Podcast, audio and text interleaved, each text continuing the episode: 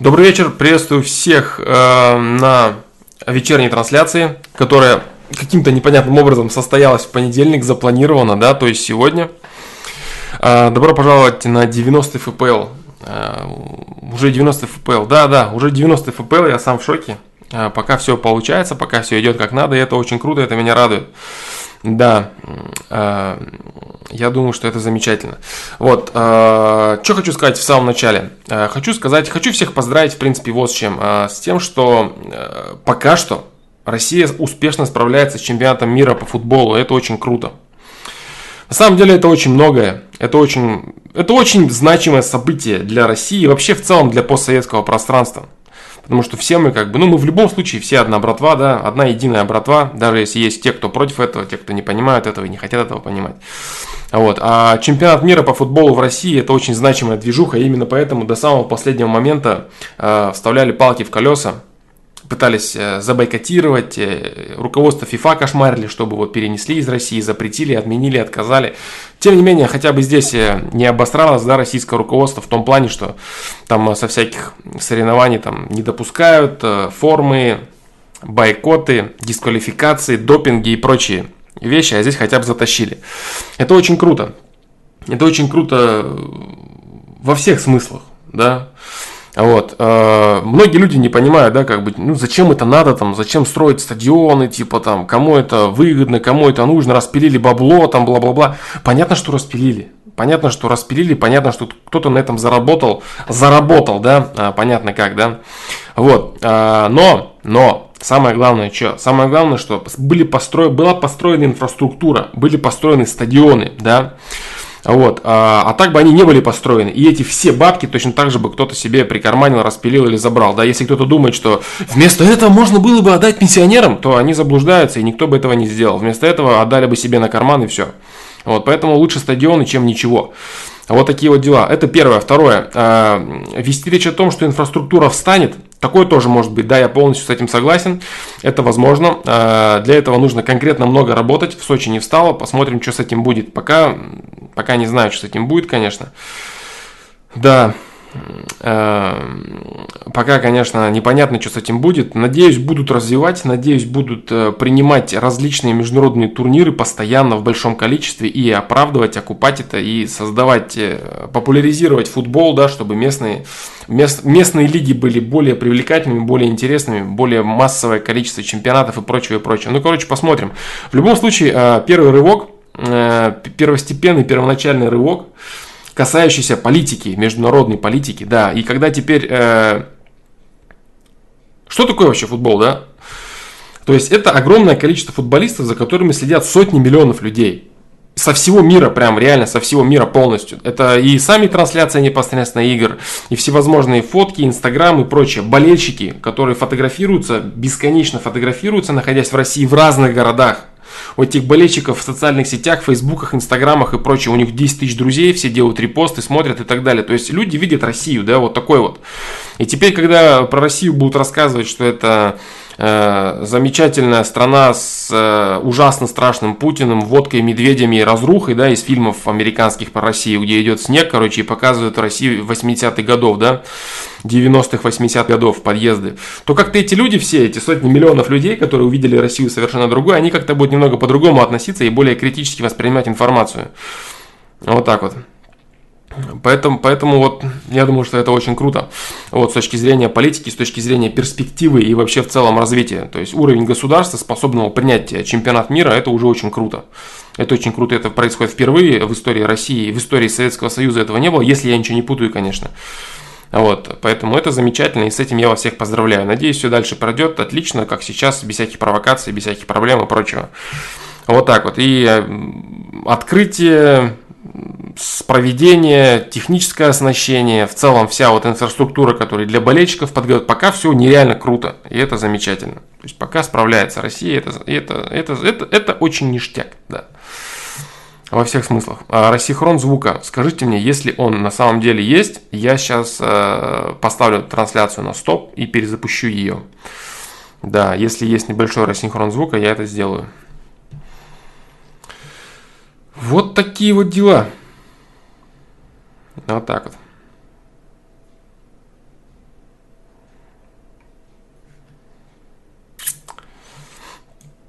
Это первое, да, такое вступительное слово просто. Немного есть, да? Так, ладно, понял, сейчас. Да.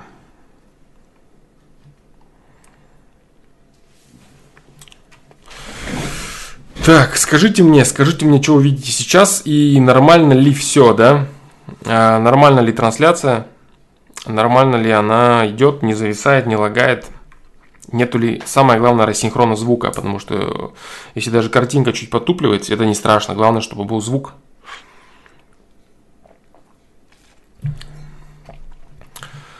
Да, скажите мне, что вы видите.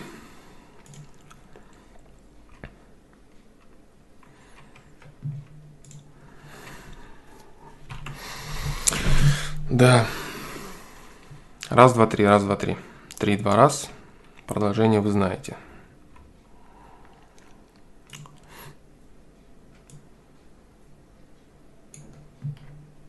Все нормально, да? Все в норме, все нормально. Ну, ништяк, это очень хорошо. Да. А, быстро прочитаю чат я, да, прежде чем начать отвечать на вопросы. Постараюсь я ответить сегодня, ну, план, да, план, по крайней мере, ответить на 6 вопросов. План такой, да, что получится, я не знаю, может вообще не дойду до вопросов. Будем разговаривать э, о делах насущных, да. Посмотрим, короче, что сегодня будет происходить, не знаю я. Э, чат. Да, приветствую всех. Приветствую, ребят, еще раз всех. Если вдруг э, этот кусок не запишется, да, э, с трансляцией, а будет разные два кусочка, то маленький, то в начале трансляции я как будто бы говорил, да, про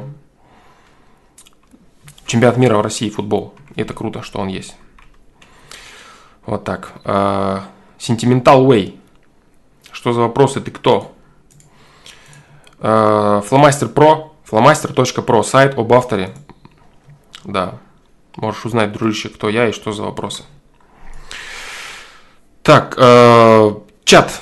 Чат на ютубе, да? Э, последний герой, Флом, привет, очень рад тебя видеть. У меня события били ключом, и поэтому не находилось времени для посещения стримов. Очень рад, что снова появилась такая возможность.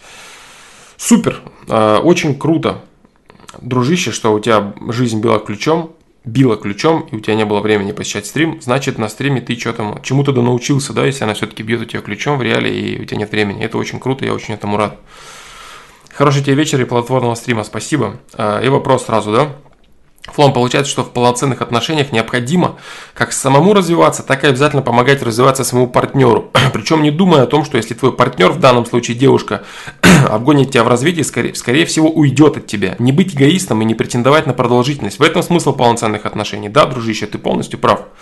Отдаваться отношениям лично для себя, потому что тебе так нравится и тебе так хочется. Абсолютно ты прав, да получать наслаждение от того, что ты развиваешься и развиваешь своего партнера посильно. И это действие, если это действие взаимно, то это и есть взаимная любовь, да, и все круто. Вот так вот. А, ну, не сказать, кстати, ну, не сказать, кстати, что без проблем чемпионат мира. Возможно, СМИ не говорят наши. Может быть, я не знаю, я не владею информацией. Мне никто ничего не говорил, никто ничего не писал, что что-то где-то происходит. Может быть, может быть. Я имею в виду а, какие-то глобальные проблемы. Понятно, что там что-то где-то, какая-то бытовуха не срастается. Я говорю в данном случае о каких-то глобальных проблемах, каких-то серьезных, да, там на открытии, там какие-то косяки, там или еще что-то, о которых бы СМИ непременно бы не умолчали. По крайней мере, не, не российские, так дружеские, да, наши СМИ, они бы однозначно это рассказали. Вот так вот.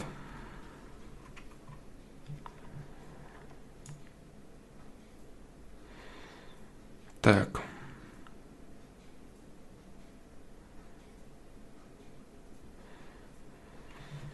Да, в общем, последний герой, ты полностью прав, да? Интеллигентный человек, присоединяюсь, очень рад тебя видеть, бро. Решил посмотреть все твои стримы, начиная с самого первого, уже сейчас 8 одолел. 8 а, одолел, 8 стримов. Единственное, что вот хочу сказать, э, спасибо, да, спасибо, что интересуешься. Надеюсь, надеюсь, что-то полезное ты там услышишь, увидишь. А вот, единственное, что хочу сказать, это вот можно наглядно, интеллигентный человек, вот ты наглядно можешь увидеть я считаю, что рост присутствует, причем значительный во всех смыслах. Например, сравните 6, 7, 8 ФПЛ и, например, 86, 87, 88 ФПЛ. Вот. Рост присутствует, рост значительный во всех смыслах. Вот. Поэтому и в самом э, качестве видеоконтента, и в подаче материала, и в моем уровне, в моей возможности доносить свои мысли и прочее, и прочее. Это к чему я рассказываю? Не просто к тому, какой я молодец, а еще к тому, что прокрастинация, да, прокрастинация. Если бы, допустим, я, я не говорю про видео, там, порно-анонизм, видео, допустим, 2000 12 или 11 года, который, кстати, в одном из ФПЛов показывал, в старых ФПЛах, самое первое старое видео, где я тут сижу так с наушниками, там сзади белая просто не прочее, это вообще дичь, конечно, полная. Тем не менее, я это делал.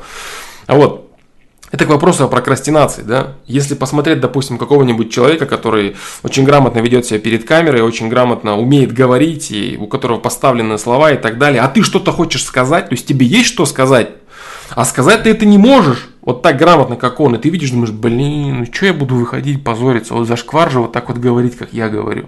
Зачем это вот надо? Пык, мык, э, э. И все, и человек э, опускает руки и не делает этого. Хотя на самом деле на протяжении какого-то времени, там год, два, несколько лет человек придет э, к качественному уровню, да, к определенному.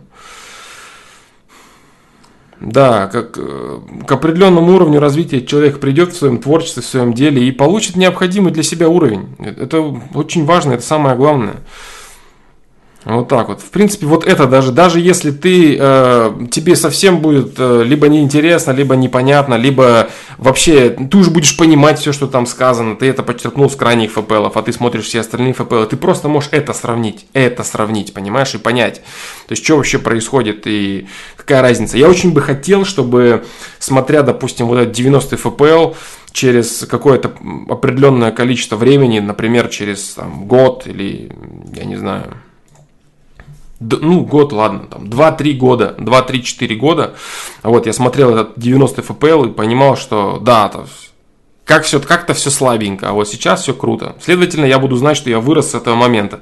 Если же этого не произойдет, если я буду смотреть через 3 года 90 FPL и говорить, блин, как все круто, значит, это мой максимальный потенциал, который я раскрыл уже к этому моменту, и дальше я буду оставаться на одной линии. Сейчас я рад тому, что я пересматриваю свои прошлые работы, и я вижу в них огромное количество некачественного материала. В плане хотя бы даже подачи, структурирования мыслей и прочих, вещ... прочих моментов, да. Вот. Где-то что-то затянуто и так далее. По поводу качества контента, то есть понимания, я в принципе выдавал то же самое понимание.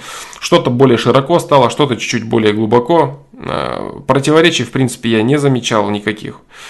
Вот. Единственное, что да, это сама подрихтовка, подрихтовка качества материала. Антон, Кач... да, Антон Кочетков. Здравствуйте, Александр. Качество трансляции значительно улучшилось за два года. Да, вот спасибо, дружище, как бы я тоже так думаю.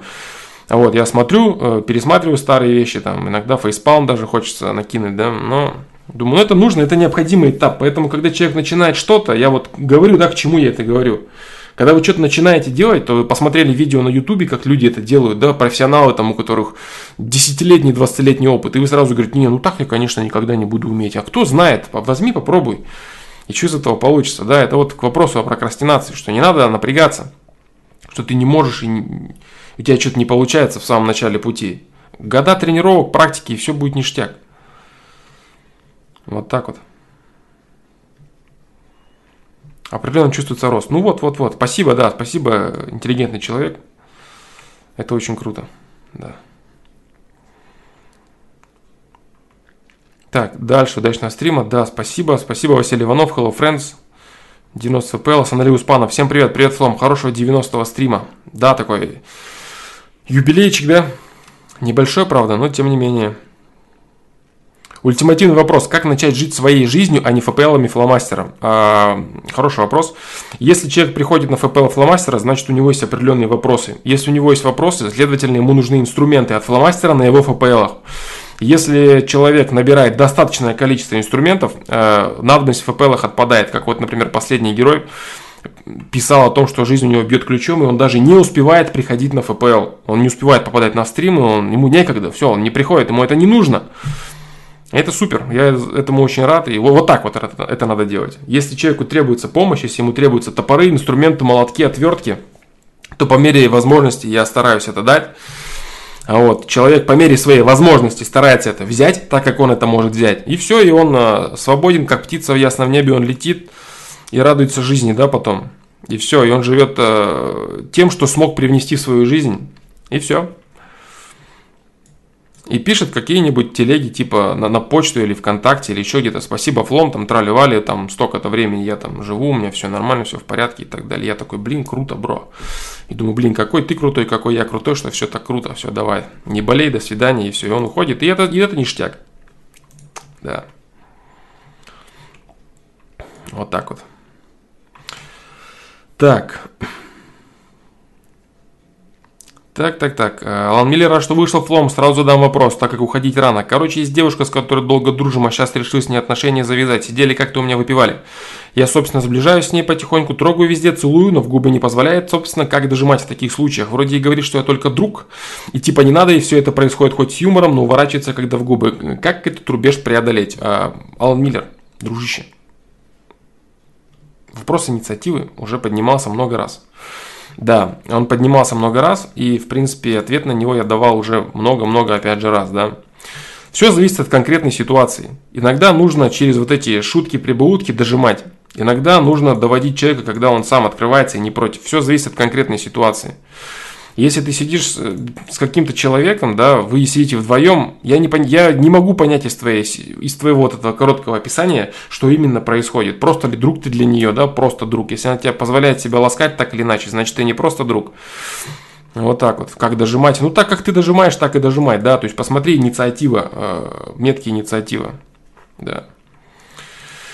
Флом, смотришь чемпионат мира, поедешь на матч какой-нибудь? Нет, не поеду, к сожалению. Э, думал, думал поехать, думал, вот честно, да. Хотя футбол это вообще не мое, никогда толком не смотрел, кроме как э, один год э, Ливерпуль я пытался понять, да, пытался болеть, пытался смотреть, но что-то так и не, и не кайфанул я от футбола в целом. Это просто не мое оказалось. И дабы это просто так не отсеивать от себя и не говорить, что это, это не мое, мне это не нравится, я попробовал в это въехать, попробовал разобраться в командах, попробовал разобраться в людях говорил со своими друзьями, кто понимает и разбирается в футболе, да, и выбрал себе команду Ливерпуль.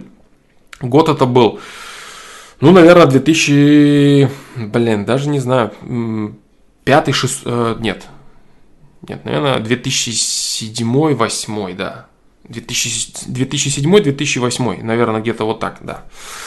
Вот, и вот в то время я пытался замазаться под модного боле- болельщика, да, фаната. Ну, что-то не получилось, не срослось, не фартануло, да, и я стал снова человеком, которому футбол безразличен. Э, за данным чемпионатом мира, да, я наблюдаю, э, я смотрю, я смотрю матчи, я смотрел и российские матчи, и, ну, интересные матчи, допустим, там, Германия смотрю, да, ну, вот, Испания, Португалия, это царский матч вообще был, очень понравился. Даже человеку, который толком в этом ничего не понимает, просто видно качество, качество игры, скорость там, скорость передачи, движений точно игроков, удары, ну, все четко, красивый, четкий механизм, то есть красивая командная работа. Мне это было понятно, мне этого достаточно, да, то есть мы смотрим с женой, мы нубасы в этом полнейшие, да, но мы смотрим и радуемся. И еще больше мы радуемся от того, что все это происходит в России, и все это красиво, и все очень круто. Вот так вот. Просто больше выпить. Когда как? иногда вот это вот э, больше выпить, оно действительно является, да, оно действительно является ключом. Но если что, это я этого не говорил, да? Это не я. Если это будут показывать этот кусок где-то в видео, я скажу, что все это монтаж. Да. Да, да, да.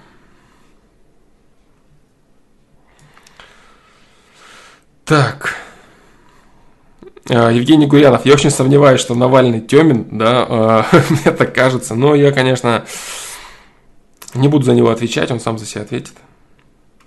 По поводу билетов, да, Виктор Рязанцев, были, да, мыс, были, были мысли сходить, поехать, но не срастается, вот не получается. По времени не получается, и по...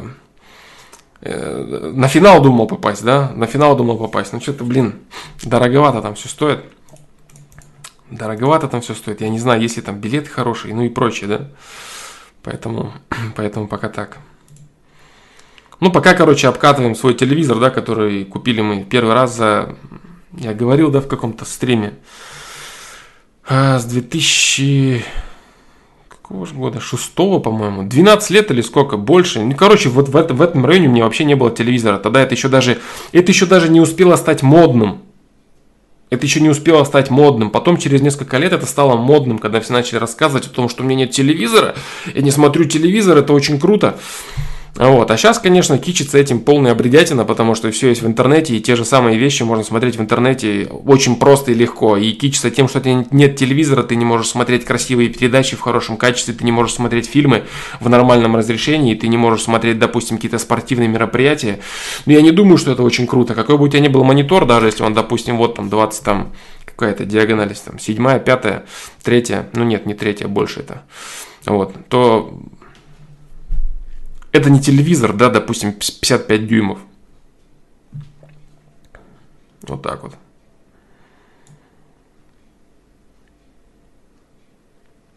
Да-да, зомбоящик я купил, да, да, Green 3 точно. Сейчас я Green 3 дойду, дойду до твоих вопросов, твоих комментариев и скажу тебе кое-что, да.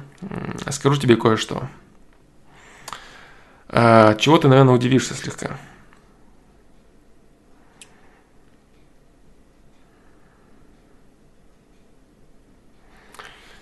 Так.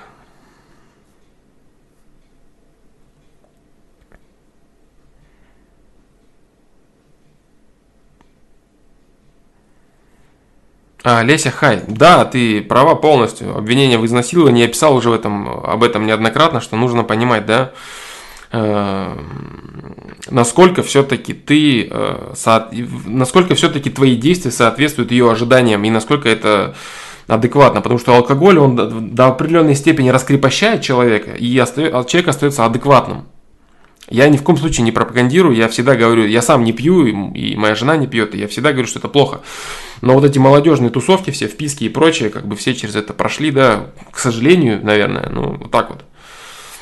Вот, поэтому какое-то как-то давить алкоголем, спаивать до никакого состояния и приставать там, это, конечно, абсолютно неправильно. И это нельзя делать ни в коем случае. Я говорю о небольших дозах алкоголя, которые позволяют ребят там лет 18 там, раскрепостить для каких-то там даже поцеловашек, обнимашек, да. Поэтому...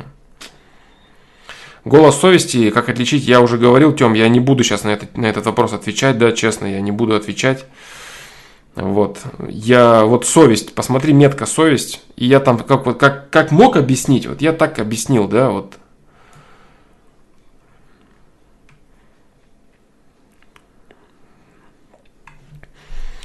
Так. Так, так, так, так. Скажи, пожалуйста, число 6 плохое? А, нет, дружище, неплохое. Число 6 неплохое, как и 13 число. 13 число вообще хорошее, можно сказать даже. Так.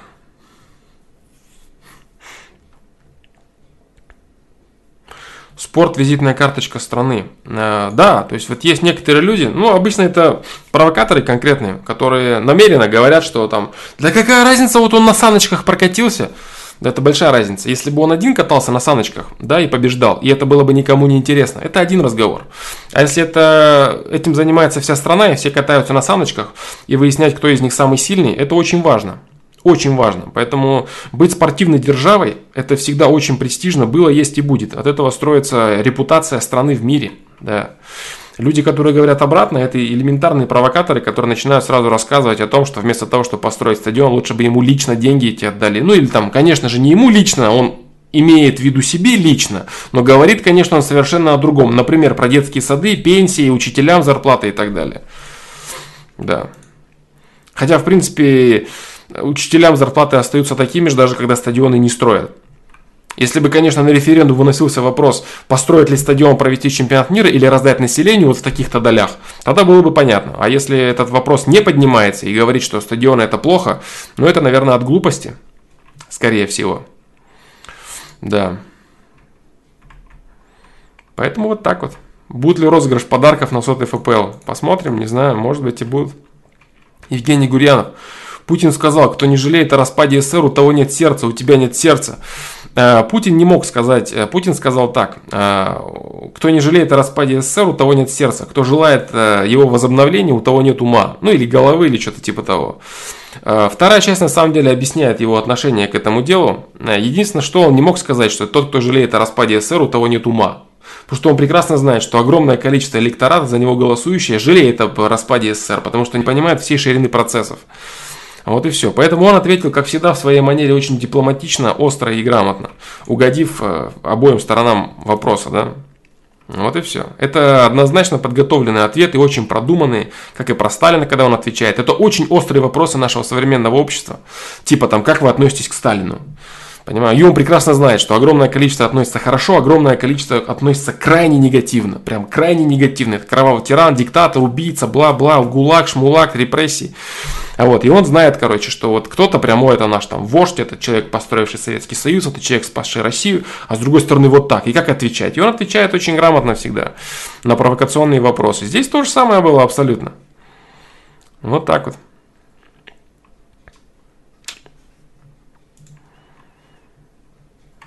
Да. Вот так вот.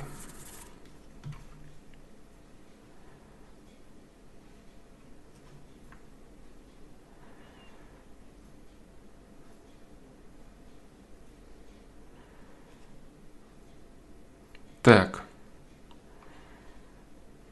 Влияет чемпионат мира на экономику страны? А, да, влияет и положительно влияет, потому что а, создание инфраструктуры, надо понимать, да, что э, человек, выходящий, человек, люди, приезжающие в какой-то город на тот или иной чемпионат, это не только человек, заплативший за билет, это человек, живущий, проживающий где-то, питающийся где-то, развлекающийся где-то и так далее, и так далее. Конечно, это всегда очень благоприятно сказывается на экономике страны. Именно поэтому люди борются за право проведения чемпионата. Потому что это престижно и экономически выгодно. Вот так вот.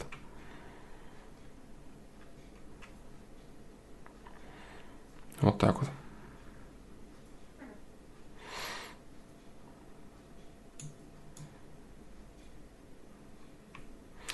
Как тебе идея собрать, устроить ФПЛ вживую, собрать всех? Да я не думаю, что во-первых, это надо людям, потому что некоторые люди, они тут сидят под разными именами, да, некоторые люди не показывают свои личности, скрывают и прочее.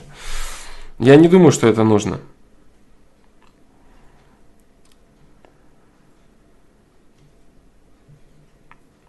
Не знаю, я, я, я задумывался об этом. Я просто не думаю, что это нужно. Потому что, вот я говорю, вот это вот э, этот междусопчик, да, когда люди собираются вот такими реальными компаниями, он э, все-таки вытекает в какое-то определенное общение и сближение. А я всегда говорю наоборот, я за то, чтобы не привязывать к себе людей, да, а люди, вот как последние герои, допустим, могли бы неделями, там, месяцами не заходить на трансляции, да, заниматься своими делами, жить своей жизнью, и, и все, да типа из разряда дал инструменты и идите гуляйте, да, это круто, я так хочу, я поэтому я свободен в своем графике, я ничего никому не должен, я провожу, когда я могу проводить, вот это мне нравится больше, и люди, они хотят, заходят, есть вопросы, заходят, нет вопросов, не заходят, это круто же, это правильно.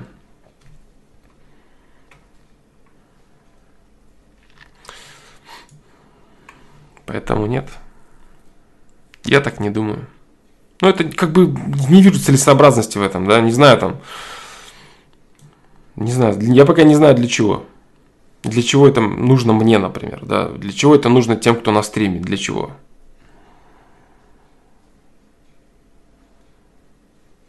Донатить деньги вы мне и так донатите, как бы на стриме, да? Я вон обои себе наклеил новый в этой связи. Поэтому все в порядке и так. Ну, с этого Работая кремлеботом, тоже нормально платят. Поэтому, в принципе, хватает, да. Что еще надо? Отвечаю на все, я Брега Кольпо. Отвечаю сегодня на все, просто иду сверху стрима и, и просто на все отвечаю подряд, все, что есть. Если какие-то вопросы, которые будут э,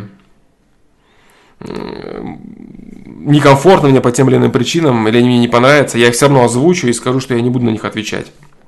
Иногда бывает, я пропускаю вопросы, потому что я их просто не замечаю. Да, такое может быть, к сожалению, это есть. Так.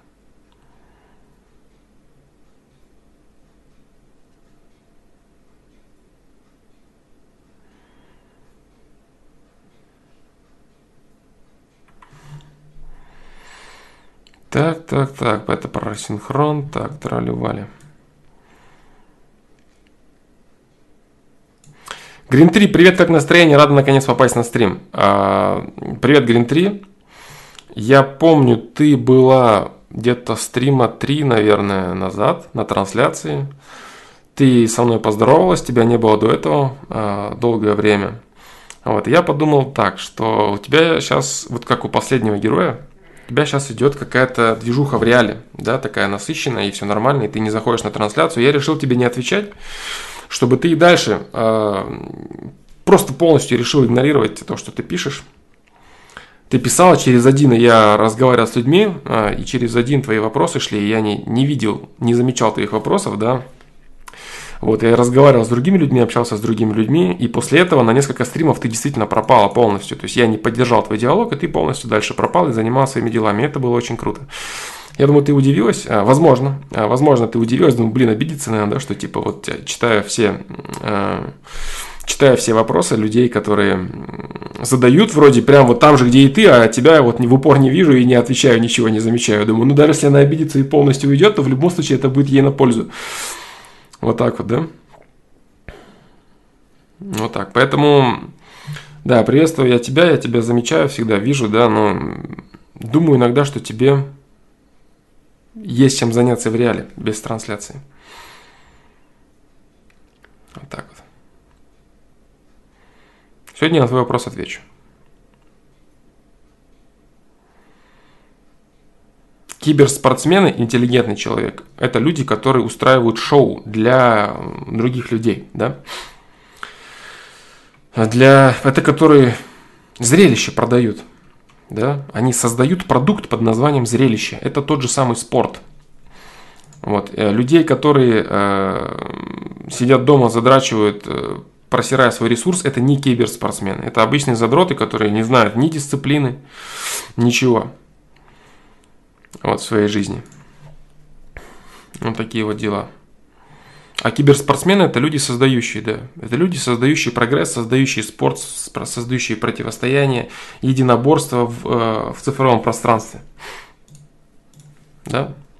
Это спортсмены нового поколения нового времени.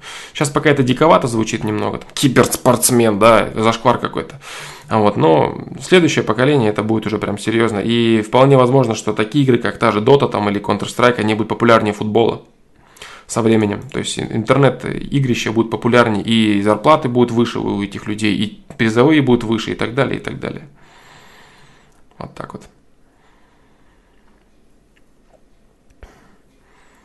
Green 3, да. Ну я, я думаю, ты, поним, ты помнишь, да, о каком ФПЛ была речь, э, о каком ФПЛ я веду речь, точнее, э, что было в то время. Ты пописал, пописал, там, восторженные, там, восторженные хихи-ха-ха, привет, тролливали, и тут никакой реакции не последовало, и ты пропала снова. Я думаю, блин, ну, обидеться, не обидеться. Это знаешь, типа, что было?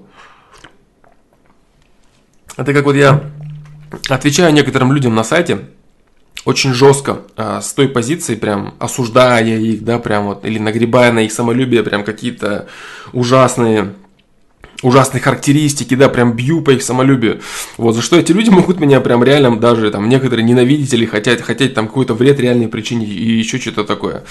Вот, то есть какие-то образы, в которых я участвую в ответах, э, э, так сказать, приводящие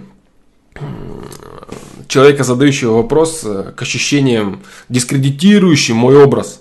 Да, то есть мой, мой образ как человека, реального меня, да, то есть он читает ответ, скажет, что ты за ответ вообще такой, что он мне говорит эту гадость, такую, этот урод, да кто такой он вообще, и так далее, и так далее. Но его слегка это торкает, он запоминает хоть что-то, он отнекивается. Обычно как люди делают? Вот они с кем-то спорят, они же на своем до конца могут стоять, говорить, что я прав по-любому, да ты не понимаешь, бла-бла-бла, бла-бла-бла. Спор закончился, человек ушел в сторону, и там уже начинает думать так. А может быть, на самом деле я действительно был неправ. И вот эта вот задняя мысль человека, она все равно помогает. Вот, так и здесь, да, то есть я намеренно иду на дискредитацию своего образа, скажем так, да, во имя того, чтобы человеку помогать. Потому что мне это на самом деле плевать, между нами отношений-то реально нет, правильно? Ты для меня человек, которого я не знаю. Может быть, э, под одними и теми же аккаунтами сидит один и тот же человек. И если вдруг ты реальный человек, то тебе это поможет. А если ты нереальный человек, то и тем более никаких проблем нет, да? Вот так вот. Поэтому это такая, да, а, фишка, фишка. Моя фишка общения. А, Евгений Гурянов, а почему ты на сайте иногда материшься, а на видео не материшься? А, потому что в речи, в реальной речи, да, в объяснении каких-то вопросов я не чувствую надобности. Допустим, я могу говорить там какие-то слова определенные, ругательные, когда я э, и в ответах тоже, да, кстати, в видео ответах. Вот. А на сайте, когда я пишу, для того, чтобы слова не выглядели пресно, потому что я, когда пишу какую-то писанину, я всегда пишу ее от определенного образа, от определенного образа, который максимально точно доносит позицию, которую я хочу рассказать. Если это будет э, пресная, пресная, долгая, растянутая, там излишне правильная писанина, она будет скучная к прочтению, она не будет вызывать острых эмоций, она не будет бить туда, куда надо. Вот, а я стараюсь писанину писать такую, которая доносит свою точку зрения как надо. Вот так вот. Поэтому так. Вот так. То есть это инструмент писанина, это инструмент для донесения мыслей. Здесь я на видео более-менее как я человек натуральный, как я настоящий человек. Вот. Э, я могу, в принципе, и здесь э, говорить подобным языком, да, но я пока не вижу для себя смысла в этом. То есть я произношу определенные слова, когда это нужно, когда это, когда, ну, когда это надо, когда это актуально, когда это уместно. Вот, но нагружать э, то же самое количество матов в словесную речь я, в принципе, не вижу смысла вот здесь, сейчас, да, вот так вот. Просто не вижу смысла этого. Да. А на сайте я говорю, для чего это нужно. Да, то есть это, это и юмор, это и подчеркивание каких-то острых моментов, там бесконечные эти обороты с известным словом на три буквы, да. Это заходит, это заходит при чтиве, нормально. Особенно в споре. И еще у меня есть еще один мотив на этот счет, который я бы не хотел раскрывать. Да. Почему я в таком дурацком формате иногда спорю на серьезные темы? Но суть его заключается в том, так в крае намекну, да, чтобы не придавать излишней серьезности в случае возникновения проблем, там, вдруг какие-нибудь э, марксисты э, расскажут мне, что я не прав, да, и обидятся сильно на меня, или еще какие-нибудь ребята, которых я задеваю в своих э, выступлениях и речах, то можно будет отмазаться и сказать, что это все шутки, юмор и троллинг, да. Типа такого, короче. То есть легкий стиль, он подразумевает, э, да, он подразумевает защиту. Защиту. И таким образом я как будто бы не претендую на, на серьезность работы. Это просто диалог двух людей на сайте, все, не более. То есть, допустим, речь на, на нельзя докопаться на, на серьезных щах до речи какой-то. Это же я не диссертацию пишу, да, кандидатскую. Это же я не какие-то там серьезные отсылки, там предпосылки, рассуждения и так далее. Это все абсолютно такой дворовой базарный стиль речи, подачи материала, который, в принципе, не может представлять из себя никакой ценности для общественности, типа. Вот, поэтому это очень важно. Вот так вот.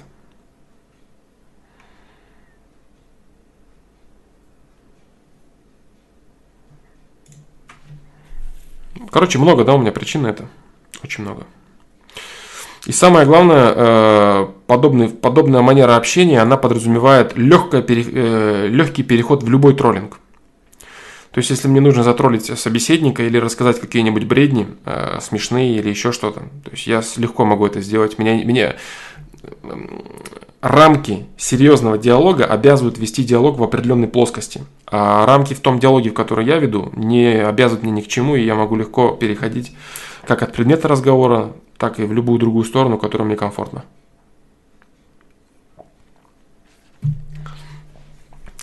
Основы троллинга.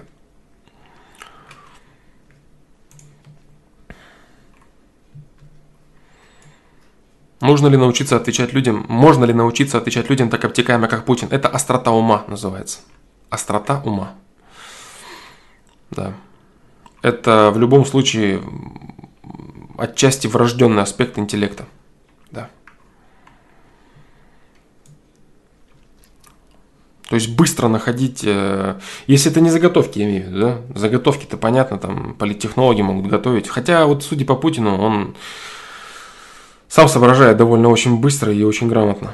Я не думаю, что ему там шутки заготавливают, да, записывают заранее. Вот эти вот шутки, вот эти вещи, остроты, которыми он втыкает, это острота ума.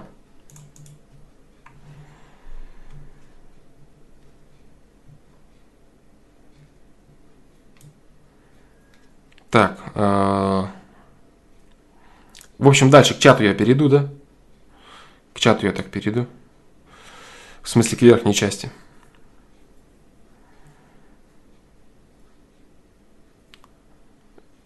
Нормально ли спецом ходить по городу и пытаться познакомиться с девушкой для построения отношений?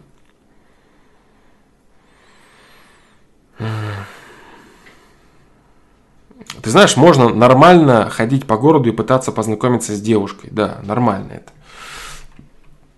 Имея цель построения отношений. Ну, что, что такое построение отношений? Любые отношения – это отношения, да, для построения серьезных отношений, создания семейной жизни на долгосрочной перспективе. Если так сказать, то, конечно, это слегка глуповато.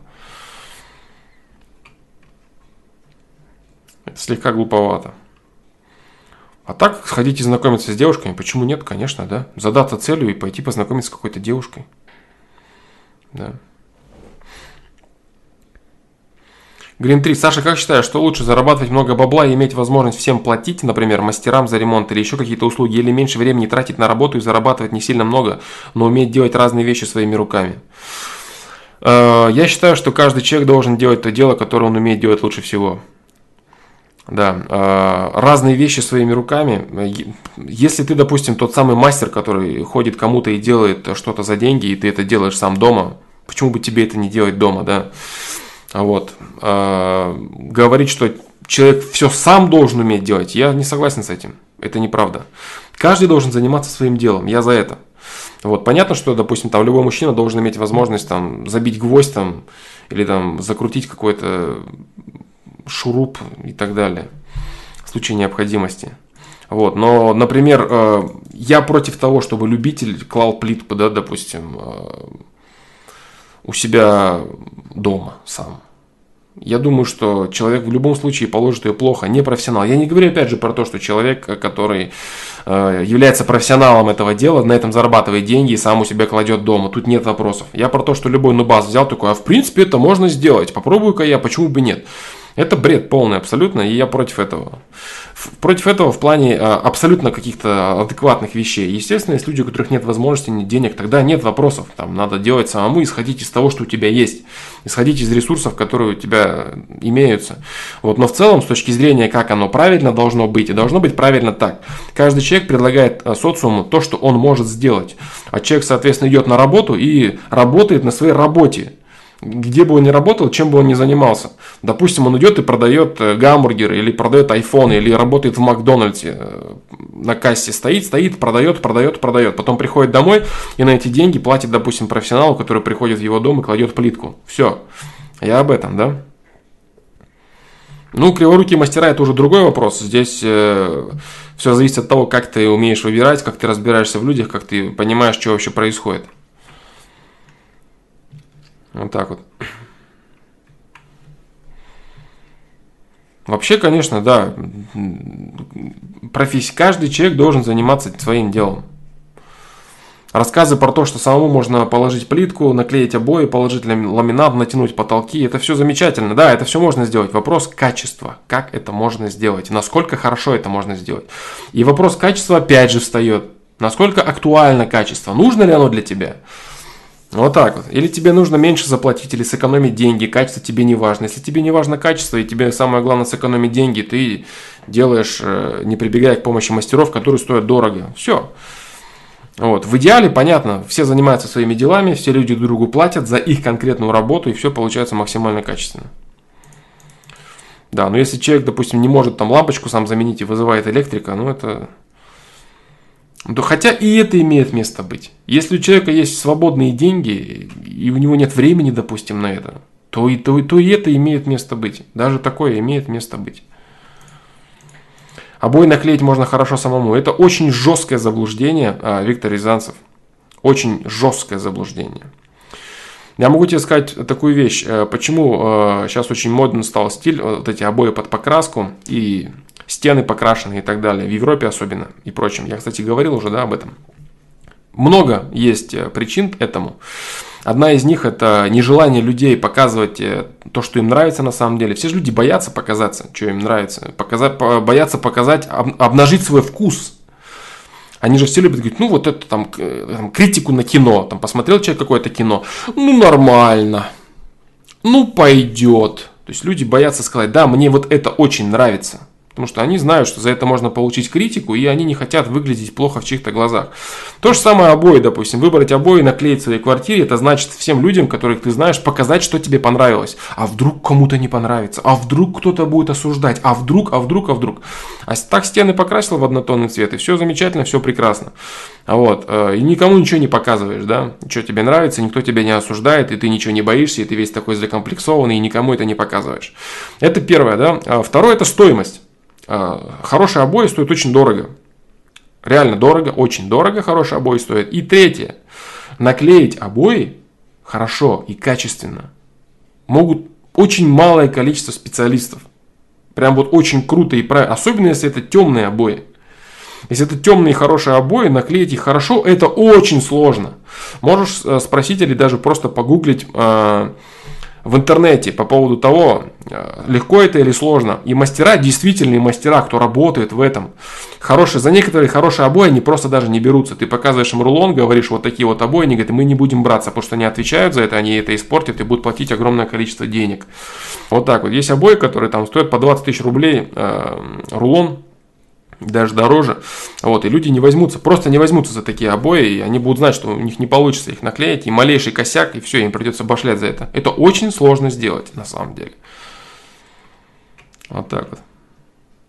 Да, да, я, я, я сам не клеил, нет, я сам не клеил, я знаю, что я не смогу это сделать. Занимались этим люди, профессионалы своего дела, хорошие профессионалы, я этого не делал сам, нет. Вот эти, допустим, обои черные, их я бы не смог наклеить. Да, их структуру более четко можно рассмотреть на аватаре ВКонтакте, там более-менее как-то видно, да, что это такое вообще. Красить сложнее и дороже. А, для этого надо стены идеально выравнивать. А, вообще стены идеально выравнивать и нужно, ну не идеально выравнивать, но равнять надо хорошо и для обоев, да. Конечно, покраска это, покраска стен это еще дополнительный там слой там это однозначно, конечно, да. Ну вот обои под покраску для этого типа есть, да? Чтобы не переплачивать за... Короче, школа ремонта, да, у нас какая-то покатила.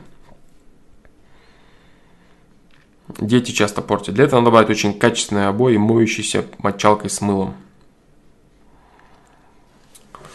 Так, короче, вот такой вот ответ тебе, да, Грин Я думаю, что он исчерпывающий. Не сильно много, но уметь делать разные вещи своими руками. Смотря для кого, да. Вот опять же, не сильно много. Это все очень субъективно, все это относительно. Не сильно много, не сильно мало. Это все, ну это все так, да, это все не, не конкретные какие-то четко обозначенные критерии. Для кого-то это много, для кого-то это мало. Все это так, абстракция. Я говорю, каждый должен заниматься делом, которое он умеет делать лучше всего. Вот так вот.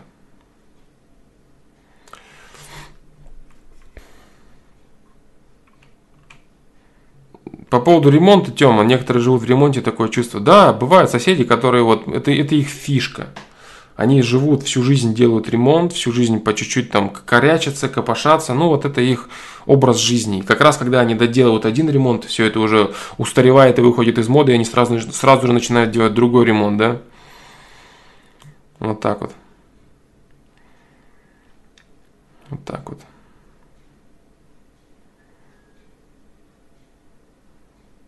Словом, если человеку насрать на ремонт, ну типа не хочет деньги тратить, ему пофигу, что подумают люди другие, это плохо характеризует человека. А, это не то, чтобы плохо или хорошо характеризует человека, просто это характеризует его определенным образом. И тем образом, что ему плевать на внешний вид собственного жилища. Дело не в том, что подумают люди другие. Дело в том, что ты сам живешь. Что, дум, что подумают люди другие, это вторично. А, это характеризует человека так, как человека, которому безразлична эстетика собственного жилья, то есть безразлично э, окружающего пространства. Я не буду давать сейчас э, характеристику этому человеку, это может быть разный человек. Это может быть какой-нибудь свин, которому все безразлично в плане, там, он живет в грязи, ему все нравится. Это может быть очень творческий человек, какой-то ученый, например, который прям занимается в своем деле, ему вообще без разницы, что происходит. Это разные люди могут быть. Вот. Но есть, конечно, да, определенные... Определенным образом это характеризует. Да, говорить о том, что плохо, да я бы не сказал, что плохо. Не интересует человека эстетика окружающая его. Плохо ли это? Надо еще какие-то характеристики прибавлять. Его не интересует это потому что. Потому что ему плевать до того, что другие скажут, этого недостаточно. Если его это не интересует, потому что ему и так есть чем заниматься, да, а если просто это я не хочу тратить на это деньги, потому что мне плевать, что скажут окружающие. Ну это бред полный. Какая разница, что скажут окружающие? Ты сам живешь в этой квартире. Какие окружающие-то?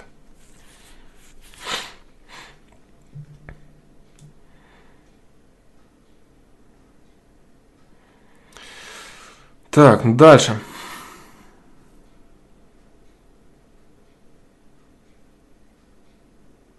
Так, Евгений Трофименко, вот я смотрю, ты что-то пытался писать здесь, но... А, нет, нет, нет, нет, нет, все, все, я тебя понял, да. Ты писал по поводу звука, все понятно. Так.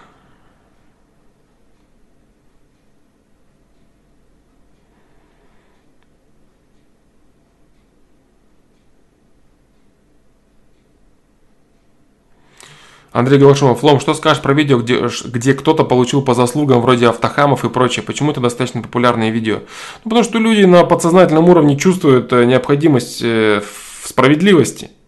Чувствуют они это, необходимость справедливости. И когда забавным образом все это сразу прям получается, люди радуются этому. Это первый момент. Второй момент, люди любят злорадствовать. Некоторые люди любят злорадствовать, таким образом оправдывая себя. Это тоже, да, такой интересный момент, который заставляет людей смотреть подобное всякие там, почему, по той же самой причине люди там смотрят всякие аварии, неудачи и прочее, прочее. Их это забавляет, допустим, да.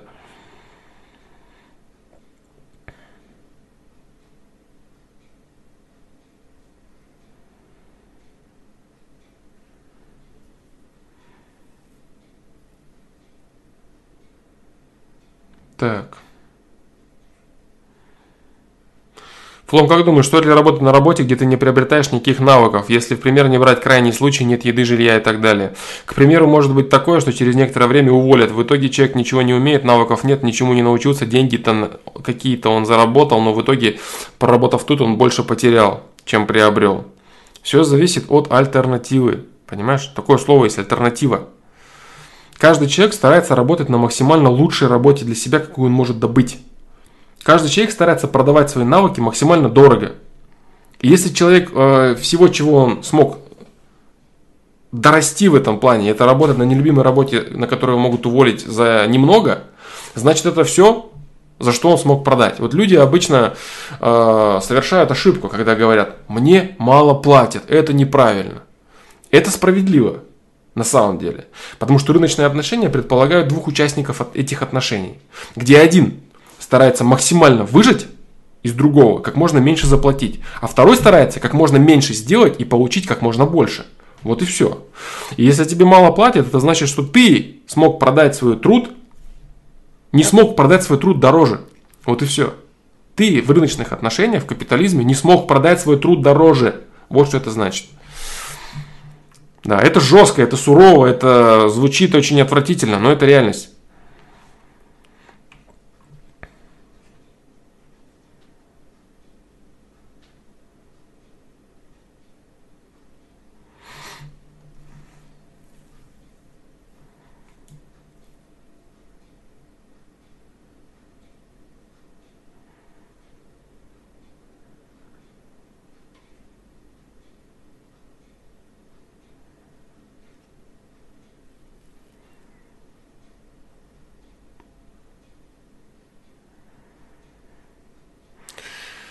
Так. И второй вопрос. Стоит ли уходить с работы, когда ты понимаешь, что ничему научиться здесь ты больше не можешь и уже долгое время тут не растешь? Если ты можешь уйти на лучшее место, если ты можешь это сделать. Вот есть люди, которые вот говорят очень красивые популистские речи. Типа, Работай только там, где тебе нравится. Если тебе что-то не нравится, увольняйся. Ты сам хозяин своей жизни, и ты должен идти только тем направлением, которое тебе нравится. Но очень часто эта херня не соответствует вообще никакой действительности и к реальности неприменима. Потому что человек и так старается все сделать максимально лучшим и комфортным для себя образом, но у него ни хрена может не получаться из этого. Вот. Если ты можешь найти альтернативу лучшую для себя, конечно, делай. Конечно, иди, конечно, уходи. Если ты не можешь этого сделать, это единственное место, на котором ты можешь обеспечить себе пропитание и какой-то минимальный, фундаментальный, материальный аспект это для тебя, то есть плацдарм, да, то ты должен работать. Ты вынужден работать на нелюбимой работе, где ты не растешь и получаешь мало. И так же работают, к сожалению, большинство людей сейчас так происходит.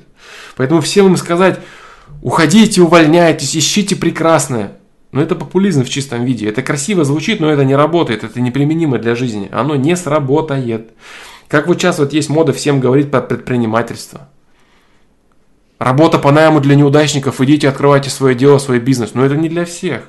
Не для всех. Предпринимательская жилка – это определенное врожденное качество. Таких людей не так много. Даже, можно сказать, мало. Управленцев, лидеров их мало. И рассказы про то, что любого этого можно научить, это неправда. Это просто очередной способ содрать бабок с людей, у которых их и так нету, да. Люди несут последние бабки в надежде, что их научат эти деньги зарабатывать. А проблема в том, что тем, кому они несут эти деньги, это и есть их работа. Это и есть их работа. Вот рассказывать про то, что каждый может стать лидером, каждый может стать авторитетом, каждый может э, открыть бизнес. Это ложь, которая продается за деньги. Так и здесь. Уходи с нелюбимой работы, работай на, работай на любимой. Ну классно, давай, хорошо, круто. Это как врачи, которые рассказывают, что надо не нервничать. Вот так вот. Бизнес и предпринимательство не одно и то же. Предпринимательская деятельность подразумевает ведение бизнеса.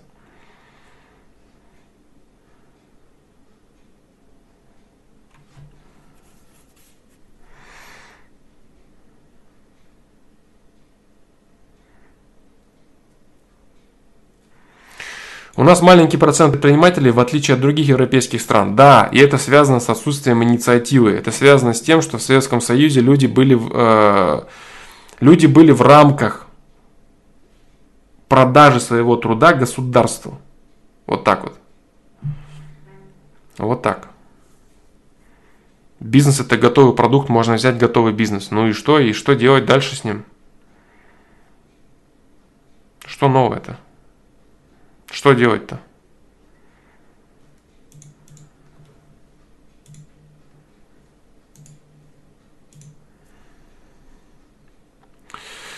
Это связано с тем, маленькое количество людей, занимающихся бизнесом, у нас связано с тем, что у людей слабая инициатива. Инициатива и слабый уровень ответственности за свою жизнь. Люди привыкли, что за них все решает государство.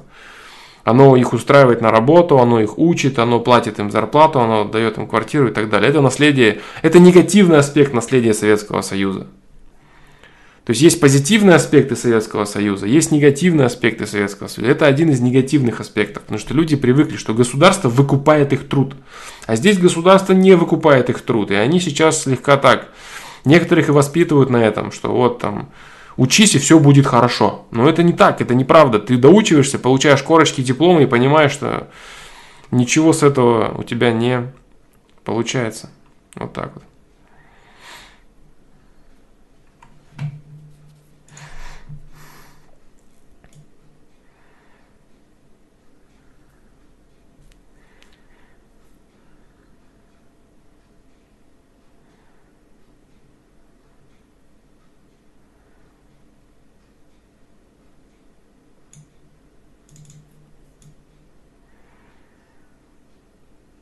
Дальше.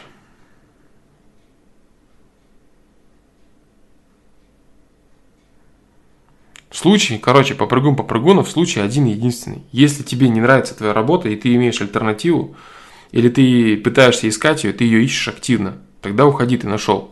А уходить э, в пустоту, это очень неправильно. Отказываться от того, что ты имеешь, э, не приобретая ничего взамен, это, не, это неверно.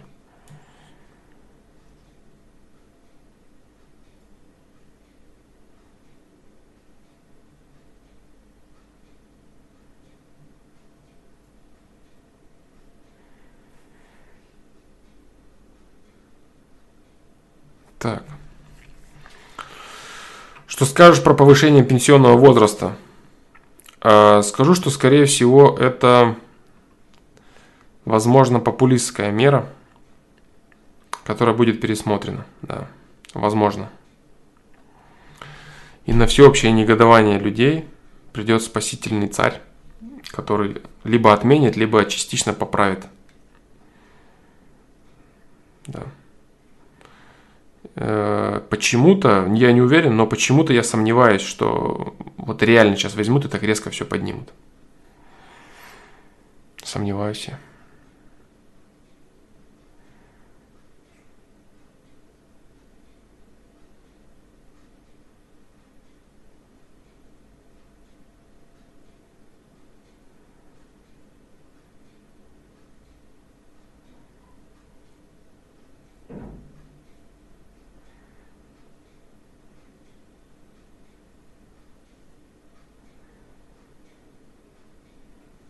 Так.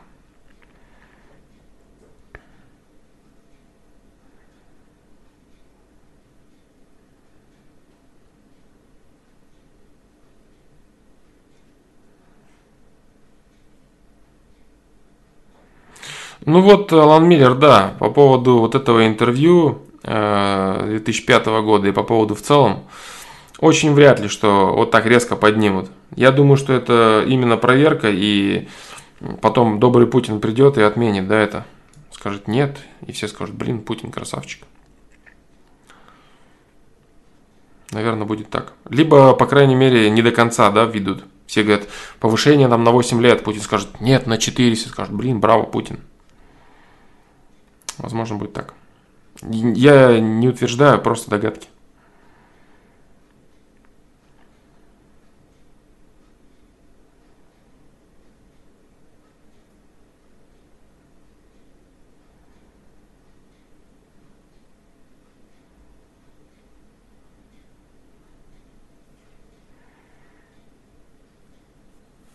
Так.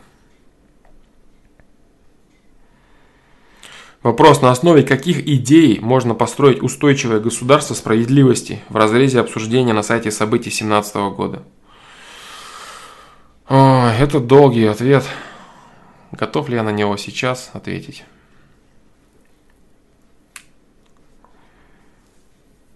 Что думаешь вокруг шумихи по поводу клонов Рутина? Я думаю, что у Рутина клонов нету. Да.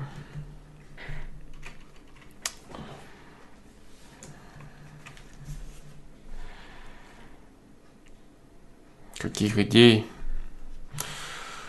Ой, ты знаешь, вообще... Дело тут не в этом. На следующий даже... Понимаешь, дело не в этом здесь. Дело в том, что все идеи, э, которые пропихиваются как теми или иными людьми, они обычно основаны на том, что что-то им обещают постоянно, что кто-то что-то кому-то даст. И типа вот станет общество справедливости. На самом деле это все бред. Обычно все рассказы о справедливости начинаются с того, что давайте заберем деньги у богатых. Вот. И те, кто это рассказывают, э, они, конечно же, предполагают, что заберут они их себе. А те, кому это рассказывают, они предполагают, что кто-то собирается разделять эти деньги между ними всеми. Вот и все, да, вот они все эти идеи и все эти рассказы про то, что общество там справедливости и прочее. Государство справедливости, справедливости, оно существует всегда, как это неудивительно. Например, сейчас. Вот, все зависит от нравственного уровня людей. И в зависимости от того, какой нравственный уровень людей, во, вот этот ответ будет полезен. Этим ответом я и ограничусь. Государство справедливо всегда. Именно поэтому люди, проживающие в каждом конкретном государстве, заслуживают это конкретное государство. Потому что все зависит от нравственного уровня людей. В зависимости от их нравственного уровня они имеют то государство и тот строй, то управление, которое они получают. Вот и все. Поэтому не совсем, не совсем правильный у тебя вопрос. Вопрос как будто бы, который заключается так. А давайте верхушка будет править справедливо и честно, а люди будут радоваться жизни. Это неправильная постановка вопроса. Как только люди э, сами в, в, изнутри станут другими людьми, станут более справедливыми, какой человек желает той истинной справедливости, вот допустим, которую ты подразумеваешь? когда там каждый имеет то, что заслуживает, один на другого не срет, все друг за друга радуются и бла-бла-бла. Кто реально желает этого? Кто реально желает этой справедливости? Справедливость для каждого – это когда ему дают много и забирают у тех, кто ему не нравится. Это вся справедливость. Справедливость для каждого человека – это удовлетворение его собственного эгоизма. Все в этом видят справедливость. Справедливо это, когда у меня все хорошо. Да. Вот она вся справедливость. Вот. А та справедливость, о которой ты говоришь, она наступит только тогда, когда люди изнутри трансформируются, когда их миропонимание расширится, выйдет на совершенно другой уровень. Все вот эти искусственные рамки создания каких-то социализмов, это все бред сивой кобылы, ничего из этого никогда не получится, всегда будут бесконечные расколы и революции. В загон социализма и братства людей не загнать. Это естественный процесс. Когда у людей, допустим, у элитариев общества, я говорил, да, что такое элитарии. Элитарии это люди, у которых есть огромное количество ресурсов, которыми не могут распределяться, распределять которые не могут на свое усмотрение. Когда у элитариев, у людей, имеющих ресурсы, интеллектуальные ресурсы, материальные ресурсы, у них будет желание и стремление делиться с этим, этими ресурсами с другими людьми, потому что они будут чувствовать себя частью огромного общества. Вот когда настанет справедливость, та, о которой ты говоришь. А справедливость, которая справедливость, она и сейчас существует. Завистливые, озлобленные, злые люди, желающие урвать кусок, не могут его урвать. И поэтому злятся на тех, кто смог сделать то, что они хотят сделать. Разве это не справедливость? Справедливость. К сожалению, она сейчас такова. Потому что люди такие. Вот так вот.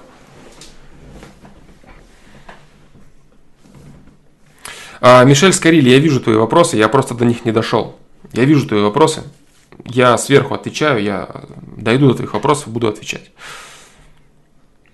Вот все. То есть, вот допустим, вот э, представь, что это миллиардеры не те, которые просто тупо перегоняют деньги на офшоры, да, миллиарды свои. Это люди, которые открывают Третьяковские галереи, это меценаты. Это, если это люди, имеющие огромные деньги, это люди, строящие стадионы, спортивные школы, финансирующие клубы, команды, и так, спорт, детский спорт. Вот что такое. То, то общество справедливости, о котором ты говоришь. Это не значит, что надо у всех забрать и перестать, чтобы были люди, имеющие, обладающие ресурсами. Нет.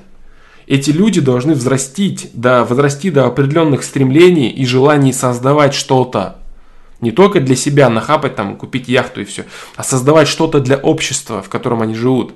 Вот тогда наступит это. А для этого должен быть скачок определенный. Скачок в развитии людей должен быть. Вот и все. Вот, вот это общество. А рассказы про то, что давайте все заберем опять у всех и переразделим, ну, переразделят в свою пользу это те, кто это предложит, да и все. Те, кто предложит это, те и станут снова главными, а остальные снова станут никем. Ну, ничего не изменится абсолютно. Единственное, что будут только огромные кровавые жертвы, а, отставание государственности в развитии по отношению к передовым, так сказать, странам. Вот все, что будет. Все рассказы про то, что давайте все разрушим и построим новое. Но это популисты и люди, которые желают просто передела собственности. Или люди, которые выступают от лица людей, желающих передела собственности. Вот все.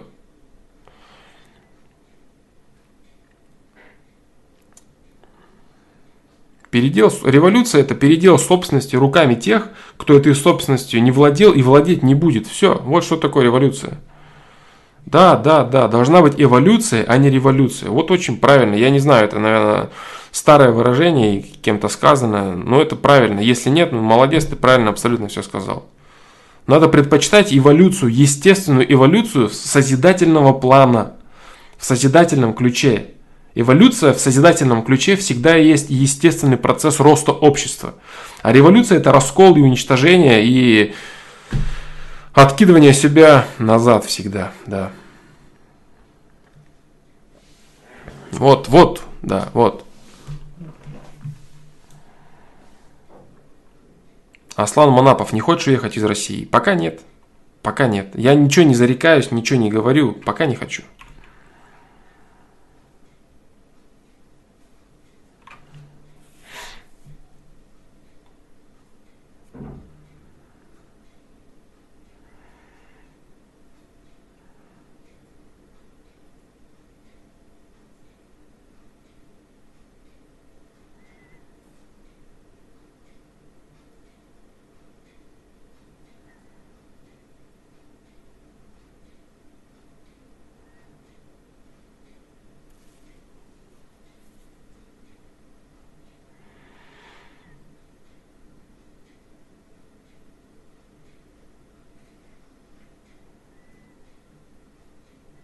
Про материальность мысли интеллигентный человек. Да, да, ну это было все в начальных стримах. Да. Мне очень понравилось то, что ты объяснил, что даже наши мысли материальны. Мы играли с друзьями в пинг-понг 2 на 2 и проигрывали. Я стал перед каждой подачей называть счет про себя в нашу пользу. И соперники стали ложать. Мы камбэкнули и выиграли. Никому об этом не сказал, но настроение очень сильно поднялось. Интересно, как еще можно это использовать именно с пользой? Ну, визуализация, материальность мысли. Есть огромное количество ответов и на стримах, особенно на ранних, и на сайте. Визуализация там э, в рубрике «Миропонимание», да?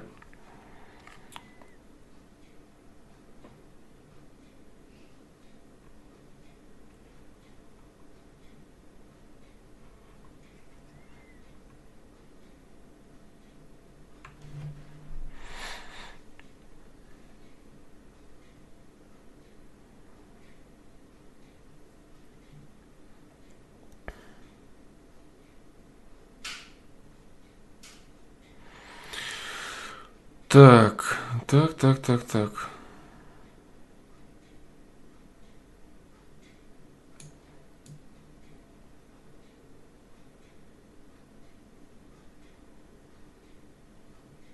Слышал, что надо брать максимально в диагональ, иначе потом захочется больше телевизора, да? Да, это точно. Ну, максимально тоже надо, должна быть в пределах разумного, в зависимости от э, размера твоего помещения.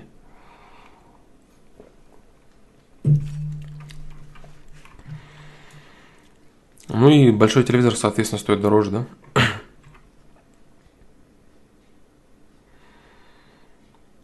Так.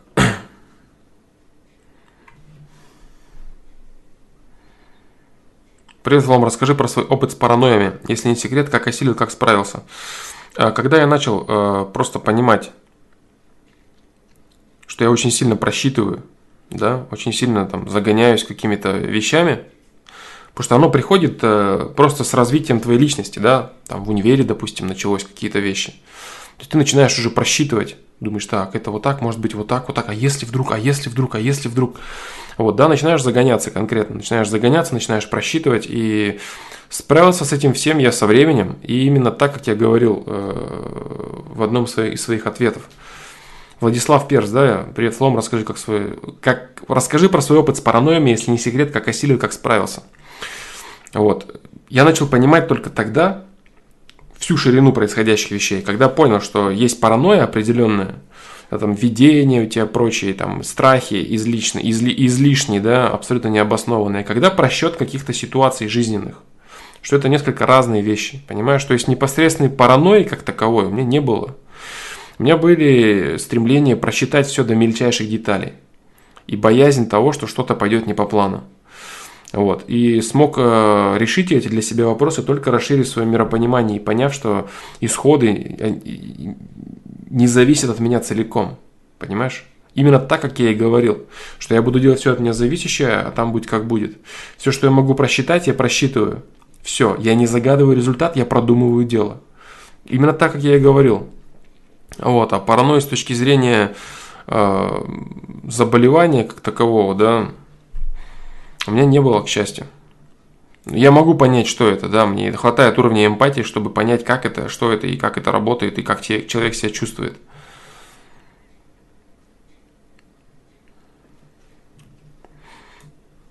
Но в целом, да, здесь самое главное здесь это понять, да, что ты какие-то вещи просчитываешь в своей жизни, чтобы сделать, продумываешь дело, чтобы сделать его наилучшим образом для себя.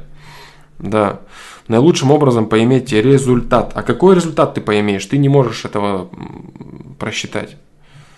Это все, что нужно знать.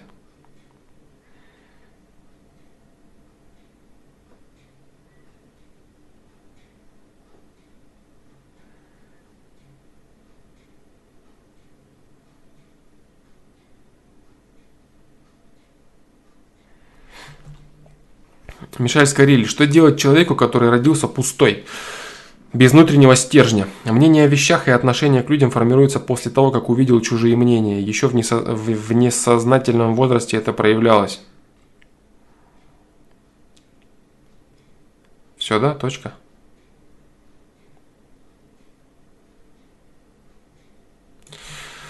Если человек э, все-таки понял это, который родился пустой, без внутреннего стержня. Мнение о вещах и отношение к людям формируется после того, как увидел чужие мнения.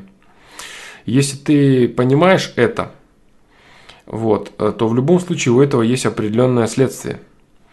Э, определенная причина, точнее.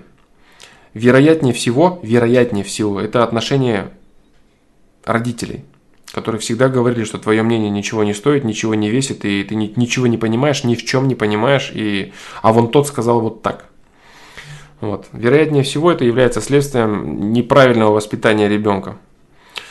Вот так вот. Поэтому родился ли он пустой, э, это другой вопрос, да. Родился человек без внутреннего стержня, ну это не совсем, не совсем так. Не совсем это возможно. В любом случае тот или иной стержень есть. Человек может быть недостаточно уверен. Это да, это родители. Ну вот, да, то есть это человек, который был забит, э, забит родителями, его мнение было запихано глубоко-глубоко известно куда. Вот в несознательном возрасте, в несознательном возрасте человек вряд ли формирует какое-то отношение к чему бы то ни было, да? То есть ты что имеешь в виду? В каком это возрасте? Типа один год, например, тебе было? А с тех пор, как ты помнишь себя и как ты помнишь свою субъективную оценку окружающего мира – ты уже помнишь э, то, что тебе говорили твои родители, о твоем мнении, о тебе твое, и так далее, и так далее. И даже если ты не помнишь того, что конкретно они тебе говорили, у тебя закладывалась воспитательными аспектами определенная модель восприятия себя. Понимаешь? До 6 лет. Когда еще не понимал, что говорят родители. Эмоционально в любом случае ребенок все ощущает, причем очень полно и очень живо любят его родители или родители его никаким образом не воспринимают. По рассказам родителей, как я себя вела. Если ты понимаешь, тут надо очень четко определить, что, что действительно происходило. Если ты говоришь о каких-то какой-то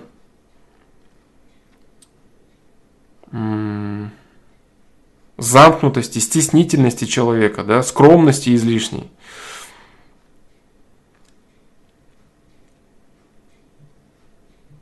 Что, что именно, да? То есть что именно?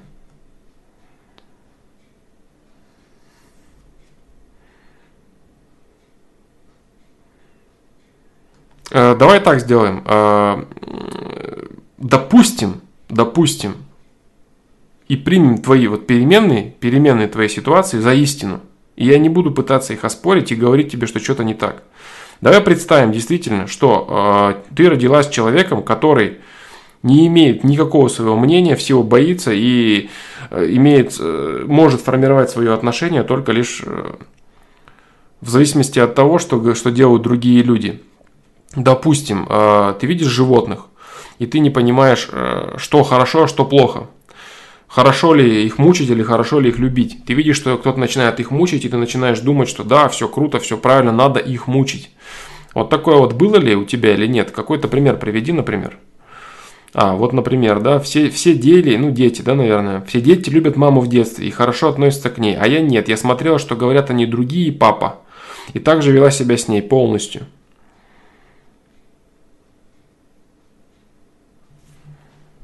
Ну а ты говоришь сейчас про какой-то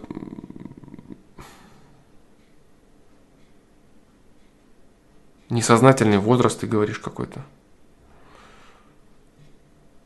Я думаю, что я пробуксую сейчас на этом вопросе конкретно, не смогу нормально тебе ответить. Я, мне так кажется. Мне кажется, ты немного неправильно сформировал его.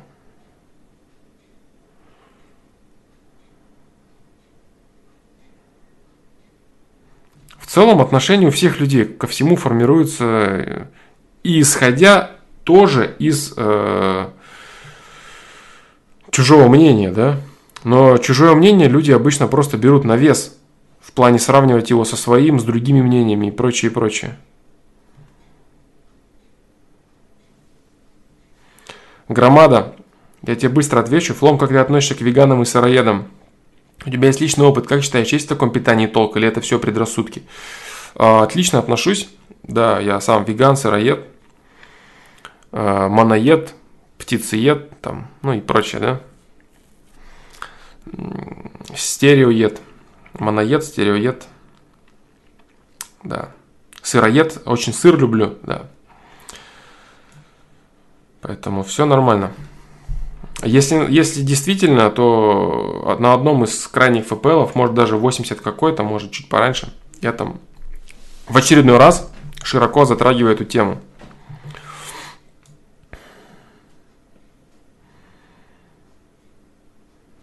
Да. А, поэтому Мишель Скорили, вот, вот скажи мне, ответь мне на такой вопрос.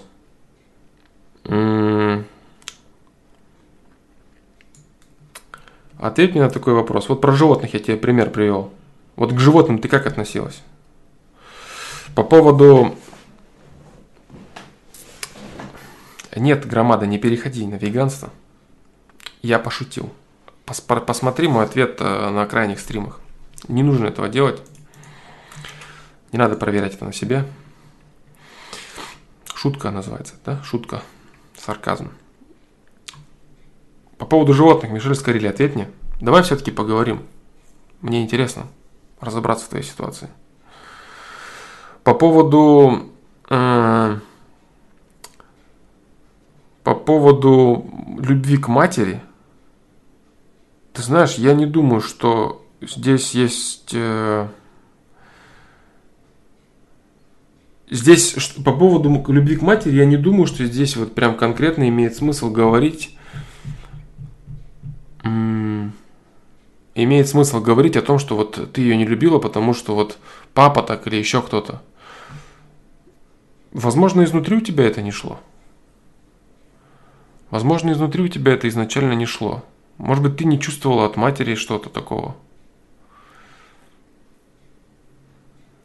Все дети любят маму, все дети тянутся к ней. Да, все дети тянутся к ней неосознанно, в бессознательном возрасте. Но ты говоришь уже о том возрасте, когда ты начинала, начала анализировать информацию от других людей.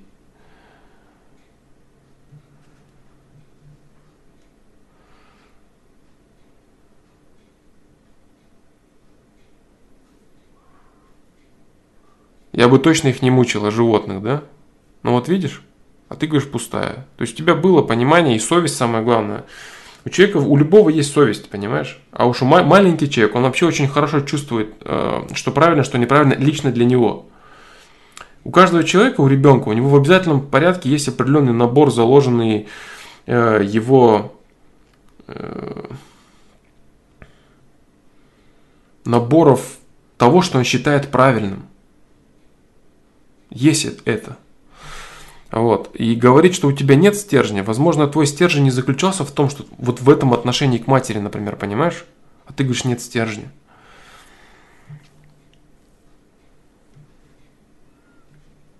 Бейбут Муха... Да. Бейбут Мухамбет Карим. Мухамбет Рахим. Прошу прощения. Дружище, э, вопрос тщеславия, он вообще проходит э, красной нитью по всем ФПЛам, большинству ответов. Это очень серьезный вопрос. Это очень широкий вопрос, который охватывает всю личность целиком и все аспекты личности. Это прям... Ну, это фундамент, короче, да. Это огром, огромнейший фундамент, который решается постепенно посредством огромного вот прям кома решения разных вопросов. И вести речь о том, что можно отдельно работать, отработать тщеславие, типа там и стать э, нечиславным, это не так.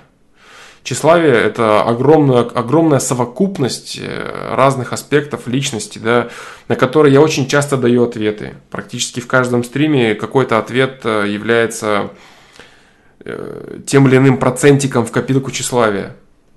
Поэтому, дружище, вот нет такого одного ответа, да, который бы вот бах решал этот вопрос сразу же. Посмотри, есть э, по меткам, по поиску, по FPL тщеславие. Вот пройди на сайт, зайди, нажми все трансляции с правой стороны. Там поиск по интересующим словам, нажми Ctrl-F и чесл, чесла, там, ну, посмотри по поискам, да. Огромное количество раз было это обсуждено, и я всегда говорю о том, что все это совокупность. Где-то я затрагивал эту совокупность пошире и говорил, что туда входит там и так далее, и так далее. Вот это, это работа всей жизни человека. Это работа всей жизни, на самом деле. Вот, это огромное, да, для, вот Тёма правильно спрашивает, а что такое тщеславие? Для этого нужно понять для себя весь объем работы, вместить в это слово э, все, что ты понимаешь, да, то есть это огромное количество пороков, это огромное количество эгоизма и всего прочего. То есть, что есть тщеславие, это очень-очень большой вопрос. Пока я не могу вот э, на этот вопрос прямо ответить. Пока я не могу этого сделать. А если я когда-то смогу это сделать, то, это, то ответ этот будет, скорее всего, бесполезным. Если кто-то спросит меня, как победить тщеславие, я скажу, тщеславие, чтобы победить, нужно сделать вот это, вот это, вот это, вот это, вот это. Есть какие-то общие. Это, скорее всего, будет правильный ответ. Истинный ответ. Возможно. Возможно. Э, возможно, объективно помогающий ответ, но он будет очень общий. Очень общий. Из разряда, что такое жизнь? Жизнь это путь, да. Смысл жизни? Смысл жизни это путь. Это все понятно, да, но хотелось бы конкретики. Так и здесь. Вот. Я могу тебе ответить, я могу ответить тебе, да, вот даже сейчас я могу ответить, но я про то, что я не знаю ответа практически применимого да, в жизни. Как победить тщеславие? Нужно любить мир. Как победить тщеславие? Нужно слушать голос совести. Понимаешь? Вот ответы. Вот, если этот уровень ответов тебе помогает, я очень рад за тебя. Значит, ты находишься на высочайшем уровне раскрытия сознания, и все ты понимаешь и чувствуешь. Но я не думаю, что эти ответы, они реально могут быть э, практич... с, практично... с практической стороны, да, полезными для людей. Я так не думаю. Как победить тщеславие? Нужно любить мир. Возникает много вопросов. Как? Что такое любить мир? В каких рамках это делать? Что значит любить мир? Что значит любить людей? Что значит вообще любить? По поводу человеколюбия, вот есть э, целый стрим посвящен этому, да, много, огромное количество ответов на этот счет. Я говорю, практически все. И в отношениях, Каждый раз касаемся мы. Вот сегодня начали мы с того, что там правильные отношения как построить, да, это там, помогать другому, это не эгоизм и так далее. Это все, вот все, все это тщеславие, все есть тщеславие. Вся жизнь человека в совокупности это борьба со своим бесконечным тщеславием и стремление любить этот мир, возможность это делать. Вот это целый мир, блин, целая жизнь. Вот так вот. Дмитрий Иванов, все пороки стоят на тщеславии, избавиться от тщеславия это как стать святым. Да, да, вот правильно, это, это, это работа всей жизни, действительно.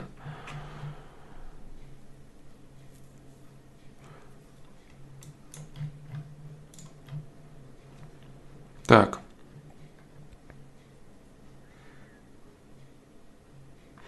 Мишель Скориль, кстати, про совесть. Я всегда так яро защищала моральные принципы. Могла к девочке подойти, рассказать ей, какая она бессердечная и плохая и так далее. Очень не любила тщеславных людей, слишком самоуверенных. Ну вот, Мишель Скориль, вот, вот, видишь? А ты говоришь, у тебя нет стержня с детства. Я говорю, тут надо копнуть. Надо копнуть, понимаешь? Что-то ты, что-то ты, что-то ты не договариваешь, что-то ты не знаешь даже сама о себе. Если слишком любить мир, это мешает жить. Э, мешает жить в плане того, что это невыгодно с точки зрения социального добычи социального блага для себя материального. Согласен. Вот, но мешает жить, да неправильно. Это не мешает жить. Это мешает э, иметь людей, в плане обувать людей, зарабатывать деньги и продвигаться по социальной иерархии. Да, это мешает. Вот, но жить это не мешает. Нет. Вот. Для того, чтобы все-таки мочь как-то жить в материальном мире и зарабатывать деньги, для этого нужен баланс. Я всегда говорю это, да. Чтобы не переступать излишне некомфортную для себя грань э, вот этой вот любви и грань совести. И для того, чтобы излишне не переступать, не превращать, из себя, не превращать себя в жертву, об которую все вытирают ноги, а ты всем киваешь и плачешь э, за мир, да. Вот для этого нужен баланс, нужен баланс. Именно поэтому у человека есть и душа, у него есть и материальное тело, у него есть потребности, бла-бла-бла и так далее. Как его найти, это опять же да, вопрос всей жизни. Искать этот баланс. Не переступать совесть, э, так как чтобы тебе это вредило, чтобы тебе это расстраивало, чтобы тебе это мешало жить. Да. И не переступать через себя излишне, опять же, в материальном благе. Учение о совести, э, о балансе не существует. Нет никакого учения, о, я говорил об этом, да, я говорил о том, что все учения пропагандируют крайности – Будь, будь то восточные учения, пропагандирующие полный отказ от материального блага, либо западные учения, пропагандирующие возношение материальных благ. Баланс – это есть постижение человеком собственными усилиями, посредством анализа всего, чего у него хватает мозгов понять и прочувствовать. Прочувствовать, соответственно, совести, да. Баланс – это очень индивидуальная э, субстанция для каждого человека конкретного. И найти его, оставаться в нем нельзя всю жизнь. Ты всегда идешь по нему вот так. То есть ноля нет, да, есть минус один, есть плюс один, и ты минус один, плюс один, минус, вот, вот, то есть баланс живой, он живой, ты идешь по нему, ты живешь в нем. Вегетарианство, веганство, сыроедение – это разные вещи. А, да, да, я знаю, а кто говорит об обратном? Кто говорит об обратном. Веганство – это крайность. Вегетарианство – нет.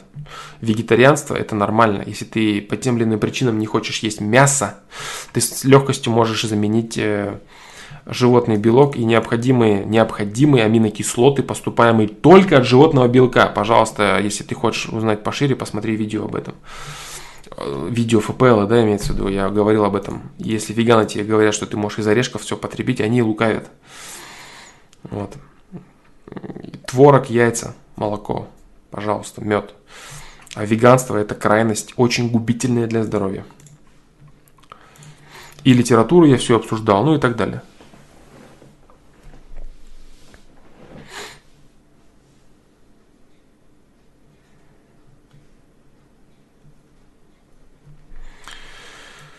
Вот так вот.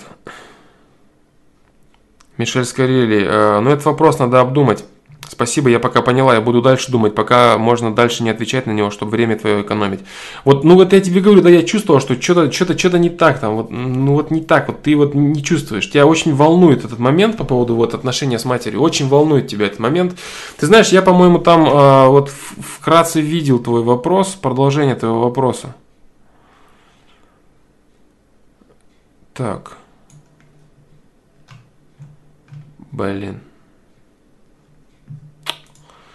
По-моему, YouTube съел вопросы, как это часто бывает. Печаль, печаль, огромная печаль.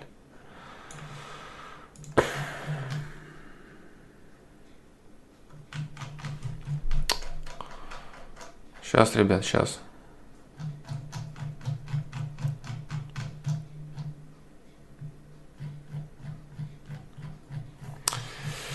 Давно этого не было, очень давно этого не было, но, к сожалению, это произошло.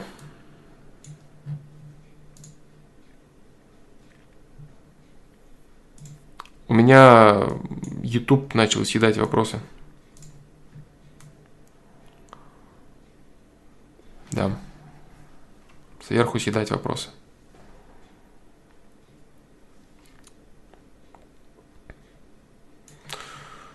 Вот, вот, вот, вот, вот. Если ребенок нежеланный, хотели серьезно сделать аборт, но да, но переубедили в самый последний момент и думали постоянно, зачем он вообще надо, все портит. Возможно ли, что его зарядили определенной энергетикой на всю последующую жизнь? Будет он сам себя и другие люди его, возможно, ощущать чужим, изгоем, будто не отсюда. Вот дубликат вопроса. Да, да, да, да, да, да, да, да. Вот, возможно, э, твое отношение к матери, оно именно обусловлено этими ее мыслями. Это взаимно. Вот и все. И тебя этот момент очень гнетет вообще в целом по жизни, да, твое отношение к матери. И ты пытаешься убедить себя, что ты якобы чел без э, стержня, там, ты вот такая ведомая, вся бла-бла-бла. Нет, все не так. Нет, все не так. Угу. Просто у тебя есть ощущение, да, нежданный ребенок, которого не любят, он, соответственно, имеет и свое отношение к родителю. Именно из-за этого. То есть твое отношение к матери, возможно, и обусловлено этим аспектом, а не тем, что отец там что-то про нее говорил и так далее. Поэтому ты пытаешься все оправдать свою нелюбовь к ней, что типа нет, все-таки она хорошая, а вот я вот без стержня. И ты лучше чаще вспоминай, как ты девочкам маленьким говорила про моральные принципы, и как ты не хотела бы мучить животных, и как у тебя четкая картина была твоей жизни. Все у тебя в порядке со стержнем. Не парься, не надо искать проблемы для себя и копаться в бреду там, где его нет. Не-не-не, не надо делать этого. Вот теперь четко картина стала. Притом, ладно бы это было, я о том не знала. Но они еще это неоднократно не повторяли во взрослом возрасте. Зачем это делать? Вот. А делать это за тем, чтобы ты понимал, откуда корень. Откуда корень твоих мыслей, допустим, о матери. Допустим, откуда корень... Сейчас, сейчас, сейчас, сейчас, сейчас, сейчас, сейчас. Где, э, где корень твоего негативного отношения к ней, да? Почему он вот появился?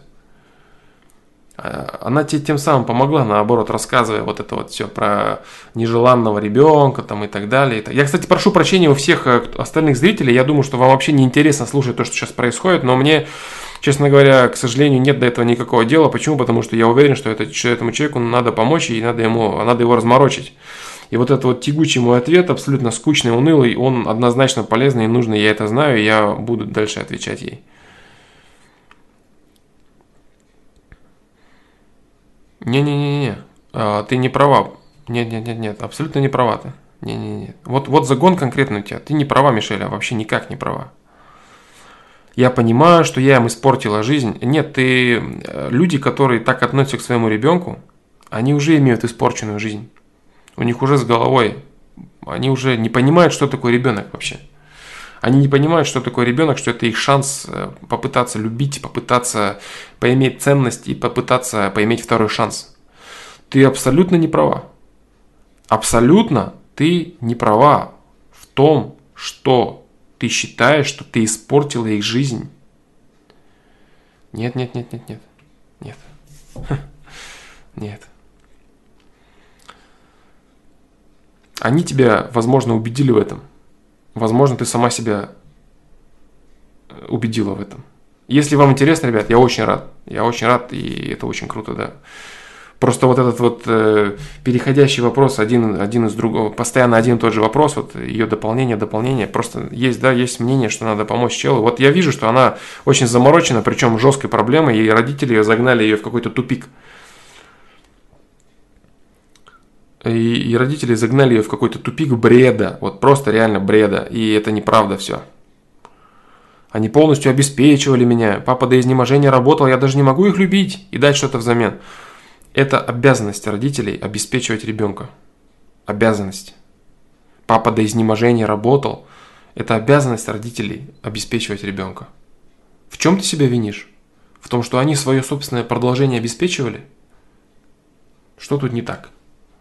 Обязанность родителя работать и обеспечивать своего ребенка. И в зависимости от того, что они взрастили из этого ребенка, ребенок, соответственно, и относится к родителям. Считает ли он нужным помогать, любит ли он родителей. Все. А, твоя мысль о том, что ты там в чем-то виновата, она неправильная. Вот смотри, сопоставляй. У тебя есть стержень, моральная справедливость. Девочки ты там какой-то что-то впаривала. Ты чувствовала, что правильно, что неправильно. У тебя есть четкое понимание того, что происходит. У тебя нормально работает совесть. Хотя бы просто тупо из того, что ты пишешь. И именно поэтому твое отношение к матери таково. Потому что ты чувствуешь, что оно справедливо. Оно справедливо, потому что ты даешь человеку то, что считаешь нужным на основании чувства и ощущения того, кто он есть. Понимаешь? Вот эти все рассказы о том, что любая мама, она святая для ребенка, это неправда. Это неправда. Родить ребенка, да, грубо говоря, залететь от мужчины, потрахавшись, это не есть э, все, что мать должна сделать. Любить э, ребенка, который, которого ты носишь, это очень много. Ребенок чувствует это, заряжается определенным образом. И вот некоторые вообще недопонимают, не совсем понимают э, важности беременности женщины, женщины в том числе, да. Они думают, что ребенок, вот у него 0 лет, 0 месяцев, вот он родился, появился, да, вот на свет, э, вышел, так скажем, да, из органа женщины. Это момент его рождения. Это момент его появления на свет. Момент его рождения – это момент зачатия. Он родился, он начал развиваться. И эта субстанция уже имеет энергетику. Эта субстанция чувствует отношение к себе. И когда ребенок живет уже 9 месяцев в животе матери, он все чувствует, все живет, он, он, он это живой, это живой человек, он живет. Вот, если он думает, если он чувствует только, только отторжение, если он чувствует свою ненадобность, если он не чувствует никакой любви, следовательно, у него выстраиваются отношения. И вот он появляется уже с заложенным отношением. При этом совесть у тебя все в порядке. Понимаешь? Поэтому рассказ о том, что ты какая-то там бесстежная, неполноценная, все для тебя стараются, ты плохая. Ничего подобного. Не-не, ошибаешься ты конкретно. Ошибаешься и не, не парь мозги. Да. Александр, а почему сегодня без вопросов с сайта или в начале стрима ты говорил? А, нет, я не успел. Вот получилось так, что я вот э, думал, я быстренько сейчас отвечу на вопросы с чата, и что-то получилось так, что ничего не получилось ответить. Да. Вот так вот. А что если ребенок приемный, и потом у него будут нормальные родители? А в любом случае, у любого приемного ребенка у него есть изначально заложенный родителям энергетика и прочее, прочее, прочее. Да, в любом случае. А, что касается приемных детей, приемных родителей, в любом случае их взаимоотношения формируются отдельно от того, что сформировано с биологическими родителями, с биологической матерью. А, приемный ребенок имеет возможность очень любить приемных родителей, приемные родители тоже, и давать, и любить, и являться семьей, и давать воспитание, и так далее, и так далее. Да. Есть, конечно, определенная связь с биологическими родителями, она есть, да, от нее никуда не уйти. Но с точки зрения социального, социальной адаптации, а, приемные родители могут дать очень многое ребенку. Да, и он может получить от них, и они от него могут получить очень многое. Поэтому с этим как бы... Это, это, это немного другой вопрос. Это немного другой вопрос. Да.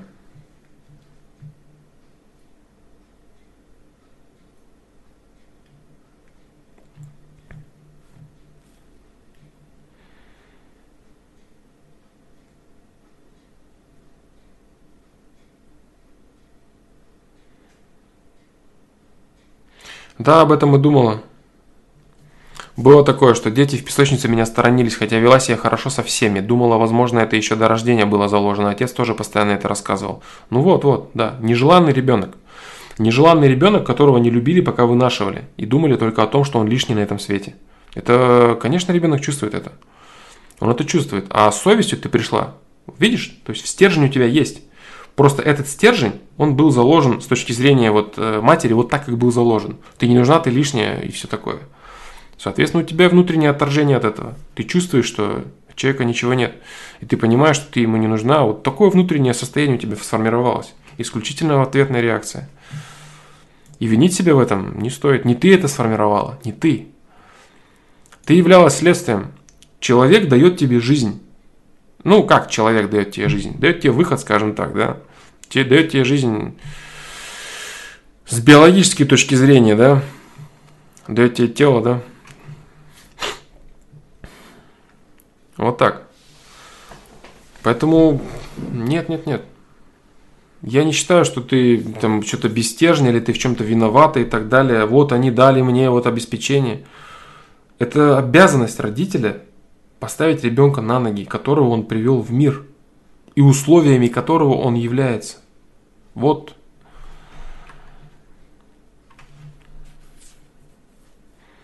Не-не-не.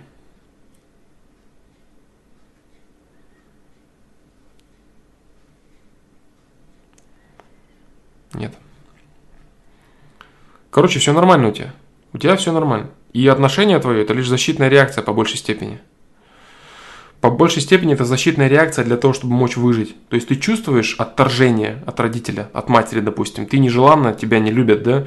И твоя защитная реакция, соответственно, обороняться. Обороняться для выживаемости. Все, чисто. Тут, тут по большей степени чистая психология. Огромное количество есть нелюбимых детей, которых матери не хотят, на которых они забивают и так далее. И эти люди становятся достаточно жесткими, чтобы мочь выжить в этом мире. Да. И ты здесь не виновата ни в коем случае. Как с этим бороться? Вот так и борись. Ты представляешь, что ты не виновата в этом. Это во-первых. Во-вторых, ты не пустышка. Фундамент у тебя был конкретный фундамент, ты имела свое мнение и свое мироощущение на разные вещи, на разные проявления несправедливости, жестокости или доброты, с другой стороны, понимаешь? Все это ты знаешь, все это ты можешь, все это ты понимаешь. Только с точки зрения человека, который тебя не любит и считает тебя нежеланным, у тебя есть защитная реакция.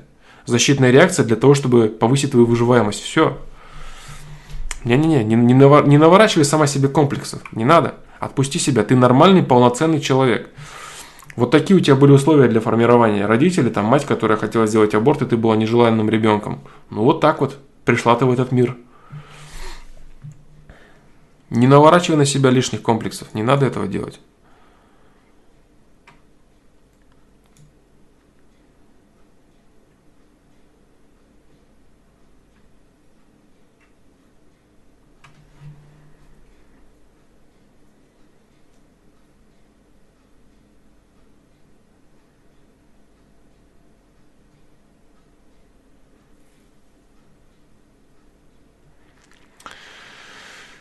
Так, э, Флом, ты недавно отвечал на... Да, да, ребят, если что, дублируйте вопрос. У меня, блин, этот э, комментарий Ютуба сожрали все. Я вижу, вот верхний вопрос у меня сейчас это Алан Миллер. У КС альтернативы особо не было. КС это интересно. Елена э, Кошлякова. Как избавиться от альтруизма? Альтруизма не бывает альтруизма не существует. Альтру... Э, человек все делает только исходя из того, что ему хочется делать. Исходя из собственного эгоизма в любом случае. Я на этот счет уже много раз отвечал. Причем вот появляются новые вопросы, и сверху снова вопросы начинают обрезаться. Блин, давно такой темы не было, но, к сожалению, вот. Может быть, чат сегодня перегружен излишне.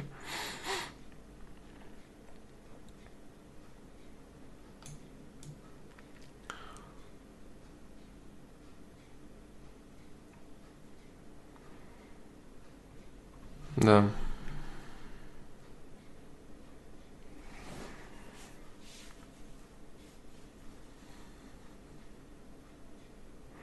Что скажешь про женщин с разведенными детьми? То есть есть женщины, у которых дети разведены, да? Что я про них скажу? Стоит ли с ними строить отношения, если везде пишут, что это, про, э, это негатив? А, ну, если женщина с разведенными детьми, значит, дети уже побывали в браке, дети взрослые, детям, допустим, по двадцахе, они разведены, ее дети, и строить с ней отношения.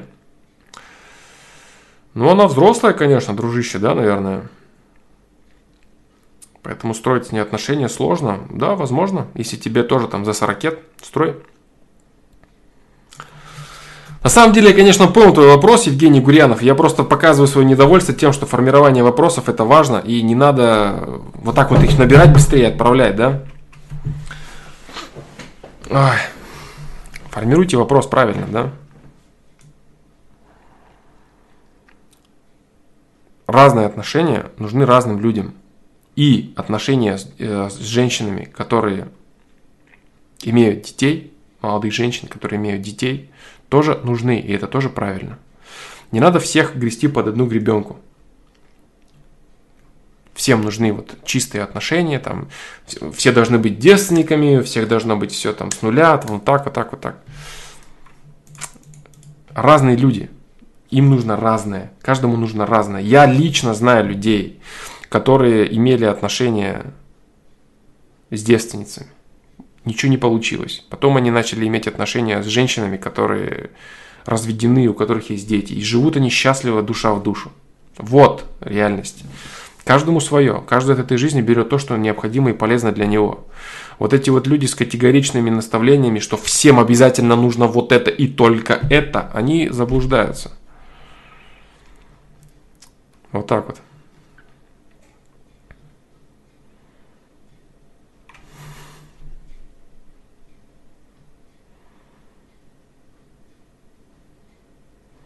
Бейбут Мухабет Карим, да, Мухабет Рахим, да. Понимаю, да, да, да, да.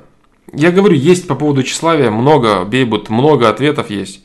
Очень много ответов, да. Там и по поводу мнения, и по поводу мнения, там, и по поводу прочего-прочего, да.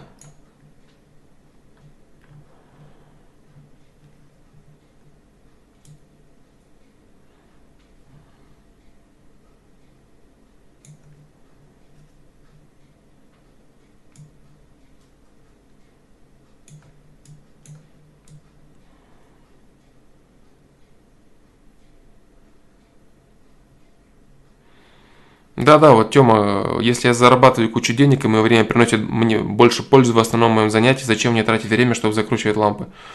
Да-да-да.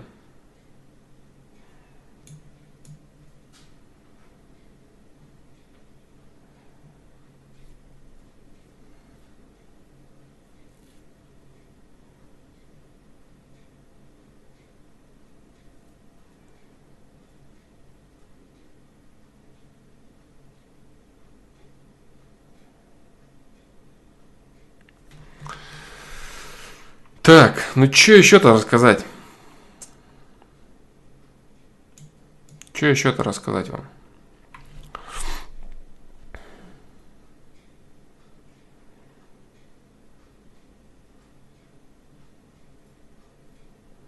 Так.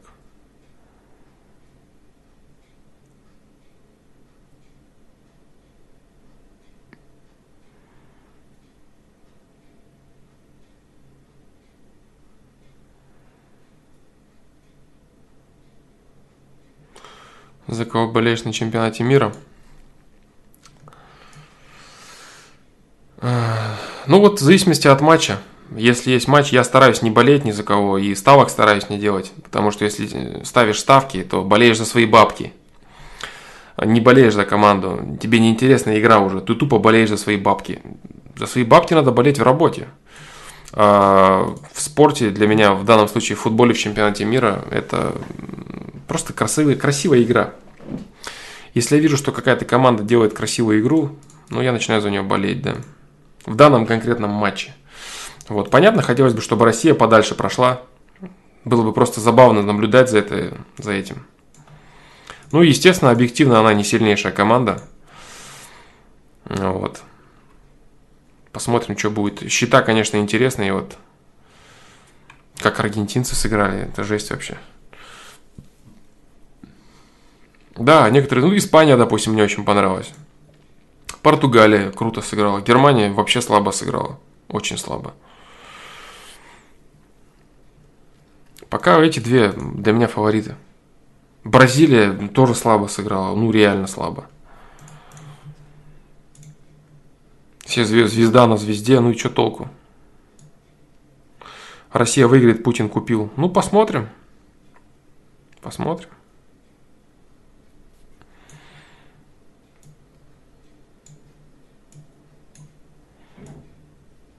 Я так не думаю, конечно, что Россия выиграет. Но вот учитывая те счета, которые вот есть, да, сейчас вот, которые показывают э,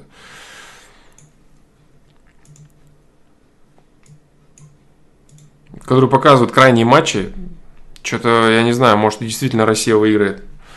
Если топовые команды так стрёмно будут играть, у России реально есть шанс.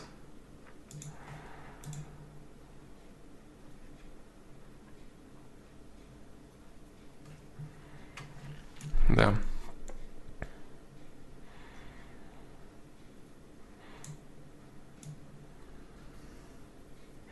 И вот, да, по поводу боления, то есть, допустим, если человек болеет за какую-то команду и ставит бабки на нее, то он потом при проигрыше этой команды начинает покрывать ее трехслойными, сами знаете чем, да, вот, потому что она проиграла, вместо того, чтобы поддержать ее, там, попереживать, посопереживать с ней и так далее. То есть, поставил бабки, и тот, на кого ты поставил бабки, проиграл, ты, тебе насрать на этого человека или на команду, тебе самое главное, что ты бабки свои проиграл, и ты начинаешь э, уже совсем негативно относиться к объекту, который ты должен, по идее, там, сострадать или переживать и так далее.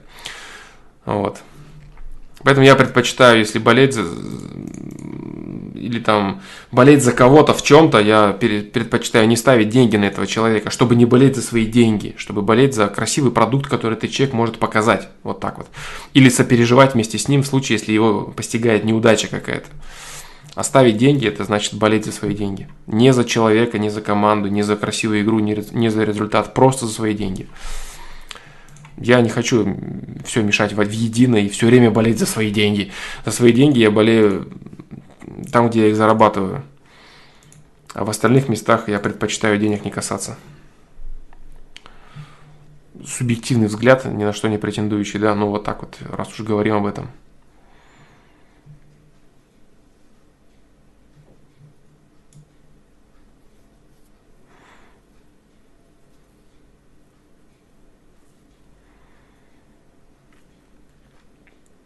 Так, ладно, почитаю, да, вот чат еще из того, что у меня, из, кус, из того куска, который у меня остался.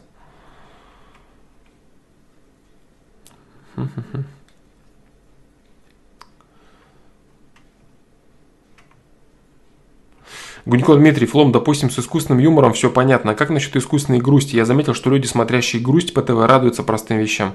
Ты знаешь, я э, проводил уже анализ и по поводу вот даже фильмов ужасов. И по поводу всякой грустной там, грустного щита прочего. Вот на удивление в этом что-то есть, да. То есть люди, вот как ты говоришь, да, я заметил, люди, посмотрящие грусть по ТВ, радуются простым вещам. Вот, э, вот удивительным образом, удивительным образом, я очень боюсь э, сейчас говорить категорично, люди, которые смотрят всякий трэш по типу там даже фильмов ужасов, это гораздо полезнее, чем люди, которые смотрят постоянные смехуёчки. Вот удивительным образом, вот просто я не претендую на какую-то структуру вот в этом вопросе по поводу вот э, негатива искусственного, да. Но я просто говорю из своих личных наблюдений. Все. Вот есть такое, да, вот есть такое, почему-то такое есть. Действительно.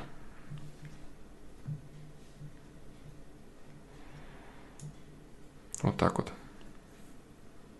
Да, поэтому вот, по крайней мере, я, я говорю, не возьмусь утверждать, что это конкретно так, я просто готов к обсуждению этого вопроса, скажем так.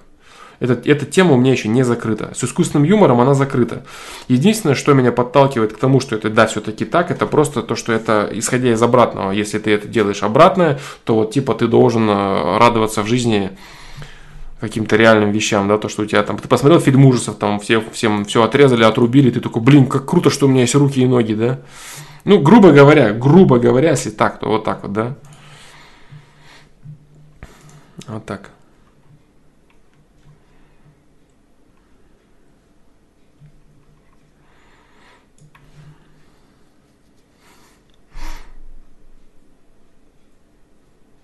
Но в любом случае, да, все, все это искусственно то, искусственно это, все равно это вредно в огромных количествах, это в любом случае вредно, и нужно все-таки больше уделять вниманию вещам, происходящим в твоей жизни, реальным вещам, происходящим в твоей жизни.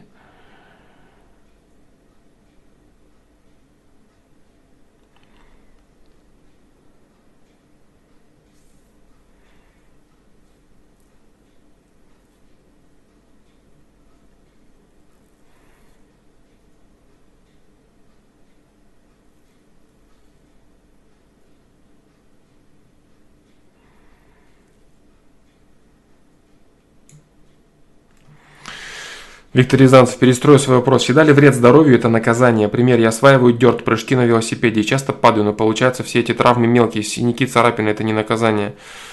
Насколько эти синяки и царапины действительно для тебя являются проблемами?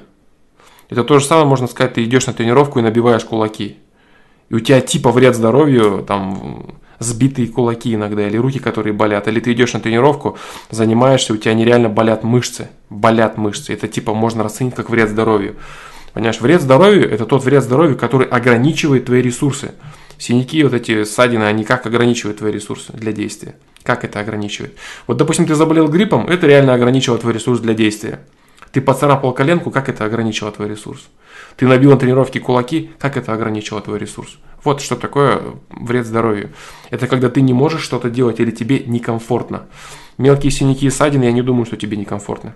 Я так не думаю.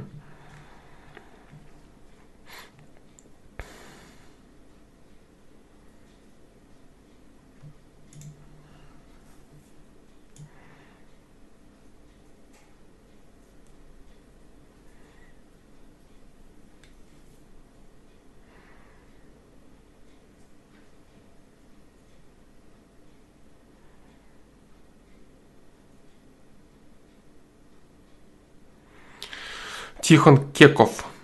Что дает человеку чтение книг, если он может сам прийти к этим мыслям посредством рассуждений и стать умнее?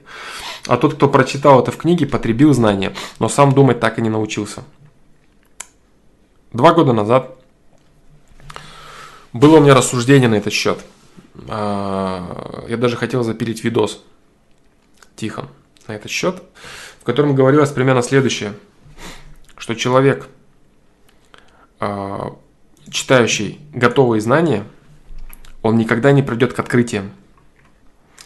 Что у человека должна быть э, человек, который может создавать, человек, который может расширять рамки, это человек, который в обязательном порядке должен сам пройти все. Но потом в этом рассуждении появилась брешь. Брешь, говорящая о том, что человек, который способен адекватно потребить уже имеющиеся знания. Ну, типа предыдущая тема о том, что э, ты сразу встраиваешься в какие-то шаблоны, рамки, и все, вот для тебя вот это уже вот так и не иначе, да, дальше, и ты ничего уже не можешь раздвинуть. Но потом я это опроверг вот чем, что люди, которые, допустим, развивают науку, они из поколения в поколение, изучая предыдущий фундамент, изучая предыдущий фундамент, э, находят на нем что-то новое. И фишка здесь в том, чтобы человек, который потребляет предыдущие знания, опыт предыдущих поколений, допустим, из тех же книг, этот человек должен очень грамотно уметь структурировать и анализировать сказанное. Это человек, э, если люди делятся на два типа. Один читает книгу и тупо верит всему, что там сказано. А второй пытается выцепить, а почему так сказано, а с чего он это взял. У него появляется огромное количество вопросов. Даже прочитая какую-то книгу, где что-то типа объясняется, у него может появиться огромное количество новых вопросов. И на базе этих новых вопросов человек начнет раздвигать рамки своего восприятия. Понимаешь? Вот так вот. Поэтому я решил эту мысль э, опровергнуть, я ее опровергнул. Я решил, что это не так. Вот, и я это доработал. Но это так в голове в моей происходило. Вот так вот.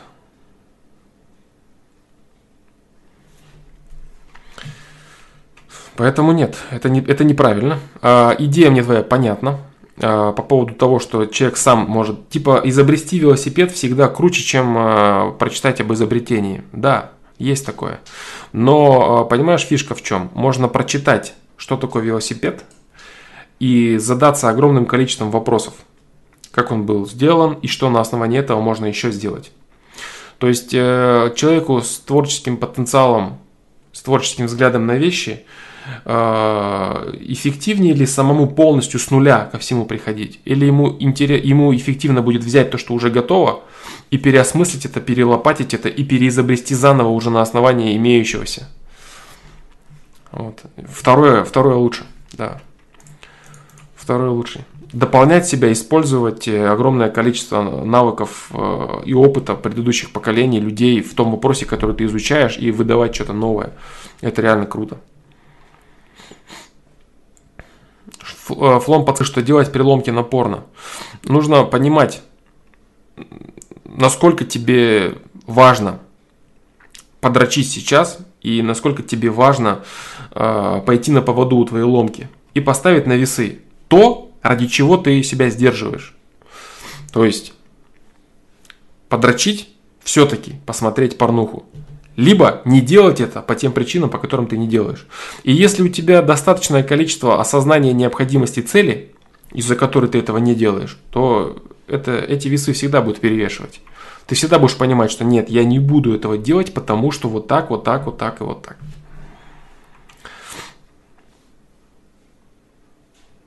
Все заново не изобретешь, жизни не хватит. Да, конечно, Дмитрий Иванов, да. Ну а так, Дмитрий Гунько, да, на сайт заходи, порно-анонизм и квадриллион ответов, вопросов на этот счет. Поэтому, Тихон, вот такой какой-то ответ, да, тебе? Нормальный вопрос.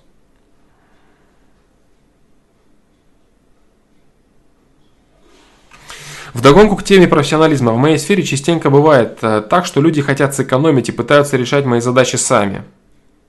В итоге я разгребаю результаты их телодвижений и зарабатываю больше. Ну вот, вот, вот. Так. Так, материалы, научиться зарабатывать, трали-вали, ну да, ну да. Так, среди, среди животных самцы привлекают самок. У них хвосты, танцы, они завлекают их внешность у людей наоборот. Почему?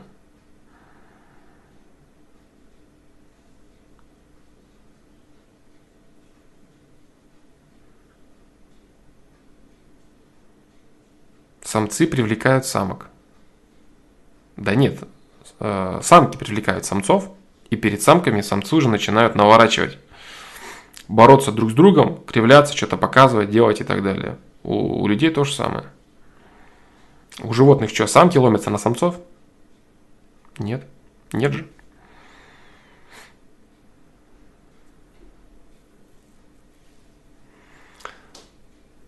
Рубрика «Три вопроса». Рубрика «Три вопроса». А вот возьму и отвечу сейчас, да? Блин, не надо, не хочу пропускать и ответы. Я отвечу, я отвечу в конце стрима, я отвечу на вопросы. Да. Вот такой вот корявый будет 90 FPL в плане том, что я в конце отвечу на вопросы. Я отвечу на вопросы сайта в конце, да. Отвечу. Так что, кому интересно, можете остаться на стриме пока что. Да, вот так вот. Не хочу пропускать. Э, дисциплина хотя бы небольшая. У меня и так дисциплины нет в FPL вообще. А вот хочу, чтобы все-таки небольшая была. Поэтому я отвечу. Отвечу на 6 вопросов, наверное. Да. Потому что я не ответил на большое количество вопросов на прошлой неделе. Вот так вот. А Гунько Дмитрий, я отвечал на это 10 минут назад. 10 минут назад отвечал я. А какая разница, в начале или в конце, если это все равно будет нарезка на сайт? А, в этом плане, да, никакой, абсолютно никакой разницы. Слайд войти? Никакой, да. 24 часа челлендж стрим. Посмотрим, может как-нибудь замажусь ради прикола. Всяко, всяко может быть, посмотрим. Не знаю. Сегодня ли это? Не знаю, не знаю. Может быть, может быть, а может быть и нет. Нормальные люди футбол смотрят. Да, согласен. Ну вот, как-то так.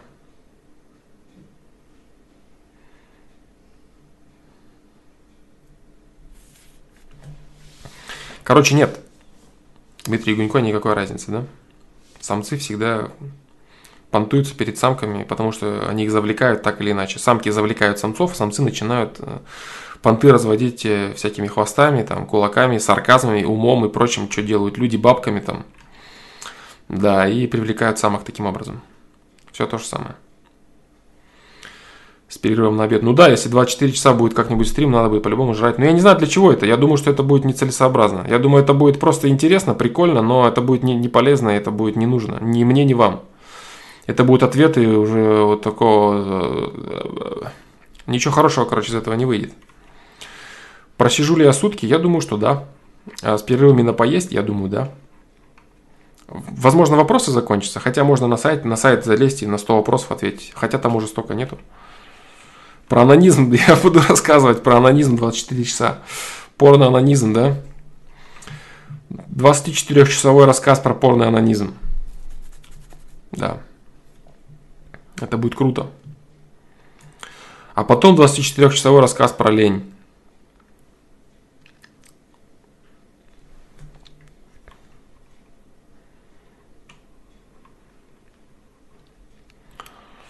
А, ну что, Сергей, а, подробнее тут нечего рассказать.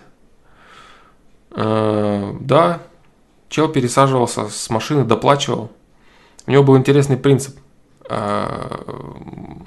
Он сказал, что люди, которые продают что-то хорошее, меняют на худшее.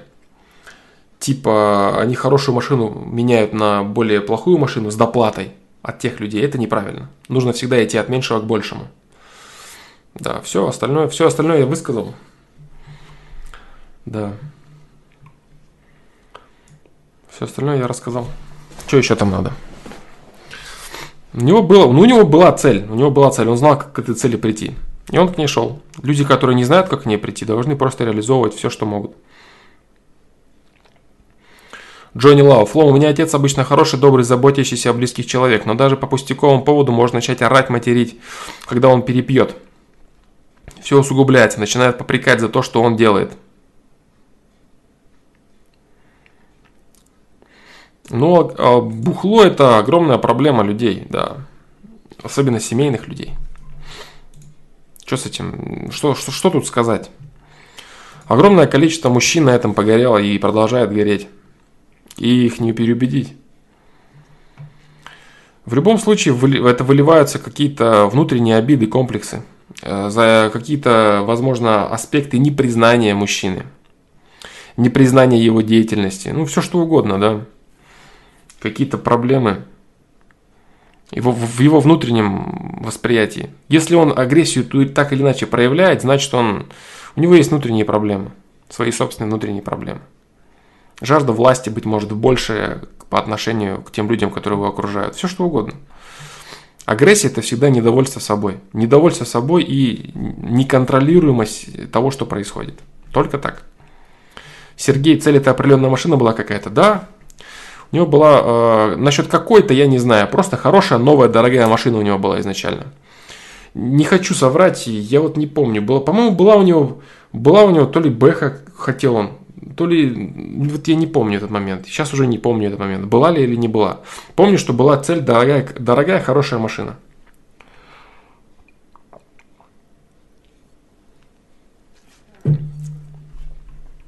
Вот так вот. Уже год как бросил пить и курить. Уже отвращение испытываю к синьке. Молодец. Андрей Голошумов катался на сессию в городок свой. Ужаснулся количеству синих. Дикое количество. Пока да. Пока по-прежнему. Но пойдет. Это пойдет на спад. Однозначно, да.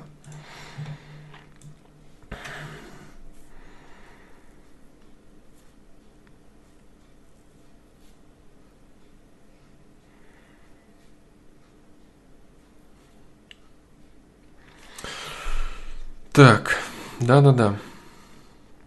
Поэтому, Джонни Лау, что я могу тебе сказать? А, хороший, добрый человек, заботящийся о близких людях. Во взрослом состоянии люди очень часто уже перестают э, контролировать даже. То есть по молодости, когда они бухают, они там веселые, там радостные, а потом со временем они уже сами не осознают этого, у них просто они слетают с катушек.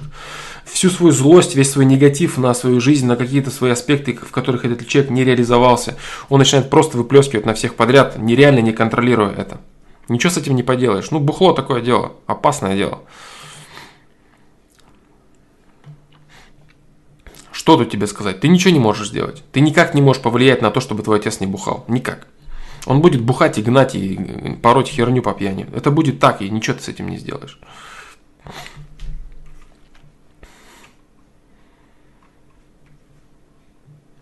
Да.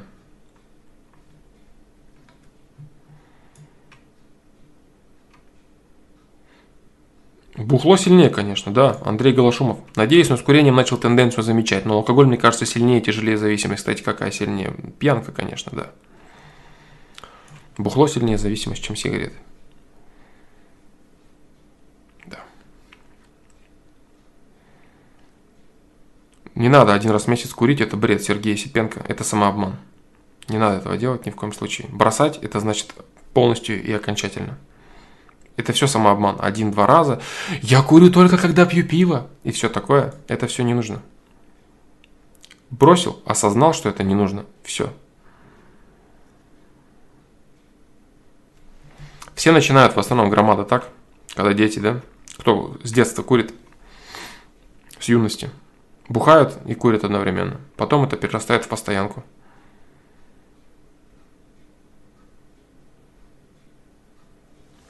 Да. Александр Терещенко. Дрочка сильнее зависимость. Да, дрочка еще сильнее зависимость, чем алкоголь. Ты прав полностью.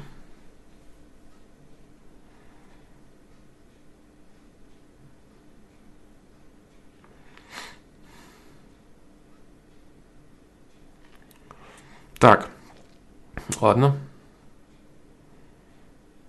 Так. Э, почему многим мужчинам в городах и мне, многим мужчинам в городах, и мне нравятся женские ноги и грудь. В городах. Связано ли это спорно, как избавиться от фетиша и любить все тело целиком одинаково? А, нет, э, у каждого мужчины есть свой внутренний фетиш. Да. Ему нравится что-то больше, что-то меньше.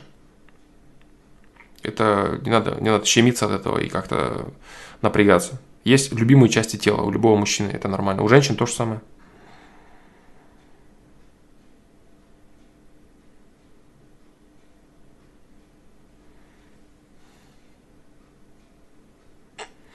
Вредно ли на силе воли держать запрет на курение или алкоголь, когда хочется, но человек себя сдерживает?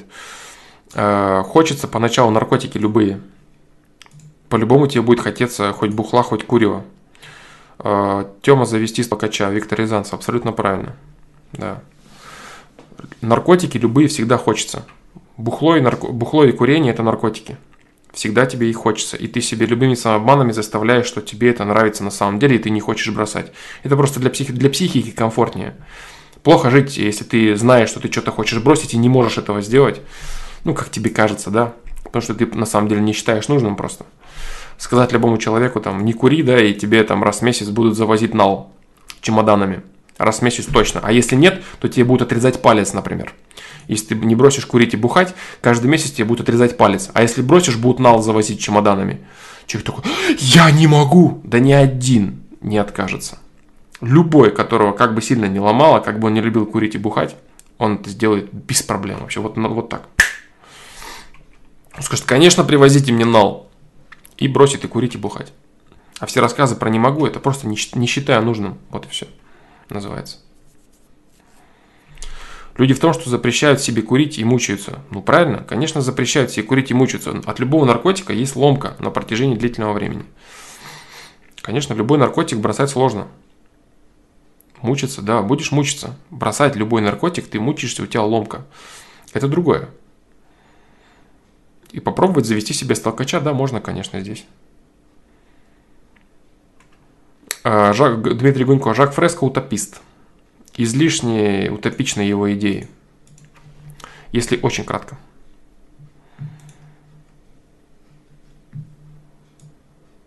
Он говорит много, много правильных вещей, а иногда это правильности ради правильностей.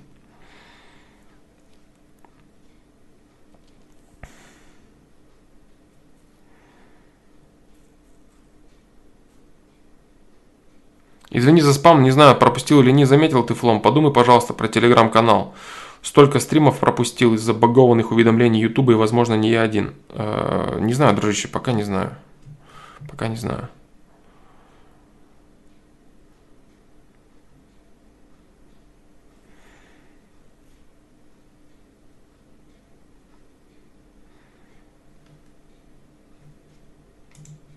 Медленнее думаешь элементарно. Курение, оно замедляет умственные процессы. Ты медленнее думаешь. Бухло то же самое. Именно вот конкретно физически мозг э, хуже работает. Если ты куришь и бухаешь, он реально хуже работает. Физически, физически. Да. Ну, там про остальные там органы, там легкие, там кашель этот дебильный и так далее. Ну, дыхалка, выносливость.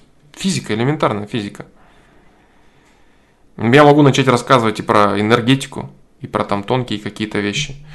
Когда ты на наркотике живешь, постоянно хочешь его и думаешь только об этом, гораздо сложнее взаимодействовать с окружающим пространством.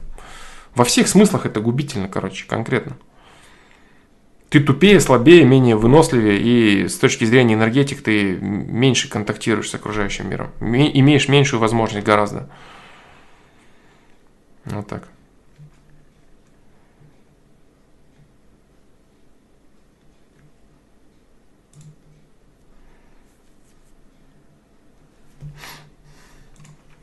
Я тебе говорю, Тём, ты просто представь, вот тебе конкретно приходят и говорят, ты бросаешь курить и пить, тебе заносят, э, допустим, ну реально, 5 миллионов рублей в месяц.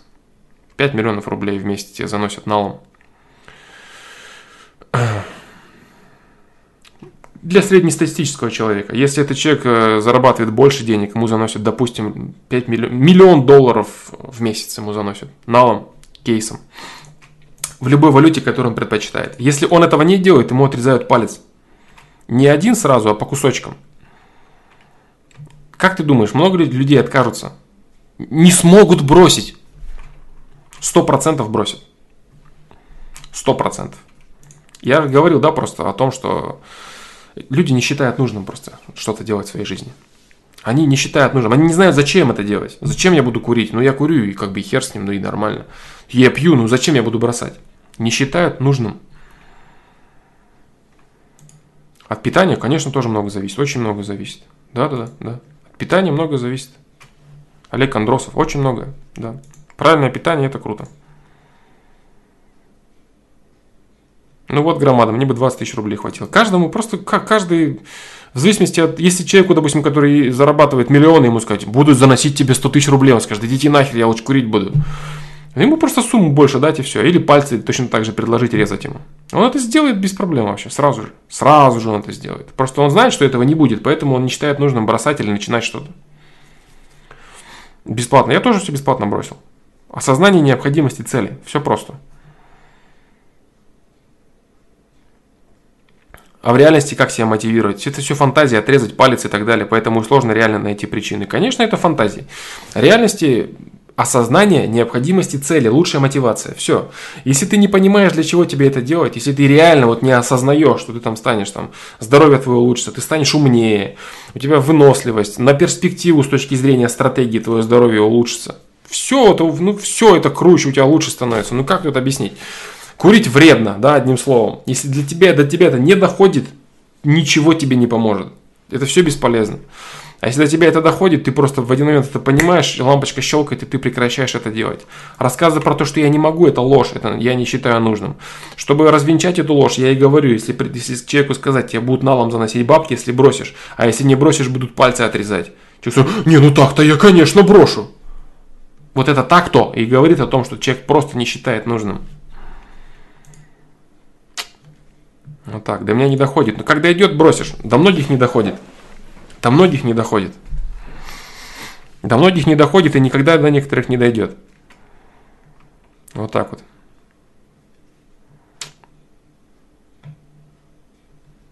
Я не вижу таких уж плюсов, чтобы дрочку бросать. Ну вот, вот, вот, я говорю, то есть ты как только почувствуешь, это не, это не то, что когда-то вот сейчас ты дождешься, вот сейчас вот я вот скоро вот, вот, вот, вот.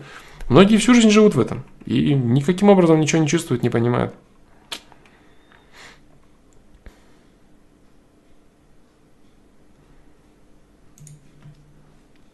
Доходит, когда уже обычно поздно. Да не до всех доходит. Не надо думать, что до всех доходит. Все там живут осознанной жизнью, все все поймут, когда-то поймут.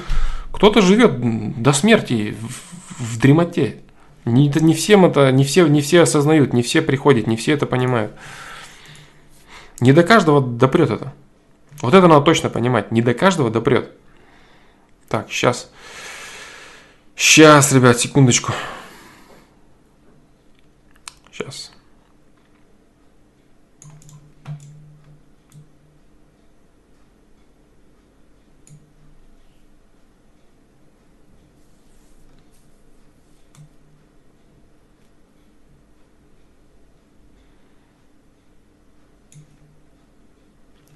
Ты просто сам выбираешь, да, ты сам просто выбираешь оставаться на этом этапе или дальше идти. До меня дойдет. Это типа как, кем я стану, когда вырасту. Такой же бред. Ты никем не станешь, когда вырастешь. Ты станешь собой. Тем же самым собой, который сейчас. Само собой ничего не изменится, ничего не придет, ничего не настанет, ничего не произойдет. Ты останешься собой, когда вырастешь. Все. Так и здесь. Большинство людей, я уже говорил, да, они гумус для развития других людей. Все. Когда-то я осознаю. Не факт, не факт. Не факт. Ты можешь остаться человеком, который ничего не понимает и ничего не осознает на всю жизнь. А осознание и неосознание – это просто твой выбор. Выбор. Так.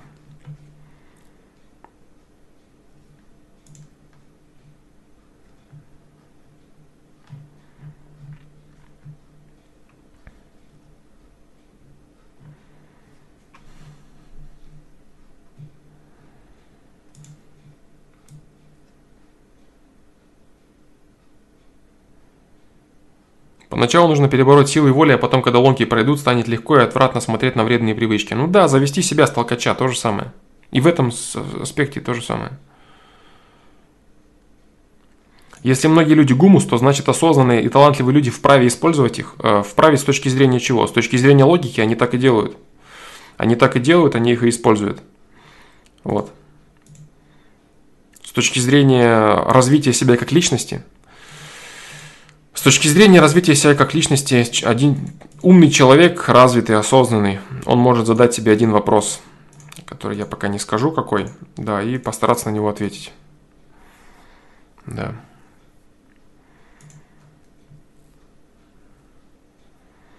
Вправе использовать их они или вправе помогать им, например. Да? Каждый решает сам для себя, что он вправе делать. Смотря, чем он считает мир, да, и чем он считает общность людей. Долго сегодня стрим идет? Да, долго. И будет идти еще долго. Потому что я буду отвечать еще на вопросы с сайта. Да.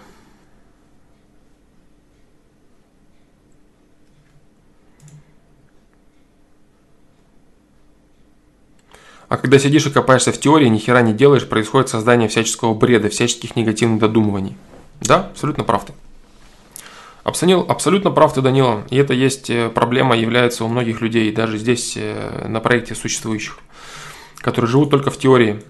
И причем, а так как я теории даю огромное количество на разные э, вообще аспекты, от взаимоотношений с женщиной, личностного роста, всего политики, мироздания, цели жизни, вообще куча-куча всего, и люди живут просто в этой теории, ничего не делая, они в этом тонут конкретно. Да? Да, да, да, да.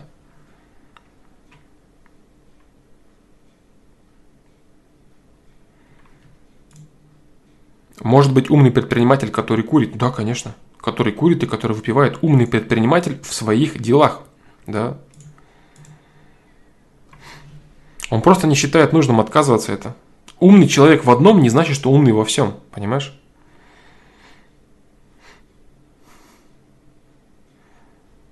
Допустим, умный предприниматель, он умный, он умнее, чем человек, э, допустим, человек, который э, предприниматель успешный и имеет э, отличное дело, которое приносит ему миллионы. Умнее ли он того, кто открыл, допустим, в физике какой-то или доказал какую-то теорему или еще что-то? открытие какое-то сделал в науке. Кто умнее из них? Кто из них умнее? Или человек, который, не имея никаких ресурсов, допустим, да, вообще, ничего не открыв и никакого предпринимательства не создав, просто живет, допустим, честной, чистой жизнью, э, здоровой жизнью, например, да, и посильно помогает э, своим близким, например. Вот. А человек, допустим, имеющий какой-то бизнес или там предприниматель какой-то, он, допустим, использует себя, э, точнее для себя всех своих родственников, близких, знакомых и так далее, понимаешь? Обманывает их и так далее. Кто из них умнее? Хитрее? Коварнее? Да? Это вот ум, умность, она такая, это очень широкий, шир, широкий аспект. Можно быть коварным, можно быть хитрым, можно иметь отличный анализ, мощнейший аналитический ум можно иметь, открывая что-то, да. Можно быть ужасно коварным и хитрым человеком. Всякие, всякие вещи есть. Всякие вещи есть, да. Умность, она такая, многогранная. Бывает, что и врач курит. Да, врач может хороший курить может курить хороший врач, допустим. Но если он осознает, опять же, пагубность этой привычки, конкретно осознает, он сразу же бросит. Люди не считают нужным до конца или с какими-то конкретными пороками бороться. Есть очень богатые люди, которые курят и выпивают. Есть очень бедные люди, которые не курят и не пьют. Есть очень, богатые люди, которые с усмешкой смотрят на тех, кто курит и пьет. Есть владельцы бизнесов этих, которые продают это, и они не курят и не пьют, и с насмешкой смотрят на тех, кто делает это. Разные есть люди.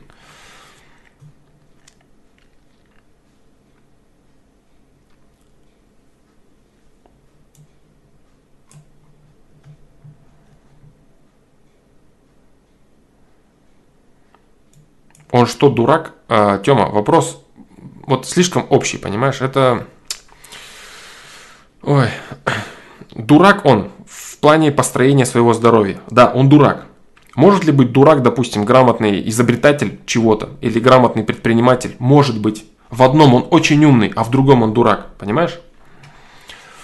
Не надо считать, что человек умный в одном, умный во всем. Есть люди, которые очень качественно могут зарабатывать деньги, но абсолютные профаны в отношениях. Их женщины могут использовать, ими манипулировать как хотят, а они при этом очень грамотные, допустим, управленцы. Это люди, которые очень умно и очень четко могут рас, а, распределять людей, управлять людьми и так далее, и так далее. А в построении взаимоотношений они полные лохи. Такое может быть? Может быть.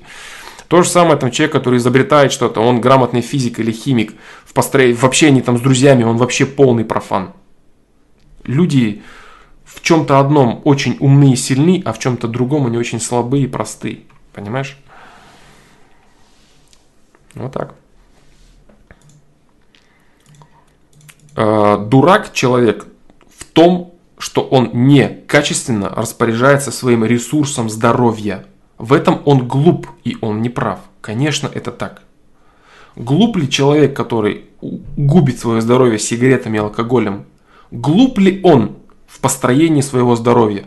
В распределении и в распоряжении этим ресурсом? Конечно, он не прав. Называть его дураком, ну не знаю, это не совсем правильно. Но он не прав, и он отчасти глуп в этом. Естественно, это так. И он сам с этим не будет спорить. Какой человек вот даже из тех, кто это делает, будет спорить? Скажет, нет, я в этом не глуп, и я очень правильно распоряжаюсь своим здоровьем, что бухаю и курю. Каждый из них знает это. Прекрасно знает. Он знает, что он не прав и что он делает это зря. Но он знает также, что он это делает, потому что он это хочет. Он осознанно идет на порчу своего здоровья. Он это прекрасно понимает. Поэтому какие здесь противоречия? Так вот.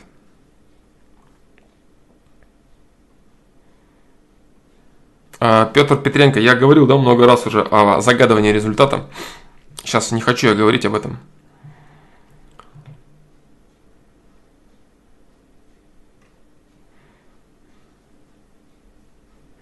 Осознанно, Сергей Сипенко, со стороны энергетики, откуда у тебя будет рак легких, если ты не создаешь эти античастицы. Если ты осознанно, ты же когда куришь, ты же знаешь, что ты портишь свое здоровье. И ты осознанно портишь свое здоровье, понимаешь?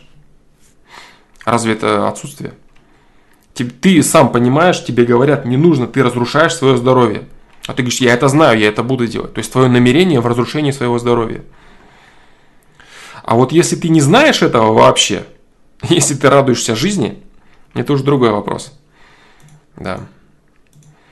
Тогда ниоткуда, вот удивительным образом, да. Да. Тогда у тебя не будет этого. Да. Но сейчас тяжело людям не знать этого. Да. Сейчас каждый человек осознанно знает, что он разрушает свою жизнь. Что это вредно, что это неправильно. Да, и большинство, вот этот э, рак легких, конечно, это все является следствием следствием большей совокупности, чем просто курение. Именно поэтому какие-то люди живут всю жизнь, курят, и им ничего нет с этого, а какие-то сворачиваются очень быстро.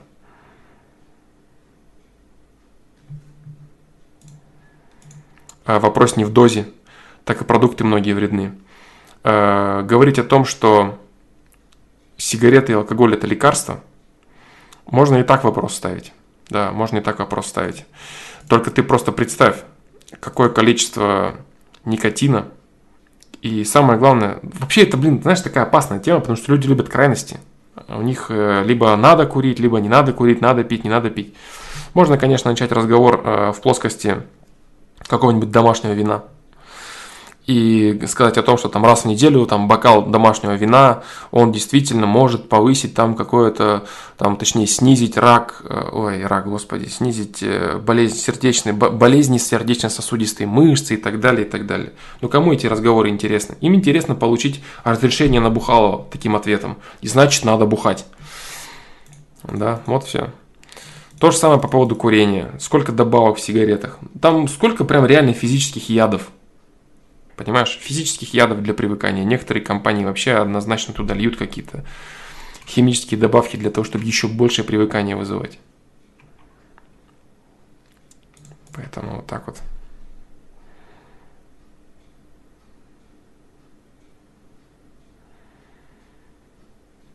Александр Костарев. Получается, просветив человека о вреде самому себе, можно ему повредить. Эм, незнание закона не освобождает от ответственности, но знание закона увеличивает ответственность, да. Знание закона увеличивает ответственность. Курите вейп без никотина, будет вам счастье. Нет, не будет. Это ошибка. Это ошибка.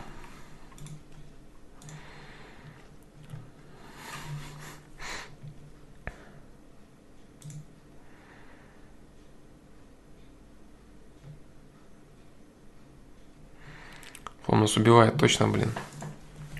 Меньше знаешь, крепче спишь.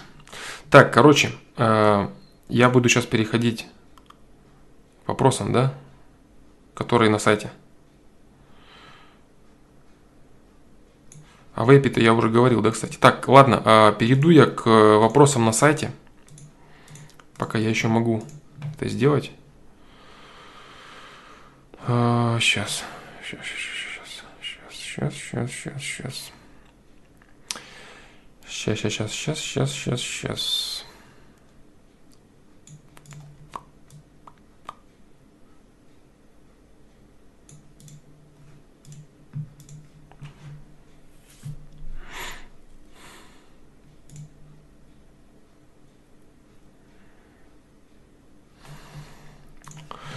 Так, так, так, так, так, так, так, так. Ну, посмотрим, как это будет после 2.30 отвечать на вопросы, да, с сайта. Да, наверное, нормально. Вангую, что все будет ништяк. Поехали, да? Что, грузится, нет? Да. Видно. Первый вопрос. Иван, 22 года. Почему нельзя жалеть о прошлом? Почему нельзя жалеть о прошлом? Потому что то, что случилось, в любом случае уже произошло, и это все равно уже не поменять. То, что случилось, в любом случае уже не произошло. Ну, поэтому тоже да.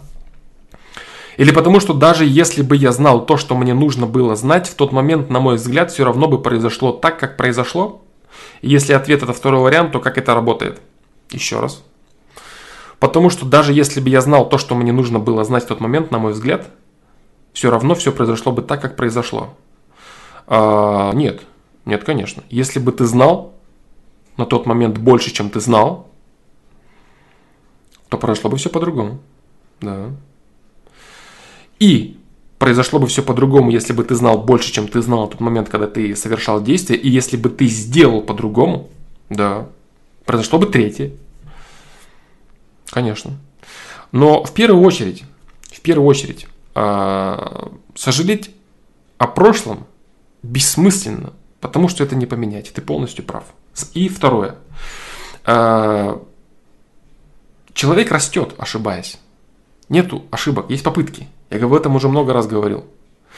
И ты нынешний, который жалеет о содеянном в прошлом, это значит ты выросший по отношению к тому тебе, который совершал тот выбор некачественный, который ты сейчас считаешь некачественным. Вот, допустим, человек, совершающий ошибку, по, по, по прошествии какого-то времени начинает видеть, видеть в этом ошибку. А почему он видит в этом ошибку? Потому что, совершив ее, он поимел определенные результаты, определенные плоды этой ошибки. И понял после этого, что это было неправильно. И такой, эх, надо было. А если бы он это сделал тогда, не осознавая почему, он бы не приобрел знания о жизни определенные. Поэтому ошибки, которые типа ошибки, это есть на самом деле как э, попытки, отмеренные человеку для его развития.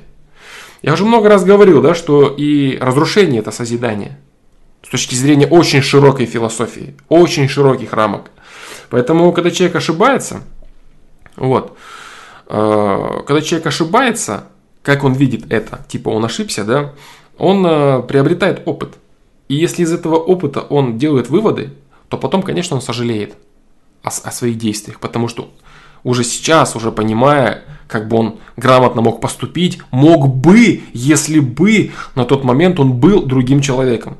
Но это не имеющая к реальности растрата ресурсов, да, то есть именно поэтому я говорю, вот тут, кстати, я видел в комментариях, афоризм на эту тему. Сожаление – самое бесполезное и ресурсозатратное действие, которое может совершить человек.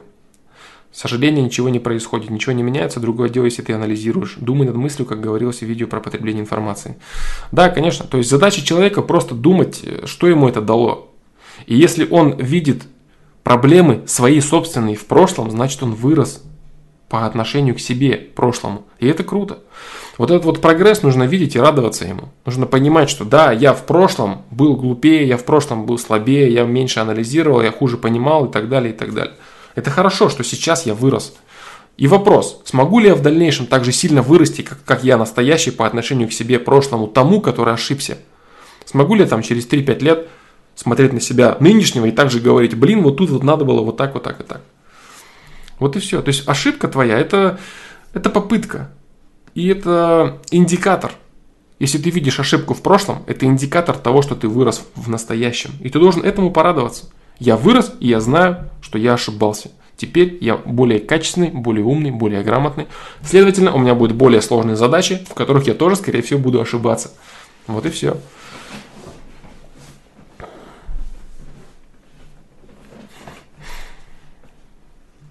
Вот так вот.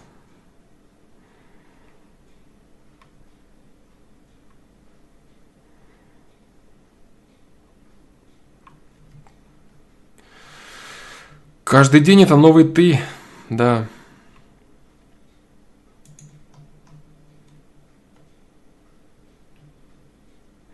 Если бы твое прошлое шло как-то иначе, ты, то ты мог и не добраться до настоящего момента. Множество развилок событий, в некоторых в которых ты бы попал под машину, нарвался на бандитов и так далее. Можно видеть ошибку, не обязательно, можно видеть ошибку и продолжать быть говном, сожалеешь и остаешься на одном уровне. Если ты сожалеешь, то значит ты уже не остаешься на одном уровне. Если ты совершил какое-то действие, значит ты считал его правильным. Да. А если сейчас ты это действие видишь неправильно, значит ты уже остался. Ты тот остался в прошлом, а нынешний ты уже совершенно другой. А если ты считаешь что-то неправильным и продолжаешь это делать, то в любом случае ты уже понял, что это неправильно. А, делать осознанно ошибку и делать ошибку неосознанно – это тоже разные вещи, понимаешь? А, вот, кстати, да, Виктор Рязанцев. Можно, но даже деградируя, то это все равно уже новый ты. Да.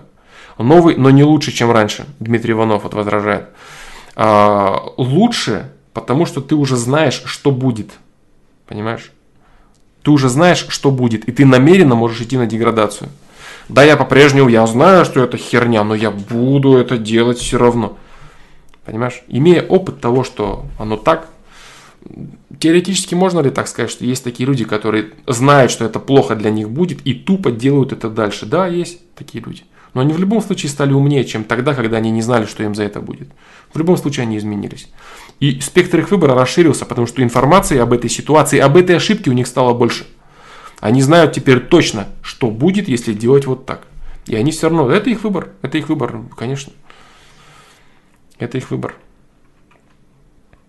Да все же знают, что есть деградация. А, абстрактно да. А совершая какие-то конкретные вещи, каждый думает, что это правильно, и это, от этого я стану крут. Допустим, а, ошибка. Человек собирается обмануть какого-то другого человека. Все знают, что есть какая-то абстрактная деградация. Но конкретно, допустим, обмануть какого-то человека и поиметь какую-то краткосрочную выгоду, человек считает для себя это развитием. Потом он делает это. Он не считает, что это деградация. Он делает это и со временем понимает, что в итоге, обманув кого-то, он обманул сам себя. И он уже знает, что это деградация. Это действие – деградация. И у него, допустим, наступает такая же ситуация. И он говорит, так, теперь же я знаю, что это деградация. Но я все равно иду на это, потому что я считаю, что это выгодно. А потом со временем он снова понимает, что это оказывается еще и невыгодно, и бла-бла-бла. И все равно делает это, думая, что а вот может быть здесь он выиграет. То есть его спектр понимания этой ситуации, он в любом случае расширяется. Он может стоять на этих граблях всю жизнь. Многие стоят на граблях на одних и тех же подолгу. Но понимание этой ситуации, этих граблей, у них в любом случае все расширяется, расширяется, расширяется и расширяется. Вот так. Поэтому жалеть смысла вообще нет. Делать выводы, понимать, осознавать, это замечательно. А жалеть, ну, тратить силы впустую, какой смысл, да?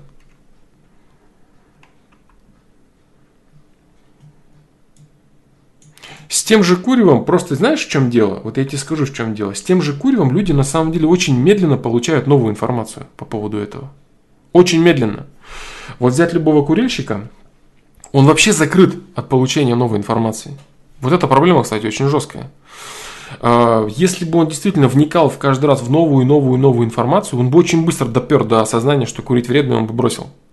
Просто курильщик очень быстро закрывается на уже потребленной ранее информации и думает, что достаточно ему этого, и все, и, и он э, не слышит новое, просто мимо ушей пропускает. Полностью мимо ушей пропускает. Он не вникает вообще в это, и ничего у него не происходит нового в жизни. Да-да.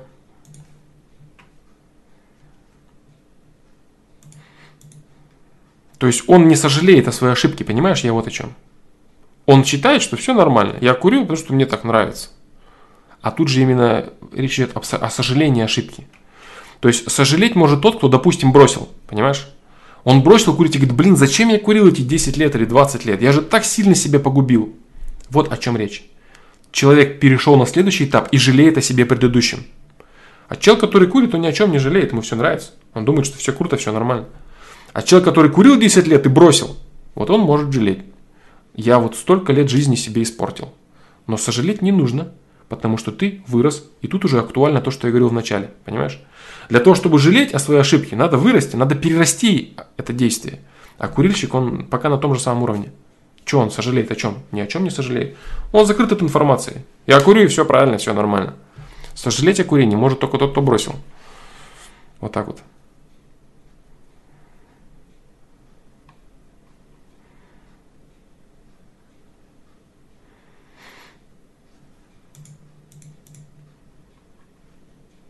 Ну, по поводу бросания курения я не буду углубляться, я много раз говорил уже, да. Человек бросает, когда хочет, и все. Когда по-настоящему видит причину для того, чтобы это сделать. Здесь э, вопрос немного о другом. А, вот так вот, Иван, 22 года. Почему нельзя жалеть о прошлом? Да? Дальше. А, Мое имя 20 лет. Никак не могу разобраться в себе по вопросу мотивации и продуктивности.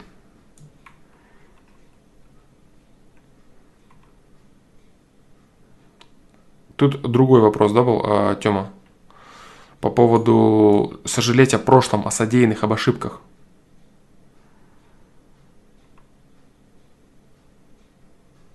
Заново. Э, Мое имя 20 лет. Никак не могу разобраться в себе по вопросу мотивации и продуктивности. Привет, Слом, помоги, пожалуйста, никак не могу разобраться все по вопросу мотивации и продуктивности. Перед этим хотел бы сказать, что стараюсь применять твои видео на практике и, например, расписываю цели, что даст их достижение, зачем они мне нужны и так далее. Я не стал переписывать вопрос, так как много написал, но первая часть вопроса появилась как проблема, а в период после описанного во второй. Так что можно начать с нее, как тебе будет удобнее. Первое. Иногда у меня складывается ощущение, что я не двигаюсь вверх по лестнице в развитии своих качеств. Перебарывание лени, осознание целей и так далее а иду вдоль стены препятствий. Преодолел что-то и сделал шаг в сторону. Там новое препятствие. И так будет бесконечно.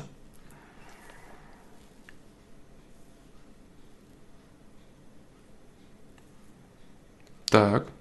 Постоянно ищу какую-то новую причину ее решения, по которым мне не удается провести нужное время в работе. Хотя понимаю, со здоровьем сейчас все в порядке, ресурс есть, мне не мешает абсолютно ничего. Например, раньше, когда подолгу не отдыхал и не понимал, почему начал буксовать, узнал, как правильно отдыхать, отвлекся, отвлекаться и так далее. Прошло время, появилась новая причина, не понимал большого смысла работать, кроме как поддерживать существование. Осознал, поставил цели, мотивацию сильно прибавилась. Так.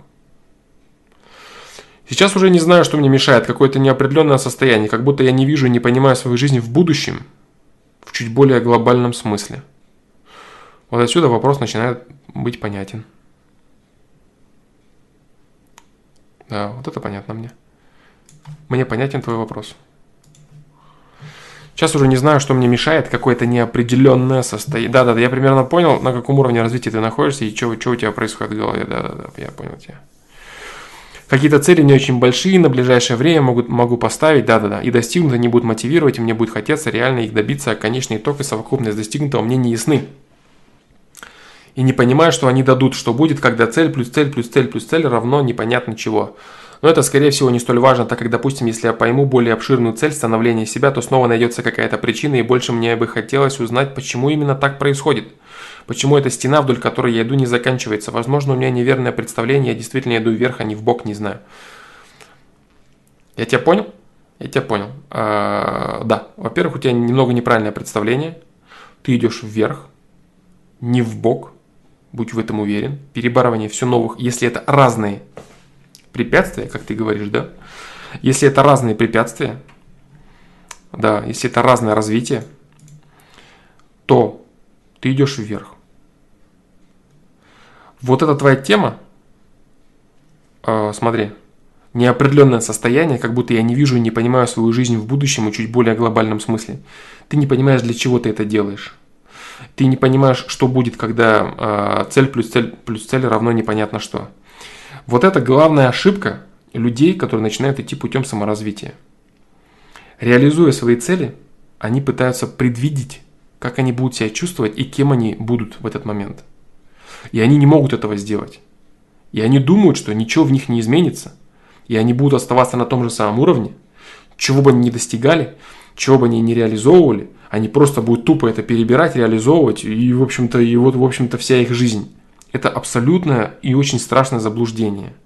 В реальности человек, который реализует поставленное перед ним, который реализует все новые и новые цели, который э, реализует свои ресурсы, цель плюс, плюс, плюс, плюс, равно ощущение себя совершенно другим человеком. То есть, что это значит? Что-то ты считал важным, ты будешь считать важным другое. Что-то для тебя было интересно, ты будешь считать интересным другое. Любить ты будешь другое. Мочь любить ты будешь другое и по разным причинам совершенно не тем, который у тебя есть сейчас. То есть ты, ты станешь просто более качественным человеком, у которого изменится набор э, аспектов его личности. Понимаешь? То есть реализуя разные вещи постоянно в себе – ты уже будешь смотреть с той колокольни, с которой ты сейчас не смотришь, и ты не знаешь, что с той колокольни можно смотреть. Вот это главная ошибка людей, которые говорят, ну и что вот будет, ну буду я расти, реализовываться, ну и вот останется. Нет, все вообще будет не так. Ты будешь мир видеть совершенно по-другому. Людей ты будешь видеть совершенно по-другому. Близких людей. Все ты будешь видеть совершенно по-другому. В твоей жизни изменится абсолютно все. Реализуя постоянно разное, у тебя будет появляться, становиться новые ценности, твоя личность будет расширяться, твоя личность будет увеличиваться. И видеть мир ты будешь совершенно не так, как сейчас. Именно поэтому ты не можешь понять, что будет происходить с тобой, если ты все будешь реализовывать. Ты это не можешь увидеть, потому что как ты будешь видеть мир оттуда, ты не понимаешь. Это то же самое, что человек идет по горе, берет бинокль и смотрит, так, ну что-то вид отсюда, отсюда так себе. Вид отсюда так себе. Я не знаю. Этот ты не знаешь, какой вид у тебя будет сверху. Ты не видишь этого вида. Горизонта не хватает вид увидеть, понимаешь? Ты не видишь этот вид. И ты говоришь сам себе, ну что вот это вот все смотреть? Ну вот выше поднимусь я, ну и что я увижу? Ну вот точно такого же будет, только чуть больше. А выше ты поднимаешься и видишь, что вообще все по-другому. Вот ты видел, допустим, здесь лес, а ты выше поднялся, ты видишь, что там лес заканчивается, начинается вода, например. И начинается город какой-то. И ты такой, а, да оказывается, вот за этим лесом город. Ну тогда супер, что я поднялся. А то я там, когда внизу находился, я думал, что мне этот лес? Вот вижу я лес. Лес и лес. Хрен ли этот лес? А тут, оказывается, город вот такой, как интересно. Думаешь, а, что выше идти? Понятно, что там город. Ясно все, в принципе. А еще выше поднимаешься, смотришь, за этим городом океан начинается. Такой, блин, круто. А я думал, там город. Вот понятно, да, аналогия, образ понятен? То есть ты когда находишься на одном месте и думаешь, что там лес, и дальше будет лес, просто больше леса. Да нет, там может новое начаться, и оно непременно начнется. Вот в чем фишка, понимаешь? Фишка в этом. Потому что поднимаясь выше, ты потом перестаешь видеть лес, ты начинаешь видеть другое, начинаешь видеть совокупность. А потом ты поднимаешься выше, выше, видишь, видишь, такой, блин, круто, такая эта планета оказывается, какая интересная она. Оказывается, это вот так все выглядит, а вот и материк, а вот, вот, вот, а, а вот и Солнечная система, а, а вот, вот, вот интересно, а вот, оказывается, галактика наша как выглядит. Ну, это образно, да? Вот так вот. Да, да, да, да, Виктор Рязанцев. А потом там целая планета и космос, да, конечно. Именно так. Вот так вот. Да, да, да, да. То есть ты поднимаешься выше и видишь выше. А когда ты ниже сидишь, вот ты, допустим, не пошел а, смотреть весь лес и сидишь внизу, и ты такой, ну че я пойду эти деревья смотреть? Ну вот я вижу, я вот стою в лесу, ну я вижу эти деревья. И что толку мне наверх идти? Ну буду я видеть эти деревья эти и все. Понимаешь? А потом ты видишь уже целостный лес. Это совершенно другой вид. Такой, блин, лес, круто. Ну дальше-то идти не хочу, я там этот лес снова, только его больше, да? А там бах, город. Бах, горы дальше какие-то другие. Бах, океан красиво развился. Еще что-то. Вообще другие вещи, понимаешь, которые ты, стоя, и, стоя в деревьях, ты не видел. И не видел ты их, когда видел только лес, поднявшись на 100 метров. Понимаешь? Этот образ максимально качественный, насколько мне хватает мозгов объяснить это на данный момент. Вот с, под, с поднятием вверх. И с раскрытием все большего горизонта, все большего происходящего внизу. Понимаешь? Больше я не могу объяснить. Если ты сможешь въехать в это, ты четко поймешь что все твои представления о тебе разве там потом через 10 лет, у которого ничего не изменилось, это бред полный, полный бред. Ты совершенно по-другому будешь видеть этот мир. Сейчас ты видишь одно дерево, потом ты видишь всю красоту леса, потом ты видишь всю красоту леса, за которой начинается город, потом ты видишь всю красоту леса, за которой начинается город, за которым начинается океан, а потом, ну, дальше больше. Понял? Вот тогда ты поймешь, в чем смысл цель плюс цель плюс цель плюс цель. Пока я вижу только траву на поляне в этом лесу. Вот, да. Я думаю, это очень хороший образ. Очень полезный. Да, хорошо, кстати, что я начал отвечать на вопросы. Хорошо, что пришел этот образ. Тем, кто вот все не может догнать, зачем что-то делать, я же вот, ну я же вот то буду иметь. Вот эти бредни они рассказывают сами себе, когда они вообще не представляют, что они будут иметь и что они будут видеть. Ну просто много леса, зачем они много леса? Ну лес и лес и лес. Да нет, бро, после леса другое начнется. А что, ты пока не знаешь. Это самое главное есть.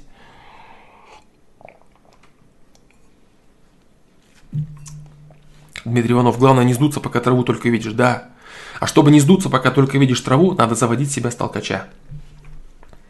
Вот так вот.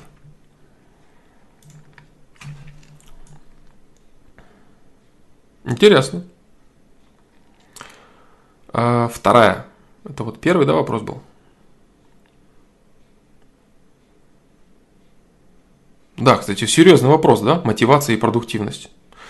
Серьезный вопрос, предполагающий серьезный ответ – Ну-ка дальше. Не забывая про топоры, да, не забывая про топоры, Тёма, не забывая про топоры, нужно. Э, заводить себя с толкача и лезть выше на, на гору с биноклем, видя все больше и больше и больше горизонт, да? Вот такой вот образ, короче, все это в себя соединить, и вот он человек реально развивающийся и идущий к цели. Осознающий, осознающий необходимость цели, да, своей мотивацией.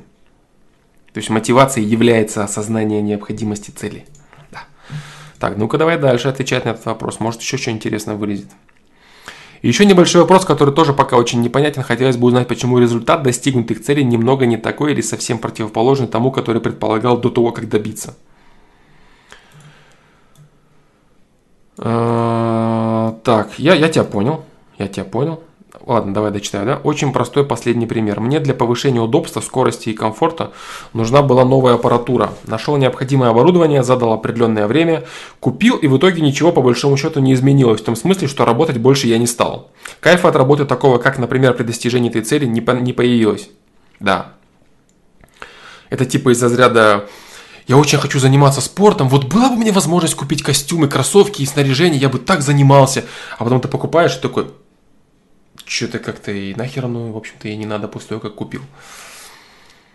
Справедливости ради замечу, что после этого каких-то особо целей не ставил, и поэтому, возможно, не смог сравнить качество, скорость достижения целей при старых ресурсах и с новыми.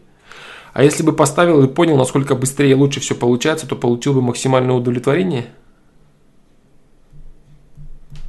Немного... Это немного не развивающий тему вопрос, да?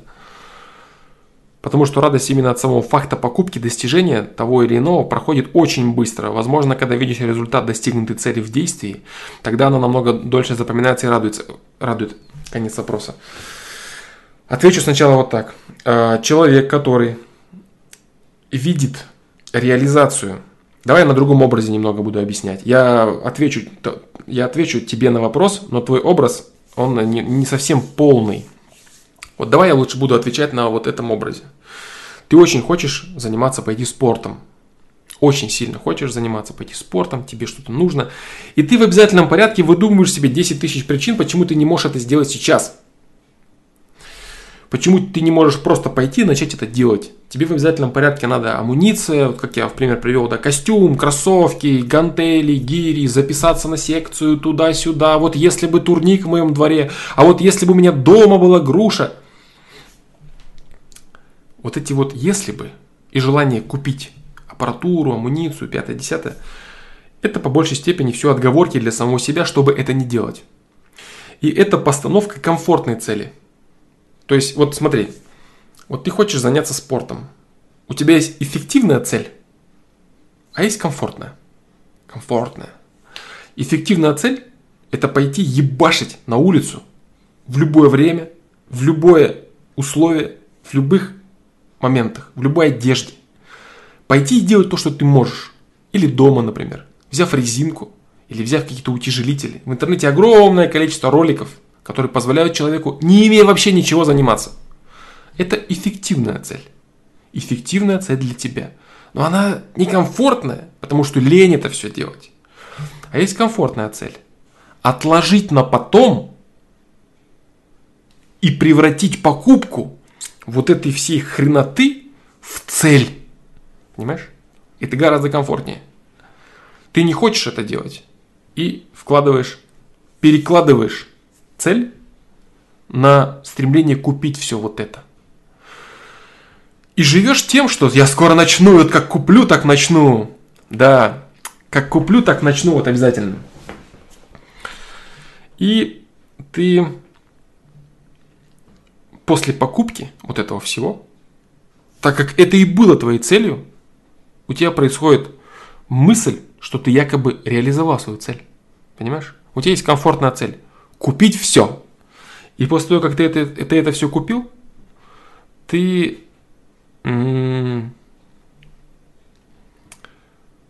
перестаешь желать других дальнейших целей.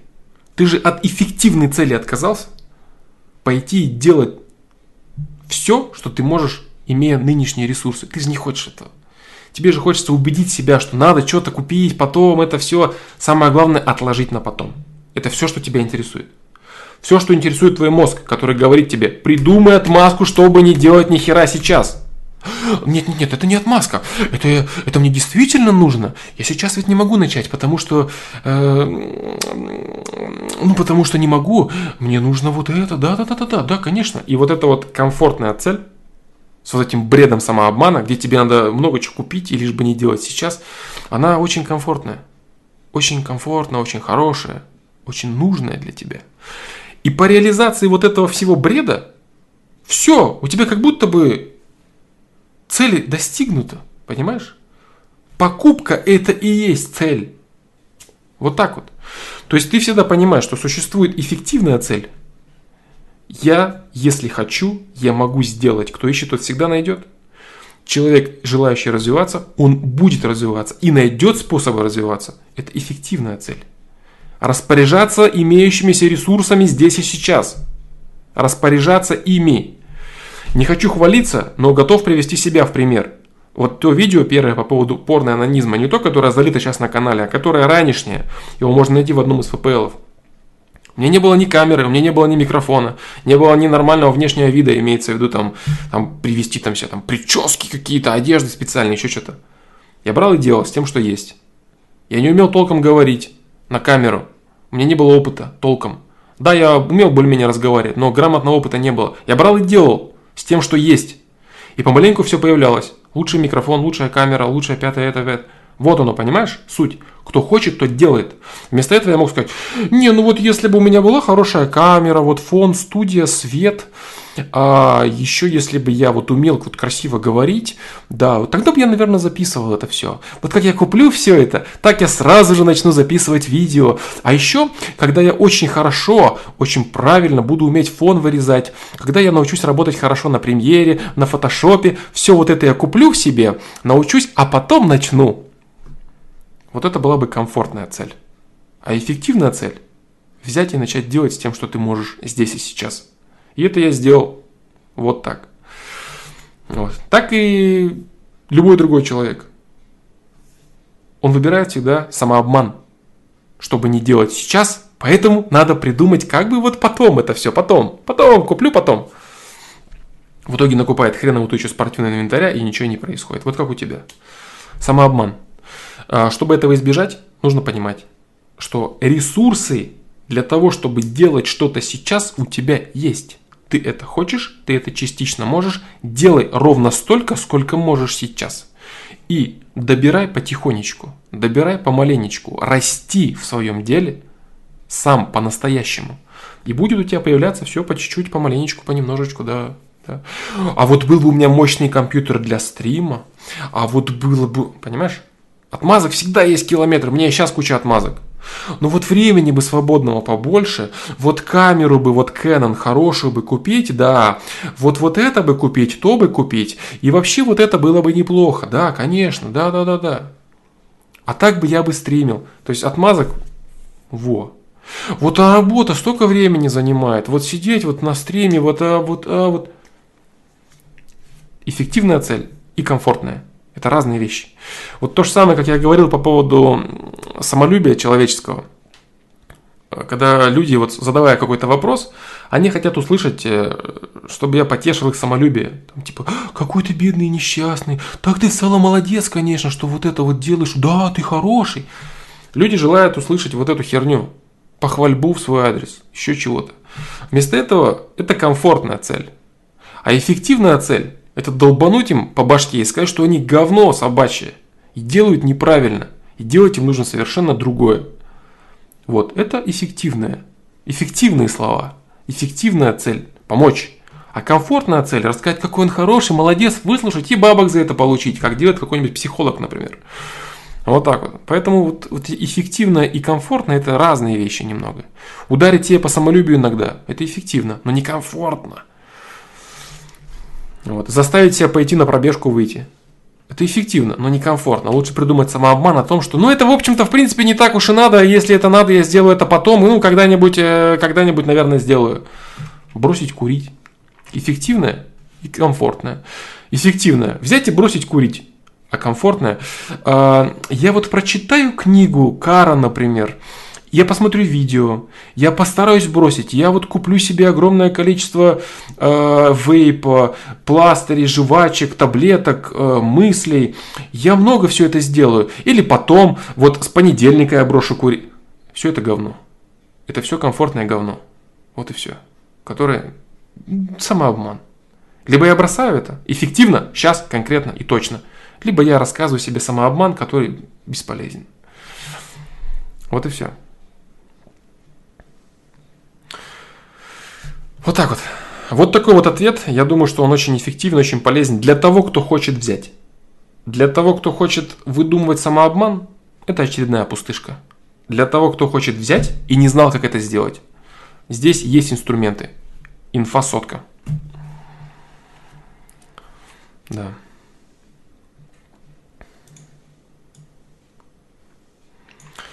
Тема, подтверждаю, Александр часто отмазывается от стримов, только угрозами и уговорами получается загнать его на стрим. Да, да, да.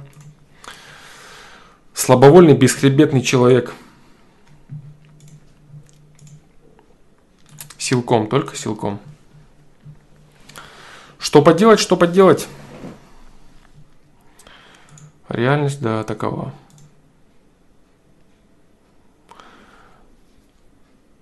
Оба-на, как этот вопрос оказался.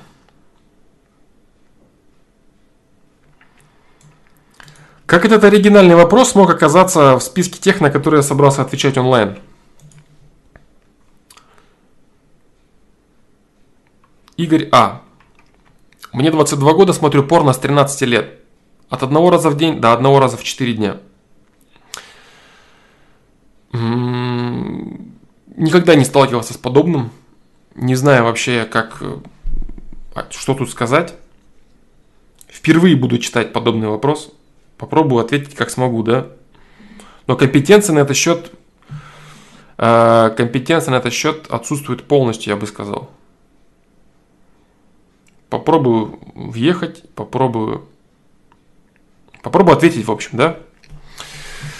Попробую ответить на столь необычный вопрос. Да. Приветствую, Александр. Затрону избитую уже тему на сайте и прожеванную. Да ладно.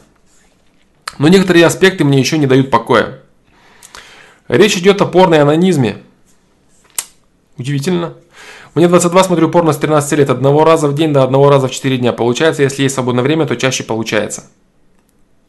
Чаще получается. Почти месяц назад изучил твой материал касаемо этого всего. Это хорошо. Плюс на другом сайте. Решил покончить с этой дрянью. Что имею? Почти месяц не смотрю порно и любую эротику. Через первые 4 дня были, был, был, ну были, наверное, да? Были полюции. После раз в неделю сбрасываю напряжение просто механически, без всяких даже фантазий. 9 лет, с 13 лет, да? Ну жестко, жестко, да. Дрочер, блин, конкретный Игорь. А.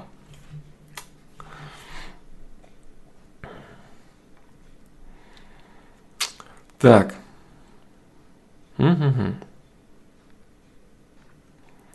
На удивление, думал ломка намного жестче. Раньше вроде бы и недели не мог продержаться. Меня волнует следующее. Так. Примерно через какое время можно будет адекватно пересмотреть свое отношение к девушкам и прочему. На время просмотра порно, да и сейчас я еще до сих пор озабочен девушками, а именно сексом с ними. Предполагаю, через 3-4 месяца можно или не прав. А, что ты имеешь в виду? Желание секса? А, желание секса с девушками, счастью, у тебя сохраняется и сохранится дальше. Единственное, что у тебя будет определенная трансформация. То есть ты будешь желать секса с человеком, близости с человеком, понимаешь? То есть человек, который живет на порно постоянно, все вот эти крупные планы и так далее, человек просто желает тыкать член в дырку. Все. У него э, персоналии отсутствуют, размываются полностью. И это проблема жесткая. Да. Вот так вот. По поводу времени, девятилетнее, очень персонально, конечно, все.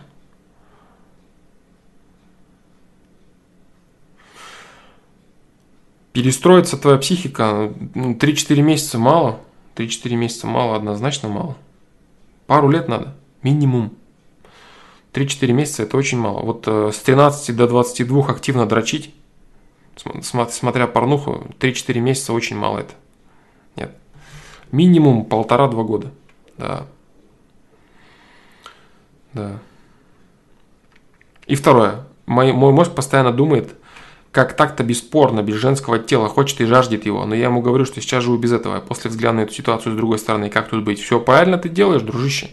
А блин, в чем вопрос-то твой? Ты все правильно делаешь. Единственный твой вопрос по поводу предположения того, что что-то там у тебя через 3-4 месяца все уже пройдет. Нет, это, тут ты не прав. Все правильно ты говоришь сам себе. Без женского тела. Хочет и жаждет его. Это нормально, дружище. Ну как без этого? Ты мужчина, ты жаждешь женского тела. Все в порядке. Не надо себя как-то тут корить, винить. Сейчас живу без этого, да, сейчас ты живешь без этого, сейчас ты восстанавливаешься. То же самое, что представь, что ты жестко болел, и ты сейчас восстанавливаешься, и ты вернешься к, нормальному, к нормальному процессу после того, как выздоровеешь полностью. А выздоровеешь ты вот через длительный промежуток времени.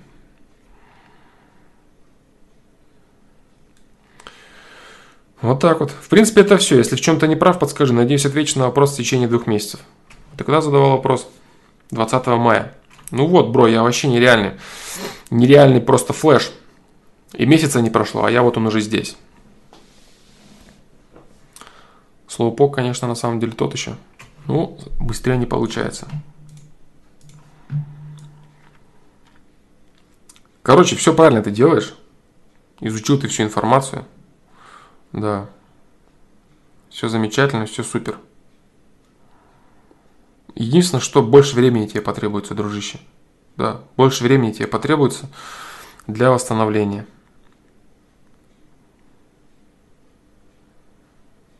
Естественно, все персонально. Вот я понимаю, что это все персонально. Но в любом случае, гормонально даже так быстро твой организм не перестроится. Не перестроится. И, кстати, на этот вопрос я тоже отвечал. Если ты смотрел вопросы с сайта, на этот вопрос я тоже отвечал. И э, своему мозгу ты говоришь тоже все правильно. Да, да все, все нормально, все правильно. Дальше. Так. Это же было. Да. Это было. Так. Дальше. Карс 18 лет.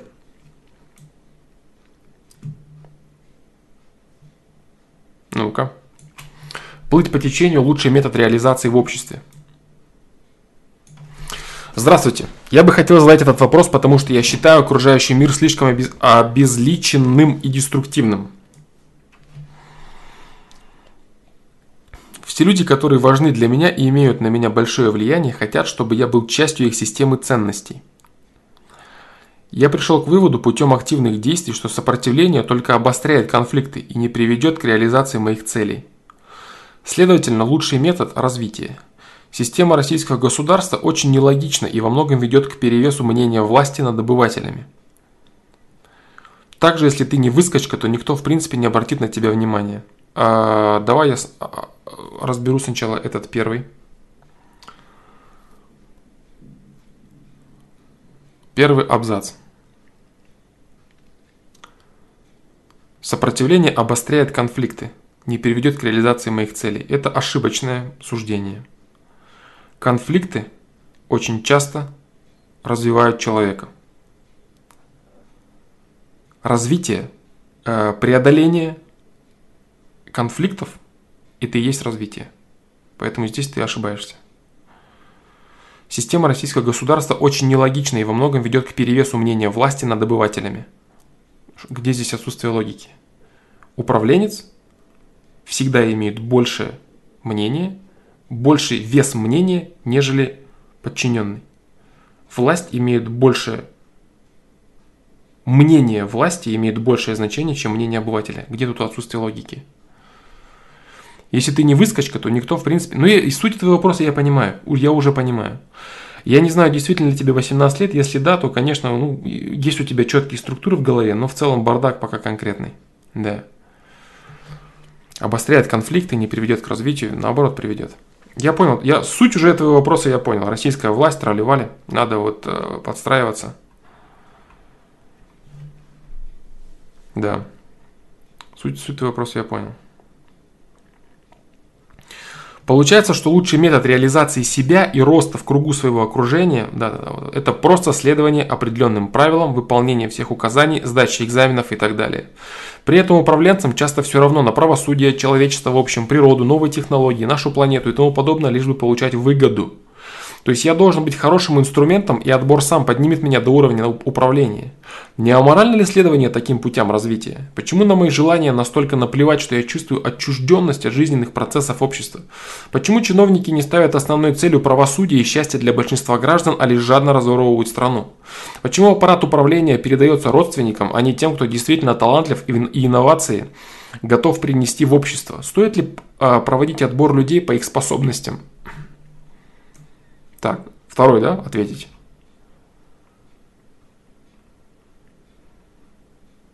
Нет, давай дочитаю и буду отвечать уже целиком. Система социального рейтинга уже сейчас вводится в Китае как система отбора. Люди, совершающие хорошие поступки, нанимаются на работу и получают бонусы. Плохой рейтинг, доступ почти на любую работу закрыт и куча проблем. Например, отделение прослойки с низким рейтингом от остальных. С одной стороны, это дает мотивацию, а с другой это отвратительно, когда государство надзирает за гражданами. Что ты думаешь об этой системе флом? Это новый виток социальной эволюции общества 21 века. А, я считаю, с конца начну, да? Я считаю, что любые искусственные системы, а, рассказывающие про отсев по моральному принципу, это ошибка. Потому что люди, имеющие а, влиятельных родственников, всегда будут выстраивать свое прошлое чистым, людей, некомфортных для себя, будут очернять. То есть они будут выстраивать э, своим тем же самым родственникам. Никто никогда не запишет э, в базу данных их какой-то плохой поступок. А неугодных людей будут дискредитировать плохими поступками и набирать на них точно так же компромат. Все это до тех пор, пока нравственность людей не изменится, все эти искусственные способы отсева людей по хорошим поступкам, и хорошие поступки эти будут все себе набивать для галочки.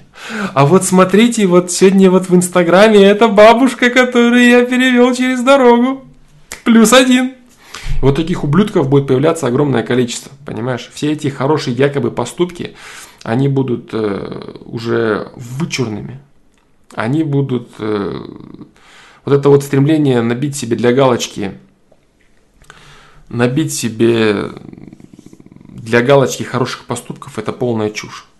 Что касается управленцев и чиновников, вот э, вторая твоя тема. Должен ли ты следовать э, правилам и шаблонам для того, чтобы подниматься в социуме и иметь на этом бабки? Да, если ты хочешь э, быть успешным с точки зрения э, успешности и карьерного роста, ты действительно должен следовать рельсам. Ты должен следовать рельсам, ты должен э, плевать плевать на правосудие, на человечество в общем, на природу, новые технологии и тому подобное, получать только выгоду. Да, ты должен быть хорошим инструментом, и отбор сам поднимет тебя до уровня управления. Да. Ты должен принимать правила игры. Если ты хочешь попасть в эту колею, ты должен принимать правила игры, ты должен срать на голову нижестоящих, лизать задницу вышестоящих и помаленечку вот так вот ползти наверх. При этом, естественно, ты должен срать на любые там справедливости, правосудие и прочее, прочее, и просто ползти вверх, эксплуатируя всех, кого можешь, и давя всех, кого можешь. Да. Вот. Но ты вроде говорил о развитии. Если ты хочешь делать так, это карьерный рост. карьерный рост современного общества, я бы сказал, в любой стране мира. Да, карьерный рост э, в любой стране мира. Другое дело, когда ты говоришь о развитии. Э, то здесь, опять же, мы вернемся к первому абзацу, о котором ты говорил. Появятся конфликты. Конфликты, да. Если ты будешь обострять, э, обострять противоречиями, вот с таким обществом ты будешь вступать в конфликт, ты будешь говорить, что это неправильно. Я так не хочу жить. Отказываться так жить. Жить по-другому. Навязывать свои правила игры. В тех рамках, которые ты можешь, конечно. Понимаешь? Аля стоять на своих принципах. Это есть истинное развитие. То развитие, о котором говоришь, где чиновникам там не ставят основной целью правосудия – люди, которые попадают в эту систему, в большинстве своем, по крайней мере, я сейчас не хочу говорить за последнее время, раньше люди, попадая в эту систему, исключительно стремятся попадать в нее для того, чтобы набить свой карман. Они даже не чувствуют себя частью этой страны или частью людей каких-то. Вот. Нет, конечно, нет. И для того, чтобы быть таким человеком, нужно следовать тому, что ты сказал. Вот. А можно идти путем развития, путем обострения конфликтов с подобным социумом и отстаиванием своих правил. Понимаешь? Вот и все. Да, тебя будут шпынять с работы, тебя будут э, не понимать многие люди.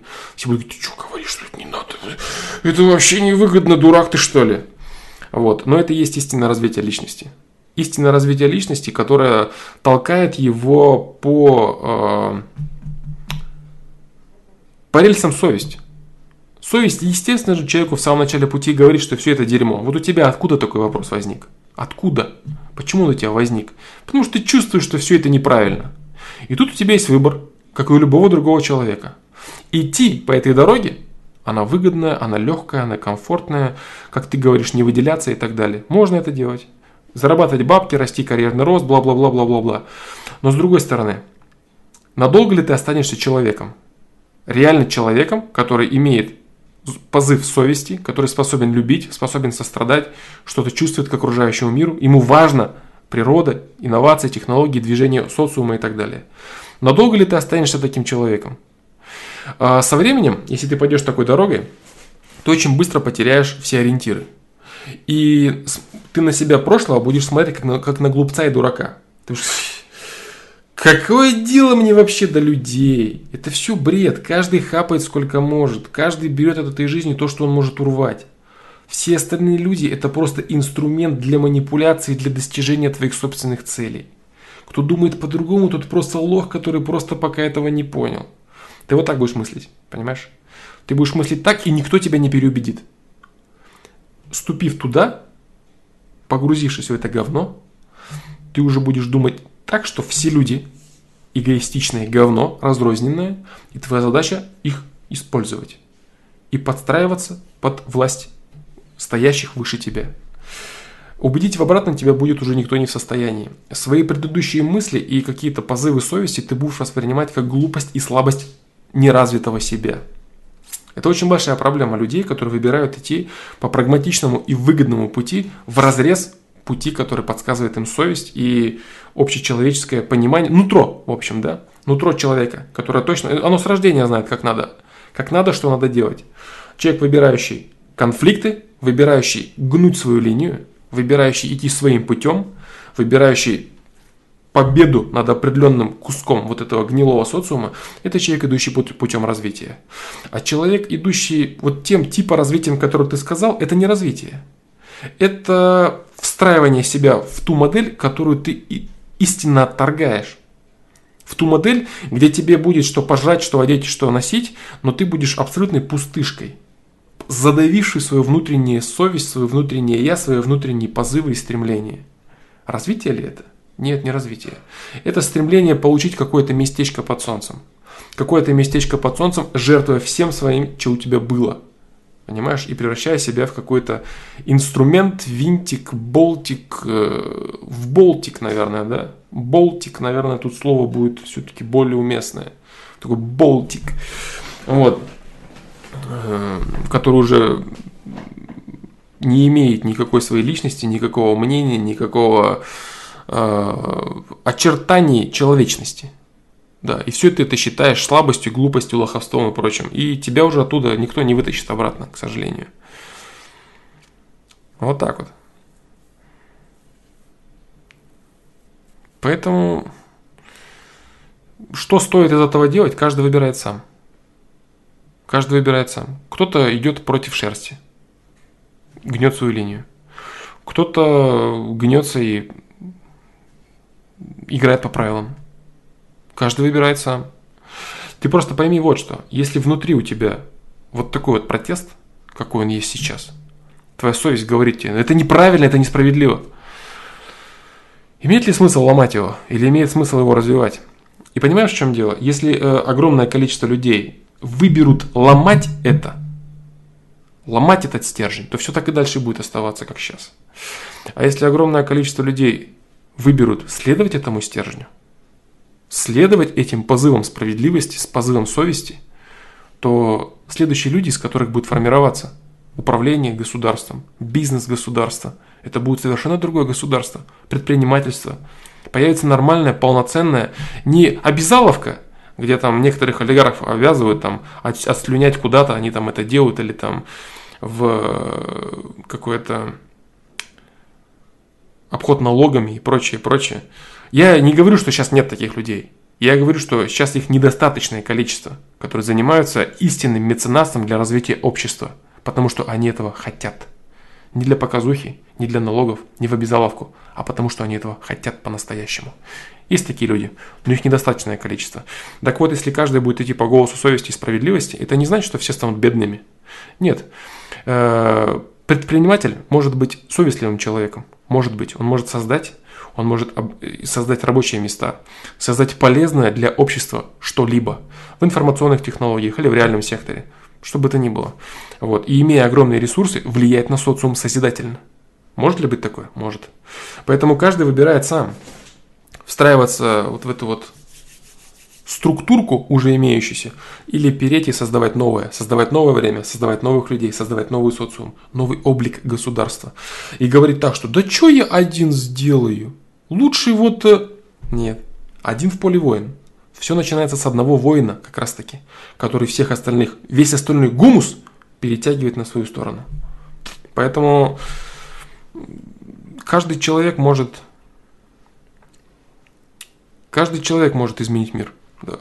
Именно поэтому говорят, начни с себя. Это очень, это очень правильно. Поэтому твоя, твой протест, вот эта твоя тема, она абсолютно верная, абсолютно правильная. И твое понимание того, что с той стороны неправильно, оно тоже верное. Поэтому оставайся на своей стороне и гни свою линию. Вот и все. Вступай в конфликты. Если это тебе будет стоить сначала или всегда какого-то жирного места, то будь уверен, что оставаться человеком это всегда выгоднее, чем просрать свою человечность и поиметь на этом чуть больше денег. Вот так вот. Вот так, дружище, вот такой ответ.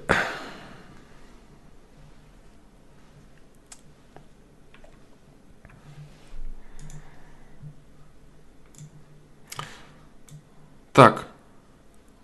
Последний ответ это будет на сегодня. Да, последний ответ. Э, Мотя 27 лет. Я закомплексованный мальчик в 27 лет. Как стать самодостаточным мужиком? Здравствуйте. Вопрос о том, что я закомплексованный мальчик 27 лет. Так получилось, что я младший ребенок в семье, с самого детства родители как-то особенно оберегали меня, почти не наказывали, предпочитали, чтобы я сидел дома, а не гулял с глупыми, в кавычках, соседскими ребятами. Еще с детства я старался не гулять, играл в компьютер и жил в своем иллюзорном мирке. Когда вырос и поступил в университет, то ощущал, ощутил ряд проблем. Мне хотелось чувствовать себя нормальным человеком и быть как все, встречаться с девушками, быть активным и развитым, создавать семью и, реализов... и реализоваться в жизни, но ничего не получается. Мне некомфортно среди посторонних людей, я физически не развит, девушки смотрят сквозь меня. Не видят во мне партнера, парня или мужчину. Я не владею практически, практическими навыками труда, так как все за меня делали родители. Я сознательно продолжаю жить с родителями, так как они по-прежнему заботятся обо мне и хотят, чтобы я оставался рядом. Как домашний питомец. С каждым годом мне от этой ситуации становится хуже. Я понимаю, что нужно что-то менять, но у меня не хватает понимания и сил все изменить. У меня нет отношений, девушки шарахаются от меня. Хотя я не урод, толком ничего не умею, не могу сбежать и оставаться с родителями невыносимо. При этом брат с сестрой живут счастливой семейной жизнью на своей жилплощади. Я чувствую себя неполноценным, замыкаюсь в себе, все чаще раздражителен, нервы иной раз сдают, что хочется плакать. Что делать и как изменить мою ситуацию? Как обрести уверенность? Как стать самодостаточным мужиком? Как найти девушку и не утопить отношения в своих комплексах и иллюзиях? Очень жду вашего ответа. Спасибо. Э, хороший взгляд человека на свои проблемы. Хороший взгляд себя. 27 лет, да, 27 лет это, к сожалению, тот возраст, когда человек уже вполне осознанно может взглянуть на, на свои проблемы.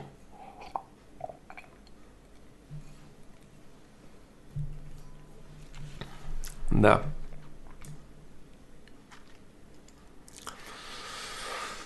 Да. Э, вопросы все твои это следствие, да? Как обрести уверенность?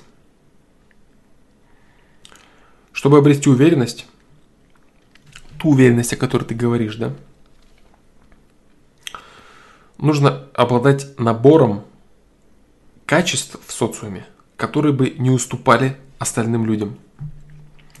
Допустим, самостоятельность. Допустим, возможность купить что-то, возможность работать, возможность развиваться, физическая сила, интеллект, возможность поговорить, острота ума и так далее. Ничего этого у тебя нет. Поэтому для того, чтобы обрести уверенность, нужно обрести навыки, нужно ре- реализовать свои ресурсы, нужно параметры свои подтянуть до хотя бы общесредних в социуме. Да, это касаемо что делать. Пока это все общие ответы, да? Самодостаточным мужиком. Самодостаточность. Как стать самодостаточным мужиком в социуме? А, самодостаточный мужик – это человек, имеющий абсолютную ответственность за свою жизнь. Самодостаточность. Я говорю только самодостаточность, самодостаточность в рамках, э, которые, тебе, которые тебя интересуют, да? Вот. Поэтому самодостаточность для тебя в первую очередь это а. финансовая самостоятельность, б. возможность постоять за себя в противостоянии с другими мужчинами, но это физика. Да. Безусловно, в первую очередь, противостояние с другими мужчинами – это интеллект и дух, как говорится, да. Там, с любой физикой можно быть трусом, с любой физикой можно побеждать хоть кого и так далее. Если у тебя она есть, имеется в виду, да. Вот, э, но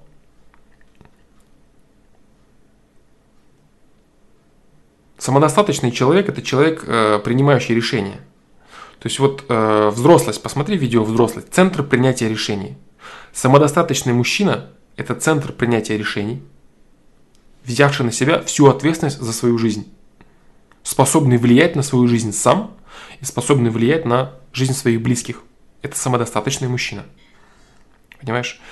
Э, первое, с чем тебе нужно решить, 27 лет, не имеешь практических навыков,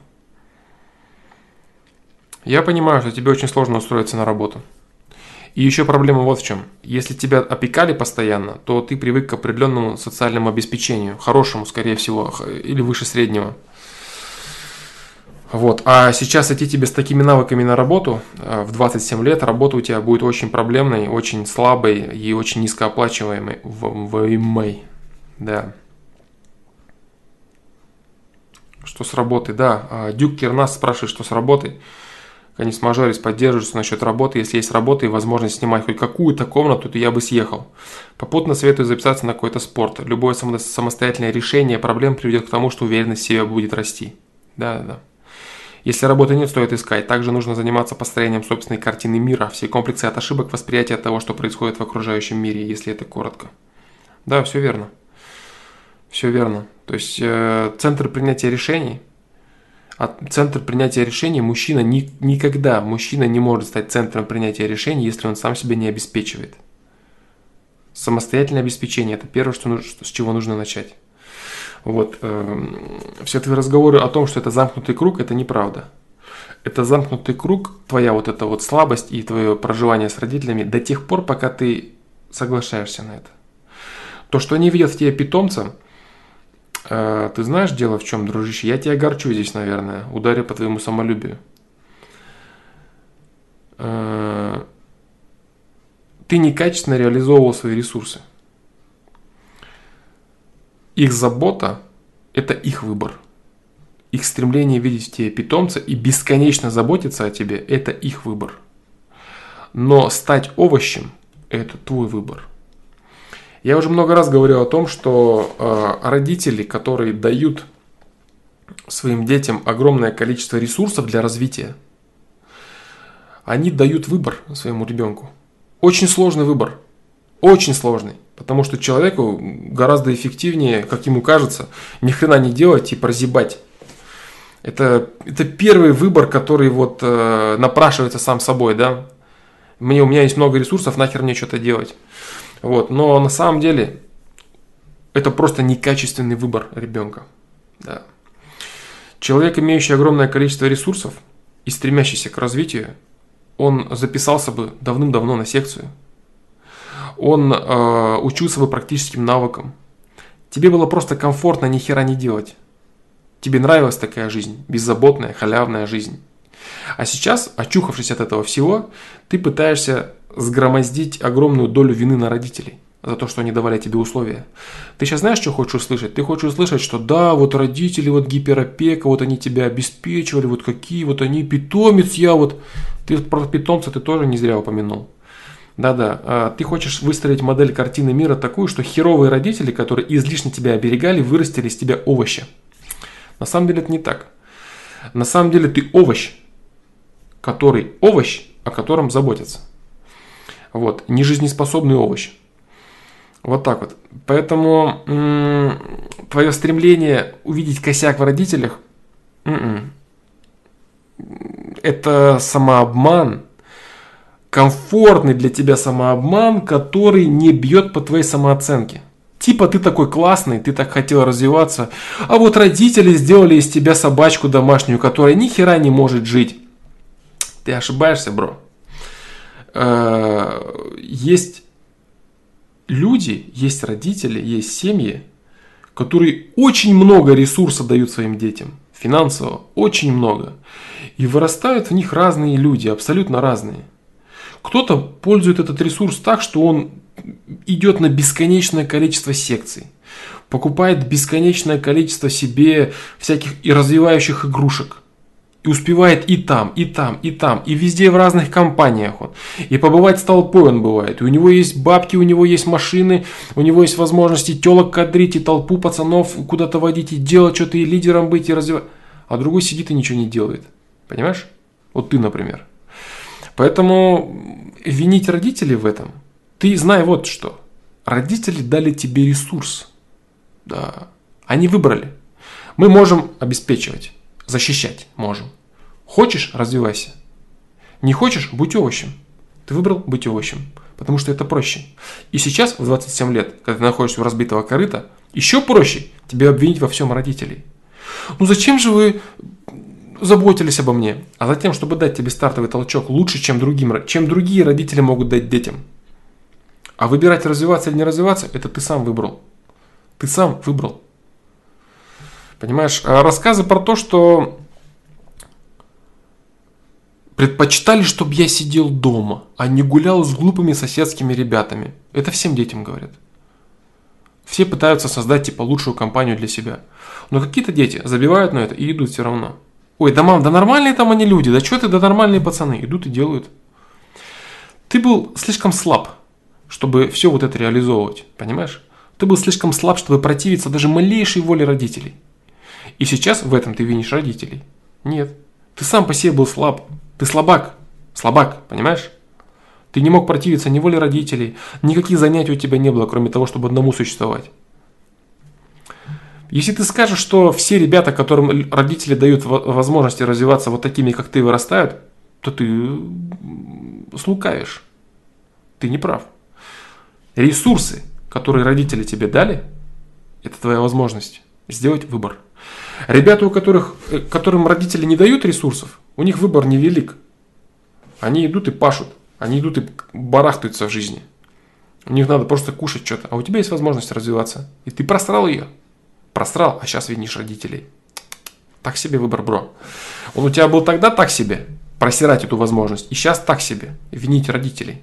Ты-ка пересмотри-ка свою картину в сторону того, что ты сам это все просрал, а родители, они и живут для того, чтобы давать тебе условия и возможности. Давать тебе условия и возможности.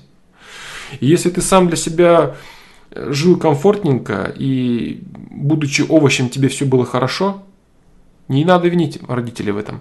Знаешь, почему не надо? Потому что ты сможешь э, эффективнее взять жизнь в свои руки. Если ты поймешь, что ты тогда был овощем, потому что сам это выбрал, тебе комфортнее будет сейчас начать двигаться. Если ты скажешь, что родители во всем виноваты, то ты сейчас будешь дальше сидеть на жопе и рассказывать, что они во всем виноваты до 50 лет. Поэтому не надо этой херней заниматься. Прими, что ты овощи выбрал сам. Был бы ты парень пошустрее, по, посильнее, ты бы двигался. Двигался. А так ты выбрал быть овощем. Поэтому, знаешь, что сделай? Прими это как собственный выбор. Переставай винить родителей э, в излишней опеке. Прими себя овощем, слабаком, да, оленем, неспособным к жизни, который сам все это выбрал, вместо того, чтобы нормально реализовывать ресурсы. Вот такое вот и дерьмо. Это первое, с чего тебе надо начать. А следующее, что ты будешь делать, это принимать очень жесткие самостоятельные решения. Например, а, вот в твоем случае имеет смысл поиграть в самостоятельность. Да, вот таким вот, вот прям конченным овощем поиграть в самостоятельность, да. И через «не хочу» пойти работать на ненавистную работу, получать сраные копейки и снимать жилплощадь, ту, которую ты можешь. И тут у тебя будет выбор. Либо тебе продолжить играть в эту игру, где, ты, у тебя, где у тебя все плохо и все некомфортно, и вообще денег ни на что не хватает. Либо сдуться и пойти просить у родителей деньги и снова вступать в, в их круг ответственности, в их круг принятия решений, где ты просто болтаешься вокруг и ничего не влияешь, и ты никто, и ничего не можешь, ты никак не влияешь на свою жизнь. Уже слишком много времени. Было бы тебе 21-22, у тебя была еще возможность начать делать вот то, что я говорю, да? Типа там на секции, там учеба. 27 многовато. 27 уже много, ты никаких практических навыков, ни физики, ничего нет, ни отношений ты не строил. Ты жил как овощ и, и был доволен этому. Сейчас тебе надо принимать кардинальные решения и пробовать самостоятельно выживать. Хотя ты не имеешь навыков. В любом случае родители тебе будут помогать. А, поначалу, поначалу ты должен иметь от них какую-то помощь, допустим, в размере, ну, грубо говоря, от того, что ты зарабатываешь, там 70% они дают, 30% ты зарабатываешь. Потом 50 ты зарабатываешь, 50 они дают. Потом 70 на 30, а потом 100%. Понимаешь? В любом случае, отказываться полностью и быть идиотом, который все, что вы создали, вы, вы можете мне купить квартиру, мне не надо. Надо? Надо. Если могут и хотят, пусть покупают. Ты будешь платить за там, какие-то коммунальные услуги и так далее. Они могут тебе дать какую-то базу? Купить тебе машину, квартиру, устроить тебя на работу? Могут? Пусть дадут. Не хотят? Значит, не бери. Значит, бери то, что ты можешь сам самостоятельно взять от этой жизни. Понимаешь? Вот только так. То есть ты должен вопрос ребром ставить. Я хочу идти на работу, я хочу работать. Устроите меня куда-то? Есть у меня какой-то блат? Коррупция? Или что там, как дела вообще с коррупцией обстоят? Воткните меня куда-то. Нет? Сиди дома, сынок, мы тебе будем давать бабки, и эта херня мне не нужна. Я пошел устраиваться туда, куда я могу.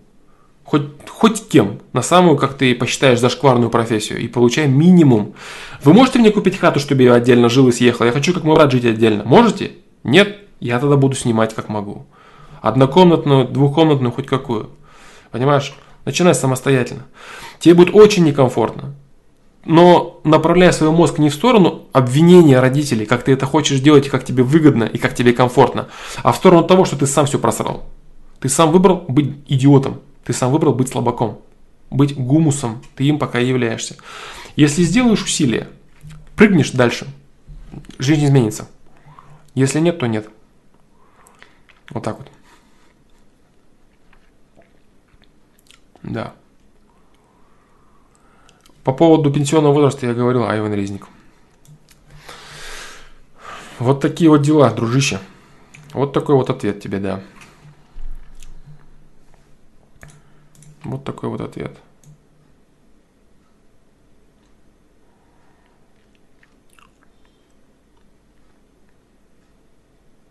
Вот так вот, бро. Пам-парам-пам-пам. Да, до стрима скидывается. До стрима все скидываются по 5 косарей, да. Если по 5 косарей не скидываются, я нахожу причину того, чтобы не проводить стрим. Рассказываю про то, что я занят. Ну, думаю, бабла мало собрал, хрена ли тут не распинаться перед ними задарма. Да. Во-во! Полностью прав. Тёма, ты полностью прав. Меньше полто со стриме не начинаю, да. А, бесплатно распинаются перед людьми только лохи, не имеющие возможности правильно обращаться со своим временем. Да. А нормальные, четкие пацаки типа меня, они продают свои знания, а, бесплатно не рассказывают ничего. Да. Поэтому он ли бабло. Он ли бабло, которым люди скидываются, и тут я строю и корчу из себя правильного чела, да, поимея полтинник со стрима помогаю типа людям, да? Вот так вот. Так, ну чё, чё, ребят, вот так вот еще получилось на вопросы ответить, очень круто. Очень круто, очень круто.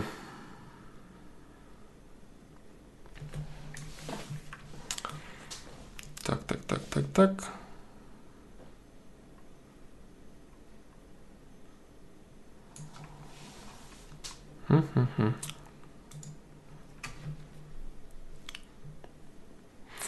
Короче, да, ребят, а, всем спасибо. Я думаю, на сегодня все. 3.50 а, идет уже стрим. А, вы настолько не донатили сегодня, да? Вы сегодня надонатили вообще реально часовой стримчик маленький, там с двумя вопросами, с двумя ответами, а я уже 3,5 часа распинаюсь. Я, короче, уже лох последний, да, потому что я уже столько времени бесплатно работаю. Вот такие вот дела. Да, все, кино не будет, кино заканчивается потому что бабки ваши кончились. Расходитесь, да. Вот такой вот стрим получился. Э, я думаю, что стрим получился очень крутой. Э, очень э, много образов хороших. Родили Вы своими вопросами, я своими ответами. Я очень доволен этому. Очень круто. Спасибо, как я всегда говорю, за ваш донат. Это ваши качественные вопросы, ваши качественные участия в обсуждениях, ваши качественные комментарии, мысли, мнения создающий общую картину. Да, всем большое спасибо за участие. И пока постараюсь провести завтра, но учитывая сегодняшний стрим, не гарантирую. Да, а, не гарантирую. Но поставлю таймер на завтра на всякий случай.